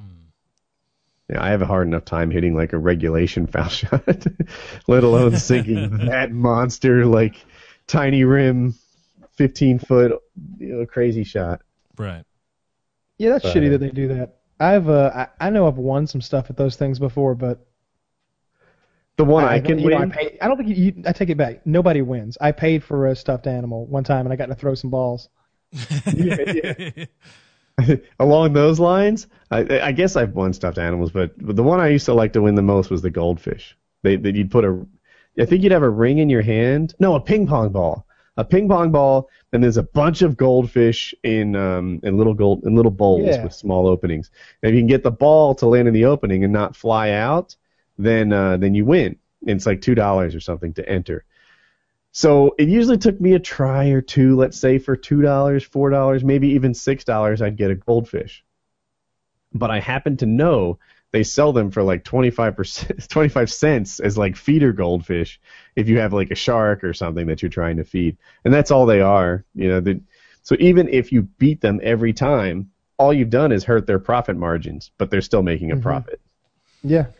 The the prize in the goldfish thing is cheaper than the entry fee. Well, I've seen it done so that you've got like, I don't know, imagine like a kiddie pool that circulates full of like these floating lily pads, and uh, and there's the same scenario. You're trying to get the, the ping pong ball to go into like the bowl, but the bowls have like numbers on them that are assigned to prizes, and some of them are actually decent prizes. But I would imagine that those bowls in particular are like cheated. Right. I don't. I, I almost never play the games at places like that because they're, they're they're bullshit. Yeah. There's the one where there's the wall of balloons. wall of balloons and you get darts and you throw and you break the dart and you hope that the number behind it is like the big prize, but it never is. It's the shittiest of the shitty prizes. Mm-hmm. You're like, oh man. Carnies, man. They got it down. They got it down and they'll size you up and they'll do whatever it takes to get you to walk on by and start handing over your money. That I don't know uneducated, why, toothless motherfucker has arcades outsmarted too, many though. People. Think about think about how uh, what a ripoff arcades are. Like they could they could give you something better than those stupid fucking ticket prizes. Like mm. come on, if, if I was gonna if I opened an arcade, there'd be prizes worth having. Like if you went in there and you dropped a hundred dollars, you might get a twenty-five dollar prize, like a legitimate one, like a cool prize. Mm-hmm. Like if if you roll up like one of those guys who's got the huge double armful of tickets because you've been raping skee-ball for four hours, man, you should go home with a D V D player at least, right? Like those things are cheap. Mm. He's been pumping quarters for hours. Mm-hmm. Playing and skee-ball. He's gonna come back. Not he's gonna come back. Pussy. He loves skee-ball. You know he is. Give him a fucking V C R, so give him a, or a D V D Happy player. Give customers. Him a, the key yeah. to a successful business. Which reminds me, it's time to pimp Patreon again. Yeah, you want to be a happy customer, go to patreon dot com slash p k. There you go. Be a happy customer of Painkiller already. What do you yeah. think is the best bang for your buck uh, Patreon pledge value? We tried to make them all even in terms of value. I think the ones that will be the most popular are like the, the five dollar tier. I think ten dollars is pretty good. ten dollars you get a you get a good you get a good a good amount. There they are, so they're in front of you. Um, I'm I like the twenty-five dollar one. Uh, I, th- I think uh, I think the twenty-five dollar one because you get into the uh, the R S S feed, the midweek podcast, and all that stuff. Mm-hmm. So at five dollars, you get the show early. I think that'll be popular. Um, and then where's Painkiller nearly? Oh, at twenty-five. Yeah. yeah, that's what I was saying. That, that's that's mine. That's and that says thirty minute, but there's a milestone that I think we passed. Yeah, that's going to be like coming in August. It to an hour. Mm-hmm. Yeah, the, the the milestone. Here's how this works. We want to deliver this stuff like after you pay because there's enough internet trolls out there that you know they'll just bump this up to twenty grand every month and then back we'll, out we'll do before the month ends. Yeah. Not get paid. Yeah, like like we have to protect ourselves, so so we tend to deliver after payment, not before. Yeah, but the thing to keep in mind is everybody who pays for something's going to get something. So some of you are going to get to come play some games with us. Apparently, that's going to be interesting. Really? Which, which level is that at? Is that at? Um, let's see here. Fifty? No. Oh, Five hundred. So. Two people bought that. Yep. All right. Just a just a reminder to everybody: if you're so. a patron. Yeah, I, I, I know Patreon has done a couple little weird things and like miscalculated some they stuff occasionally. It. Oh, well then. They fixed it all. I don't, yeah. I don't, I don't have conf- confirmation, but uh, if I had to guess, then I'd say that two of these gentlemen are uh, are going to be playing some yeah. some video games with us. That'll be whoever, neat. Whoever they are. Um, Just to be completely yeah. sure, if you're a patron, make sure to go to patreon dot com, sign in, and make sure you are where you want to be. Uh, the end of the month is closing up, uh, or closing in on us, and we don't, and we don't want you to be unhappy because you think, oh, I wanted to do this, but it charged me for that. So go make yeah, sure. Nope. Right. They yeah, fixed when, it. Go make sure, month, but it's fixed. Have, uh, at the end of the month, when you don't have your ringtone, you know, you're gonna be mm-hmm. kicking yourself. So make sure you're there. That ringtone's gonna be fun to do. I'm gonna enjoy that. I'm gonna. I think I'm gonna, depending on how many there are. Um, I may, I, like I said, I think I might have a half hour of studio time left at a, at a studio in Atlanta. I might go record them there, but I'm definitely going to do a good job at it. I'm going to I'm gonna set up something so I'm not echoey or anything, and that's I'm gonna how have I, fun with that. So I have this, I, we've talked about this before. There, there's a there's a lower level tier where you can get like a ringtone or like a custom voicemail, and I have a feeling people are going to want them from Kyle. Like, he he's just the guy, right? They, they, I think they're going to want them from Kyle, and maybe second place Lefty and last place me. But there's another one where they get a custom video where you can like ask the guy a question and have him get back to you or, or whatever. And I have a feeling that one might be me. And I want to do a really good job. Like I want to knock that one out of the park and you know give people exactly what they were hoping for. But we'll see. We'll see if anyone buys it. But um, yeah, and I don't know how I got on that. But Kyle looks looks looking forward to doing the ringtones. I'm looking forward to doing the custom video. Should be fun. That I want to see. And if you don't want to do Patreon, if you if you can't, you say, you know, uh, this again, this is additive stuff. We're not we're not taking anything away and putting it behind a paywall. Um, if you can't, uh, one thing you can do is if you have iTunes, go to the iTunes store, search Painkiller Already. Is it not? Is that what it's under? The old branding? Yep, yep. And so I'll, uh, I'll double check it. But go on. Search Painkiller Already on the iTunes store and be able to subscribe or be sure to subscribe oh. to the R S S feed and rate it. Yeah, yeah, yeah. It's Painkiller Already on the iTunes feed. You You'll see it. At the as we say this, there's a dog as the icon, but um, someday we'll get that updated. We're just waiting for iTunes to to notice that we fixed it. Yeah, iTunes. I, I think that's like one of the only things that they actually host is those images, images. And it just it just takes forever because they don't they don't host any of the audio because why would Apple be in charge of that? Um, so they they just. It takes forever for that to update. I know ch- I changed the thumbnail on my on my podcast, Lefty Show on iTunes too, uh, and it, it took like uh, I think it ch- I think it changed back recently. What the fuck's going on here? I got to see it in the store. All right, so uh, ask me anything questions. Some of these are from the Patreon too. Hmm. Um, this is the first one. What are your plans for the okay. rest of your life, and how do you plan to make them happen? What are you doing today that will take you somewhere in the future, each host? What are your plans for the rest of your life, and how do you plan to make them happen? What are you doing today that will take you there, each host? Well, Dan. I don't have a hmm. pl- set plan for the rest of my life. I, uh-huh. Um, you know, so, so here's the thing. I, I, you, do you want to go first? No, no, no. Go ahead. This is I. I gotta think. I think I, I think I know my answer here because, um, I think I prescribe to the, the notion of living each day, you know, like it's your last, but not in that crazy way where you would just like get naked and run around like pissing on stuff, like not literally like it's the last day, but you know, enjoy every day. And so to do that, you have to enjoy what you're doing. So the plan is just to do what I like to do every day. And make that, and sort of make my uh, my vacation my vocation, like Mark Twain said. Hmm. Yeah, I'm the same way. I don't have every, I don't have like, you know, what am I going to do for the next forty years of my life to get me to retirement? Like, I don't have that planned out, and I don't think I would want to plan that out. It, just for me personally, what I like to do. But uh, as of right now, in the near term, I think I could make podcasting or producing podcasts a viable business, and um, whether it be selling ads against that or selling subscription stuff. And I think investing in that, investing the time and effort to perfect the craft, and which I am doing. Uh, I took Woody's I took Woody's criticism from last week, tightened up the intro to the Lefty Show, and uh, been working on stuff like that. And I think that will be something that can um.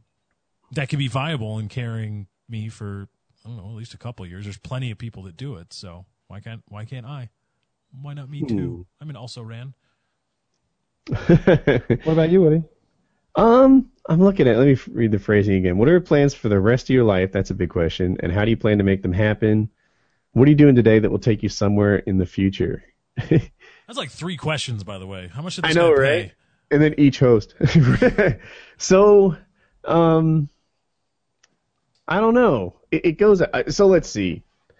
A lot of my plans are about scheduling other people, right? I tend to get my daughter through college and then cast her on her way, marry her off to some dude um, or chick. I don't care. Just not me. Um, that's a thing. Colin, total question mark. Uh, I had – this is a thought I had today, which tells you what a question mark this is. We still dream of Colin. Colin's – smart, but it's hard to succeed in school when he doesn't understand everything you say and when he can't tell you everything he's thinking. Um, but he's not like, aside from his like the communication barrier, he can learn as well as anybody else. It, he's equivalent to maybe like a Japanese exchange student. Not dumb, just struggling in school right now because he doesn't know the language. Um, so that that's where he is. If he doesn't get on course and, you know, go to college and stuff like we dream of him happening, I don't know what happens next, but I had this dream today. What if I bought a sailboat and took, like, hypothetical twenty-one-year-old Colin, sailing across the Atlantic and had some sort of Dad Colin adventure time. And while that's not a plan for life, it would be a thing, you know, that, that like a shared passion that we went and did a thing. And you think to yourself, but Woody, you don't know how to sail. Well, that's easy to fix. I'll learn how to sail. You get seasick. Well, I was just learning that marijuana fixes seasickness. So I will get high as a kite, grab my son, and sail across the ocean. That is not can at I, all a recipe for I disaster. You want to come? Woody, there's a there's a thirty-something uh, foot. Let me. How long's my boat? Hang on. Is this the S S YouTube money? um, it says Santa Maria on the side. Your but... timing's all wrong. He's eleven. I'm not going to keep your boat in a slip until he's twenty-one. Yeah, there's an eighty-two. There's a nineteen eighty-two San Juan uh, thirty-four footer down in Florida with your name on it. It's twenty-three thousand five hundred dollars. Would you say twenty-one five? Twenty-three five. Twenty-three five. Interested yacht buyers out there. Twenty-three five. Mm-hmm. Mm-hmm. I hope I get rid of that fucking thing. I, it is the bane of my existence. I should explain why I bought the boat. It's kind of a funny story. So, um, uh, White Boy and uh, I were, were looking for an investment. And um, at the time, the real estate market was really, really bad. This is about three years ago. And the investment idea was to sink like, I think it was fifty thousand dollars each, but it might have been twenty-five. But I think it was fifty. Um, it might have been twenty-five. It was twenty-five. I think it was to sink twenty-five thousand dollars each into a like moderately priced home in Florida that could be kind of a vacation home that we could go to and hang out, you know, like a two-bedroom, decent thing. And we found one. It was a, it was like three blocks from the beach, nice little brick house. It was cool. And uh, the idea was to buy this thing as sort of a vacation house and also as kind of investment. So when the market turned around, we'd sell it. And well, the more. Last, why Florida? Um, why Florida? It was it was particularly good. The, the real estate market was particularly good, and it oh, was a vacation. I thought it was a tax thing. Oh, that um that too. Also, you don't have to pay state income tax in Florida, so any time you spend at that residence throughout the year, um there was no state income tax paid. So you could you could get out of like half your state income tax by claiming it as a residence. So it it was two pronged attack. Anyway, last minute, White Boy backs out. And I'm like, well, what the fuck? I was, I'm all geared up for this trip, you know. I'm packed. I got my, I got my friends with me. Got my, you know, I got my, got my, got my money. Uh, what the, well, what the hell am I gonna do here? So I was like, someone came up with a bright idea, bright idea of just getting a yacht. Because you said, can still so, establish your residence on a yacht. On a yacht, if it has certain requirements, and those are sleeping quarters, um, a bathroom, um, a kitchen.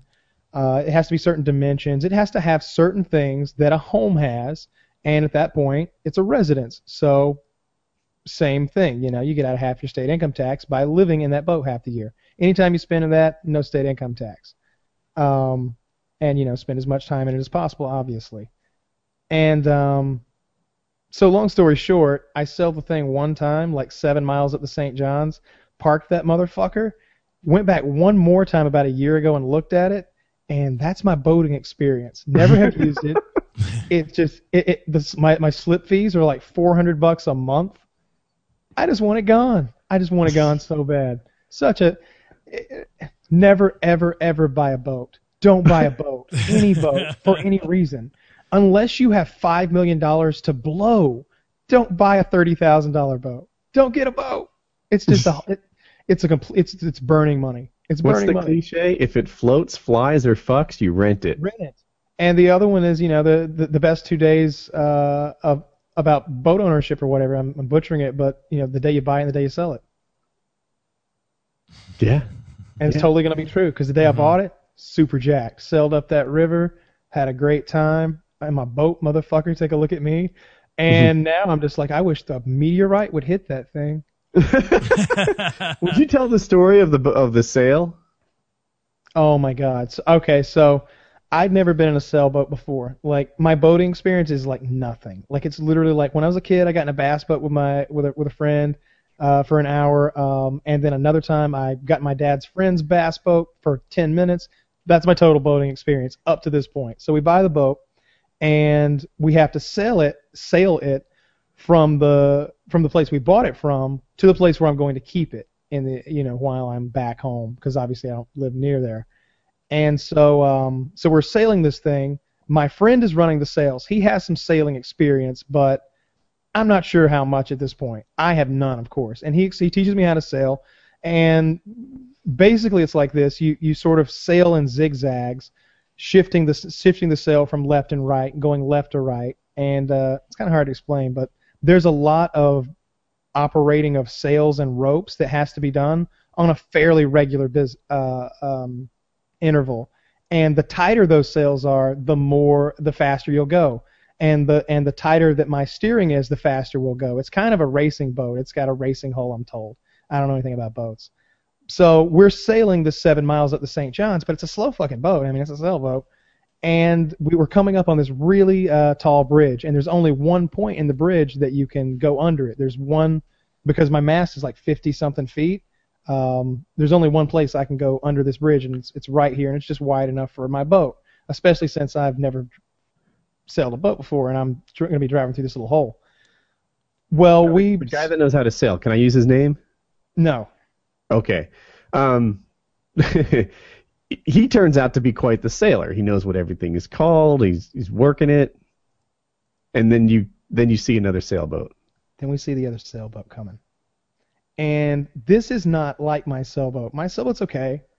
This boat is like a yacht. This this guy has a crew of three running his sails, and they're wearing like ascots and like cat and these little hats. And the captain matching wearing, sail uniforms. Yes, the captain is wearing like uh like a captain's hat, like a like a like a white J F K type hat. Like he's the fucking captain. And what's and your these, sailor look like? Oh, he's a portly fellow. I'm gonna say about five foot. Eight, five foot nine, two hundred and fifty pounds on a good day. Uh huh. Quite out of shape, um, and slow on his feet. and so, uh, and, and so I'm, and, and he's, he's he's like those motherfuckers. They're they're they're gaining on us. And I looked, and they were running their ropes hard, like they were trying to catch us and take the bridge. And they were signaling that they wanted the bridge with their flag or whatever. And I was like, well, let's just, you know. Slow down, spill this wind out of our sails, let them pass, you know, they they signaled it, whatever. He's like, I already signaled and they saw it. I'm just like, all right, well, fuck it, you know, uh, we, we're not really sailors here. We're, let's just let Captain Ahab go on and it'll be good. He's like, nah, fuck that shit. Fuck him. Fuck him. And he starts run. He, he He's like, just don't miss. Don't miss. Don't miss in your zigzags or whatever. And I'm like, all right, so because my job is to kind of turn the boat so sharply that it goes almost to the point where it's going to tip over, but it doesn't quite tip over. I'm trying to break as little as little water as possible. And um, and so I did my part, and he busted his ass so fucking hard running these ropes. Just both hands, move, like no gloves, just, just like running these big-ass fucking ropes as fast as he could. Ropes are squeaking, like ropes are groaning. He's tightening them so tight when he gets to the end of it, just huffing and puffing, sweating. His face is completely scarlet red, and he beat those motherfuckers to that bridge. That boat was running like fourteen or fifteen knots. I'd never seen it above eight, and those guys were scratching their heads like, what the fuck just happened? Because they were in like a one hundred eighty thousand dollars boat. I wish everyone could see him. I I can just picture him with his head. It's just his big, fat, cherry red Santa Claus cheeks running the damn ropes, going, uh, taking the boat up as fast as it would go. Fast as it, fast as, that's as fast as that boat ever went. It was uh, it was it was like when, when this baby hits eighty-eight miles an hour, you're gonna see some serious shit. Not the water's kind of fast, especially in a sailboat. It was it was it was impressive to me at the time, and. Those guys, those guys uh, couldn't catch us, which was funny. They, they were gaining on us for a long time, and then we like matched their speed, and uh, it was it was cool to see.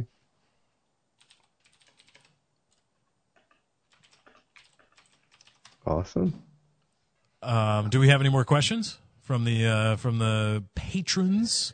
Let me see. I want to get some advice questions. Let us live your life for you. Let us tell you how to live your life, what to do in a certain situation, because we would never, ever steer you wrong, unless it was funny.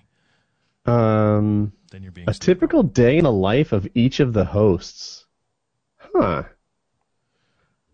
Um, today I uh, I don't have typical days. All my days are different. But I'll, so I'll just tell you what to, I did today. Uh, I couldn't sleep.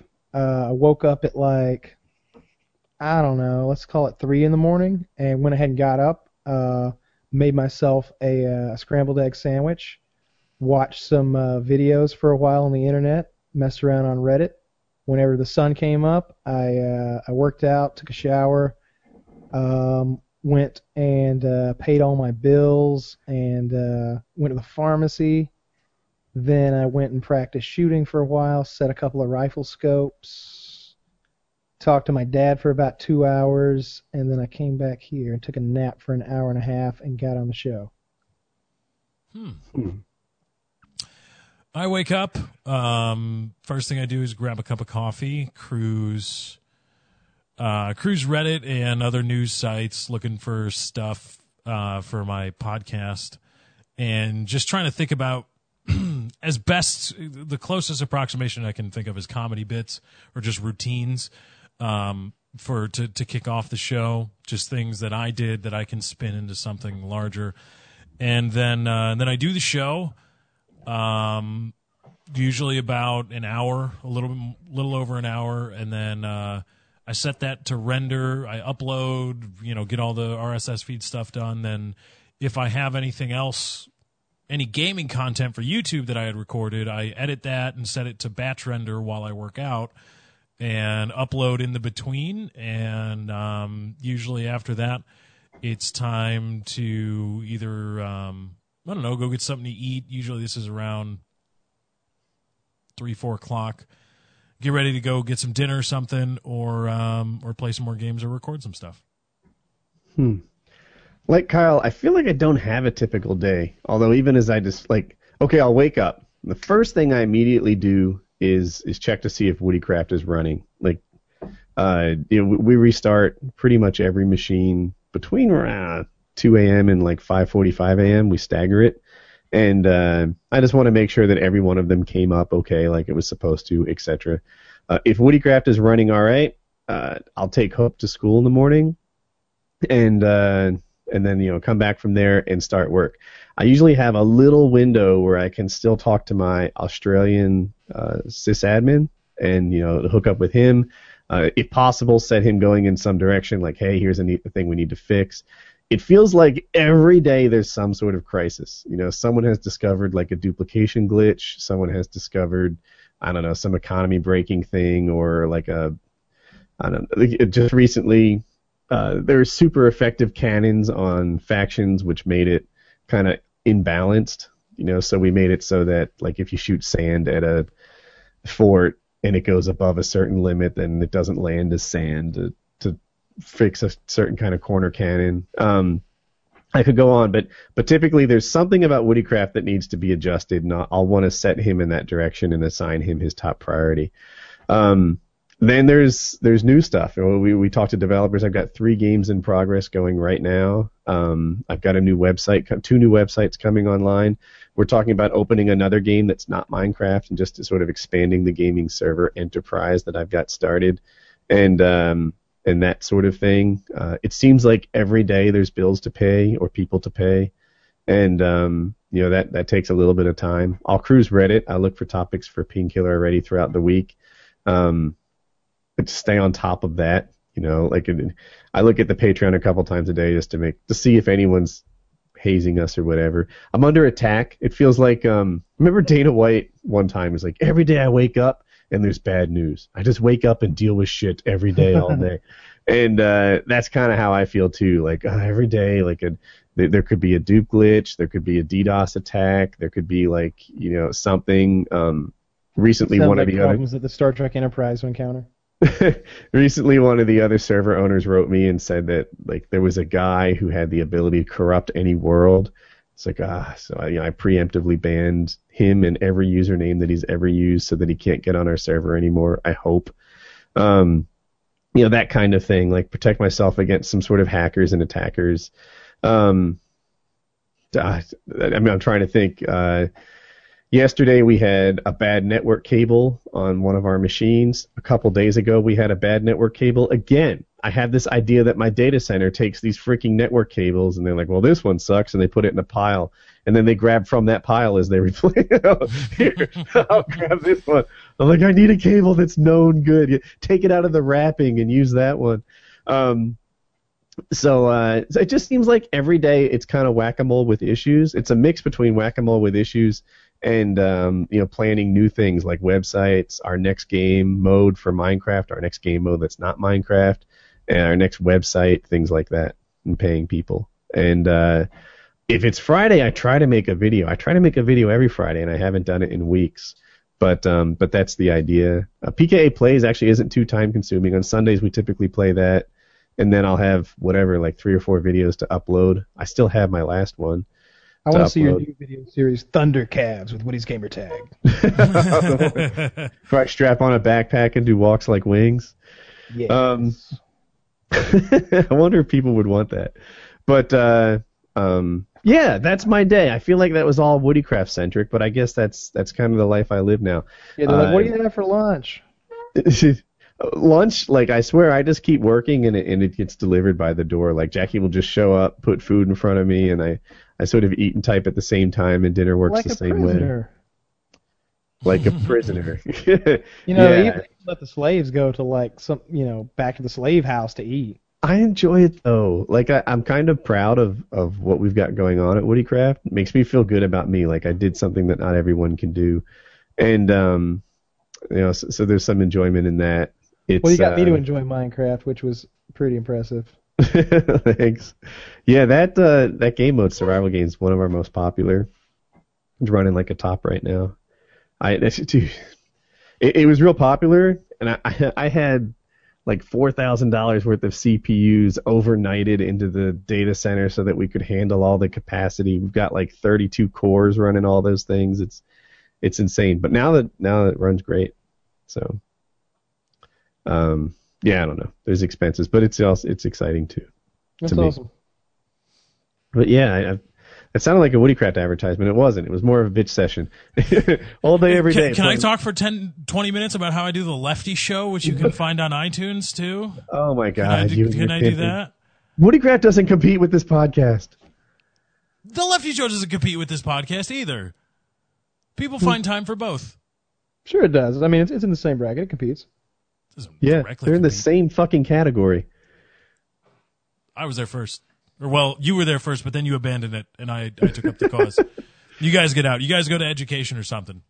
Let's get. Let's go to education. Let's All take right. this show to education or weather or what, what, what other weird I don't even know be. what the other ones are. Um, Games and hobbies. Can't be games too, and hobbies? Who the, what the fuck do people talk about in games and hobbies? Who could really be doing that? Oh, shit, an N P R show. Never mind. uh, have you ever heard of The Moth as a podcast? Speaking of competing podcasts. No. Oh, they tell it. stories. They're good. I like them. Interesting. Yeah. I've been watching YouTube videos of like storytelling sessions, like, uh, and those are really good. I spent like a whole night watching um, bullies get beat up. It's my favorite corner of YouTube. I told you. I told you oh, about it. It's so wonderful. And uh, dude, I, I sit there and I... Like, I really analyze it. After, like, usually there's, like, some one big punch or a combo, and uh, it's the loser's footwork almost every time. These guys sit there with their feet, like, in a straight line to their opponent's shoulders to where they can't go backwards anymore. That's the reason Weidman knocked out Silva. It's the reason half of these bullies lose. It, it's not their head movement. They try to move their head, but then they get caught because they can't take a step back because their footwork is dreadful. It's... You watch any bully video, and I almost guarantee you the guy that gets knocked out has his feet squarely underneath his shoulders, and he's square against his opponent, and he's just begging for that knockout. Oh, my God. I I, I would get into a fight every day if my opponent promised to use that footwork. It'd be no problem whatsoever. Woody would proudly beat up middle school bullies to every single day if they had shitty foot, I would like that. footwork. I wish that was a service. That, that I would ditch Woodycraft if beating up middle school bullies was a viable career. If I could just like take my, like, this motherfucker right here, oh, yeah, he's really tough. He's got a beard and everything. Right. He's adorable. I got this. You ever see that scene in Bad Santa where Billy Bob Thornton beats that kid's ass? No. No. So okay, so on the on the subreddit they were requesting some sort of Kyle's like movie club, and that sounds really complicated, but Bad Santa is is on Netflix Instant right now. Go watch Bad Santa with Billy Bob Thornton. It's excellent. It's excellent. Really? And, uh, there's a part where he beats up a child with his fists for bullying another child, and it's great. Oh, that's the best reason to beat up somebody. He, he's like he's an alcoholic Santa who robs malls with the help of his midget accomplice. Yeah. Uh, it's uh, it's a it, John Ritter's in it. He plays like the mall manager or something like that, and um, um, Bernie Mac's in it. He's like the mall security guard. It's really good. Oh, that's cool. Is it a movie you can watch outside of Christmas, or do you do you want to watch yeah, it around yeah, Christmas time? You don't need the. It, it's it's not a holiday movie. There's uh, it's it's rated very R. There's um really there's one scene where Billy Bob Thornton, you know, he's the mall Santa, but he's an alcoholic and he's always pissing himself and stuff. And he has a fetish for like big and tall women, and John Ritter like is walking by the big and tall women's dressing room and like hears some noises, and when he goes back there, uh, Billy Bob Thornton is fucking some fat lady in the ass in the in the uh, dressing room. Now, how can you and tell it's in the ass? I'm getting there and, because um, because she's moaning really loud, and you can like see their feet and like how their feet are positioned. And he says, "quote You ain't gonna shit right for a week." Oh, boy. And so then, like, John Ritter has to go to uh, Bernie Mac's character, and he has to explain this thing, and he's like, and he said, you ain't gonna S H I T right for a week. And Bernie Mac's like, mmm, anal fornication. Mm. Big, tall women. Mm. I don't know about all this.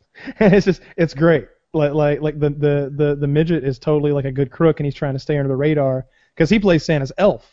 Like, that's how they infiltrate the malls. And that, you know, at the at on Christmas uh, Eve every night, every year, they rob a different, like, major shopping mall because they've got all that cash, uh, you know, from the Christmas shopping season piled up in the, in the vault. So that's the premise of the movie. It's really good. And he's just a dark, dark motherfucker. Like, he's just super depressed, alcoholic. Great. It's great, though. Great movie. Watch that. Bad Santa, huh? Bad Santa. Huh. It's got this little kid in it. That it, it's a really good. It's a really funny movie. It's one of my favorite Billy Bob Thornton movies for sure. I saw this question and I um didn't immediately have. What's your favorite P K A moment? I thought it was pretty cool when Wing smashed that door that time. That's yeah, a good one. That was uh that was nice. You know what I really enjoyed. I, I, I, I, maybe I'm getting nostalgic over this one episode, but when P K A Dan came on and told us about his uh, his now ex-wife and, you know, the, the Facebook affair thing that she had, and then in particular, the moment was when we were trying to convince him to go to to release that cop's details and ruin his life. Oh. That persona, personifies the, the justice that P K A is all about. I'd have done it. We didn't do that, though, did we? We didn't. We should have. Mm. We should have made him famous. I don't know. I, Dan, if you're watching this, it's still a service I offer. I swear to God, I, I, I will know if put that not. guy shit on the internet. Fuck that guy. That guy knew she was married, and he's married. Oh, he yeah, broke, he's married. That's Dan right. Dan has four daughters. Mm. Four daughters. And he he broke up that marriage. Now Dan's in a better spot, whatever, whatever. But fuck that guy. He didn't care that Jen was a bitch. He just wanted to see her boobies. I, yeah, no, no, no. That That's P K A justice, baby. We've released many a phone number. If you drink, call us or whatever, your phone number's coming out. It's how we do business around here. And uh, if Dan ever changes his mind and wants to put that cop's details out on the internet, it's a service I provide. That that that that still, even though he said no, I, I like to think that the that was such a great episode, and if I could pick a moment from it, uh, trying to talk him into getting his justice was one of my favorites.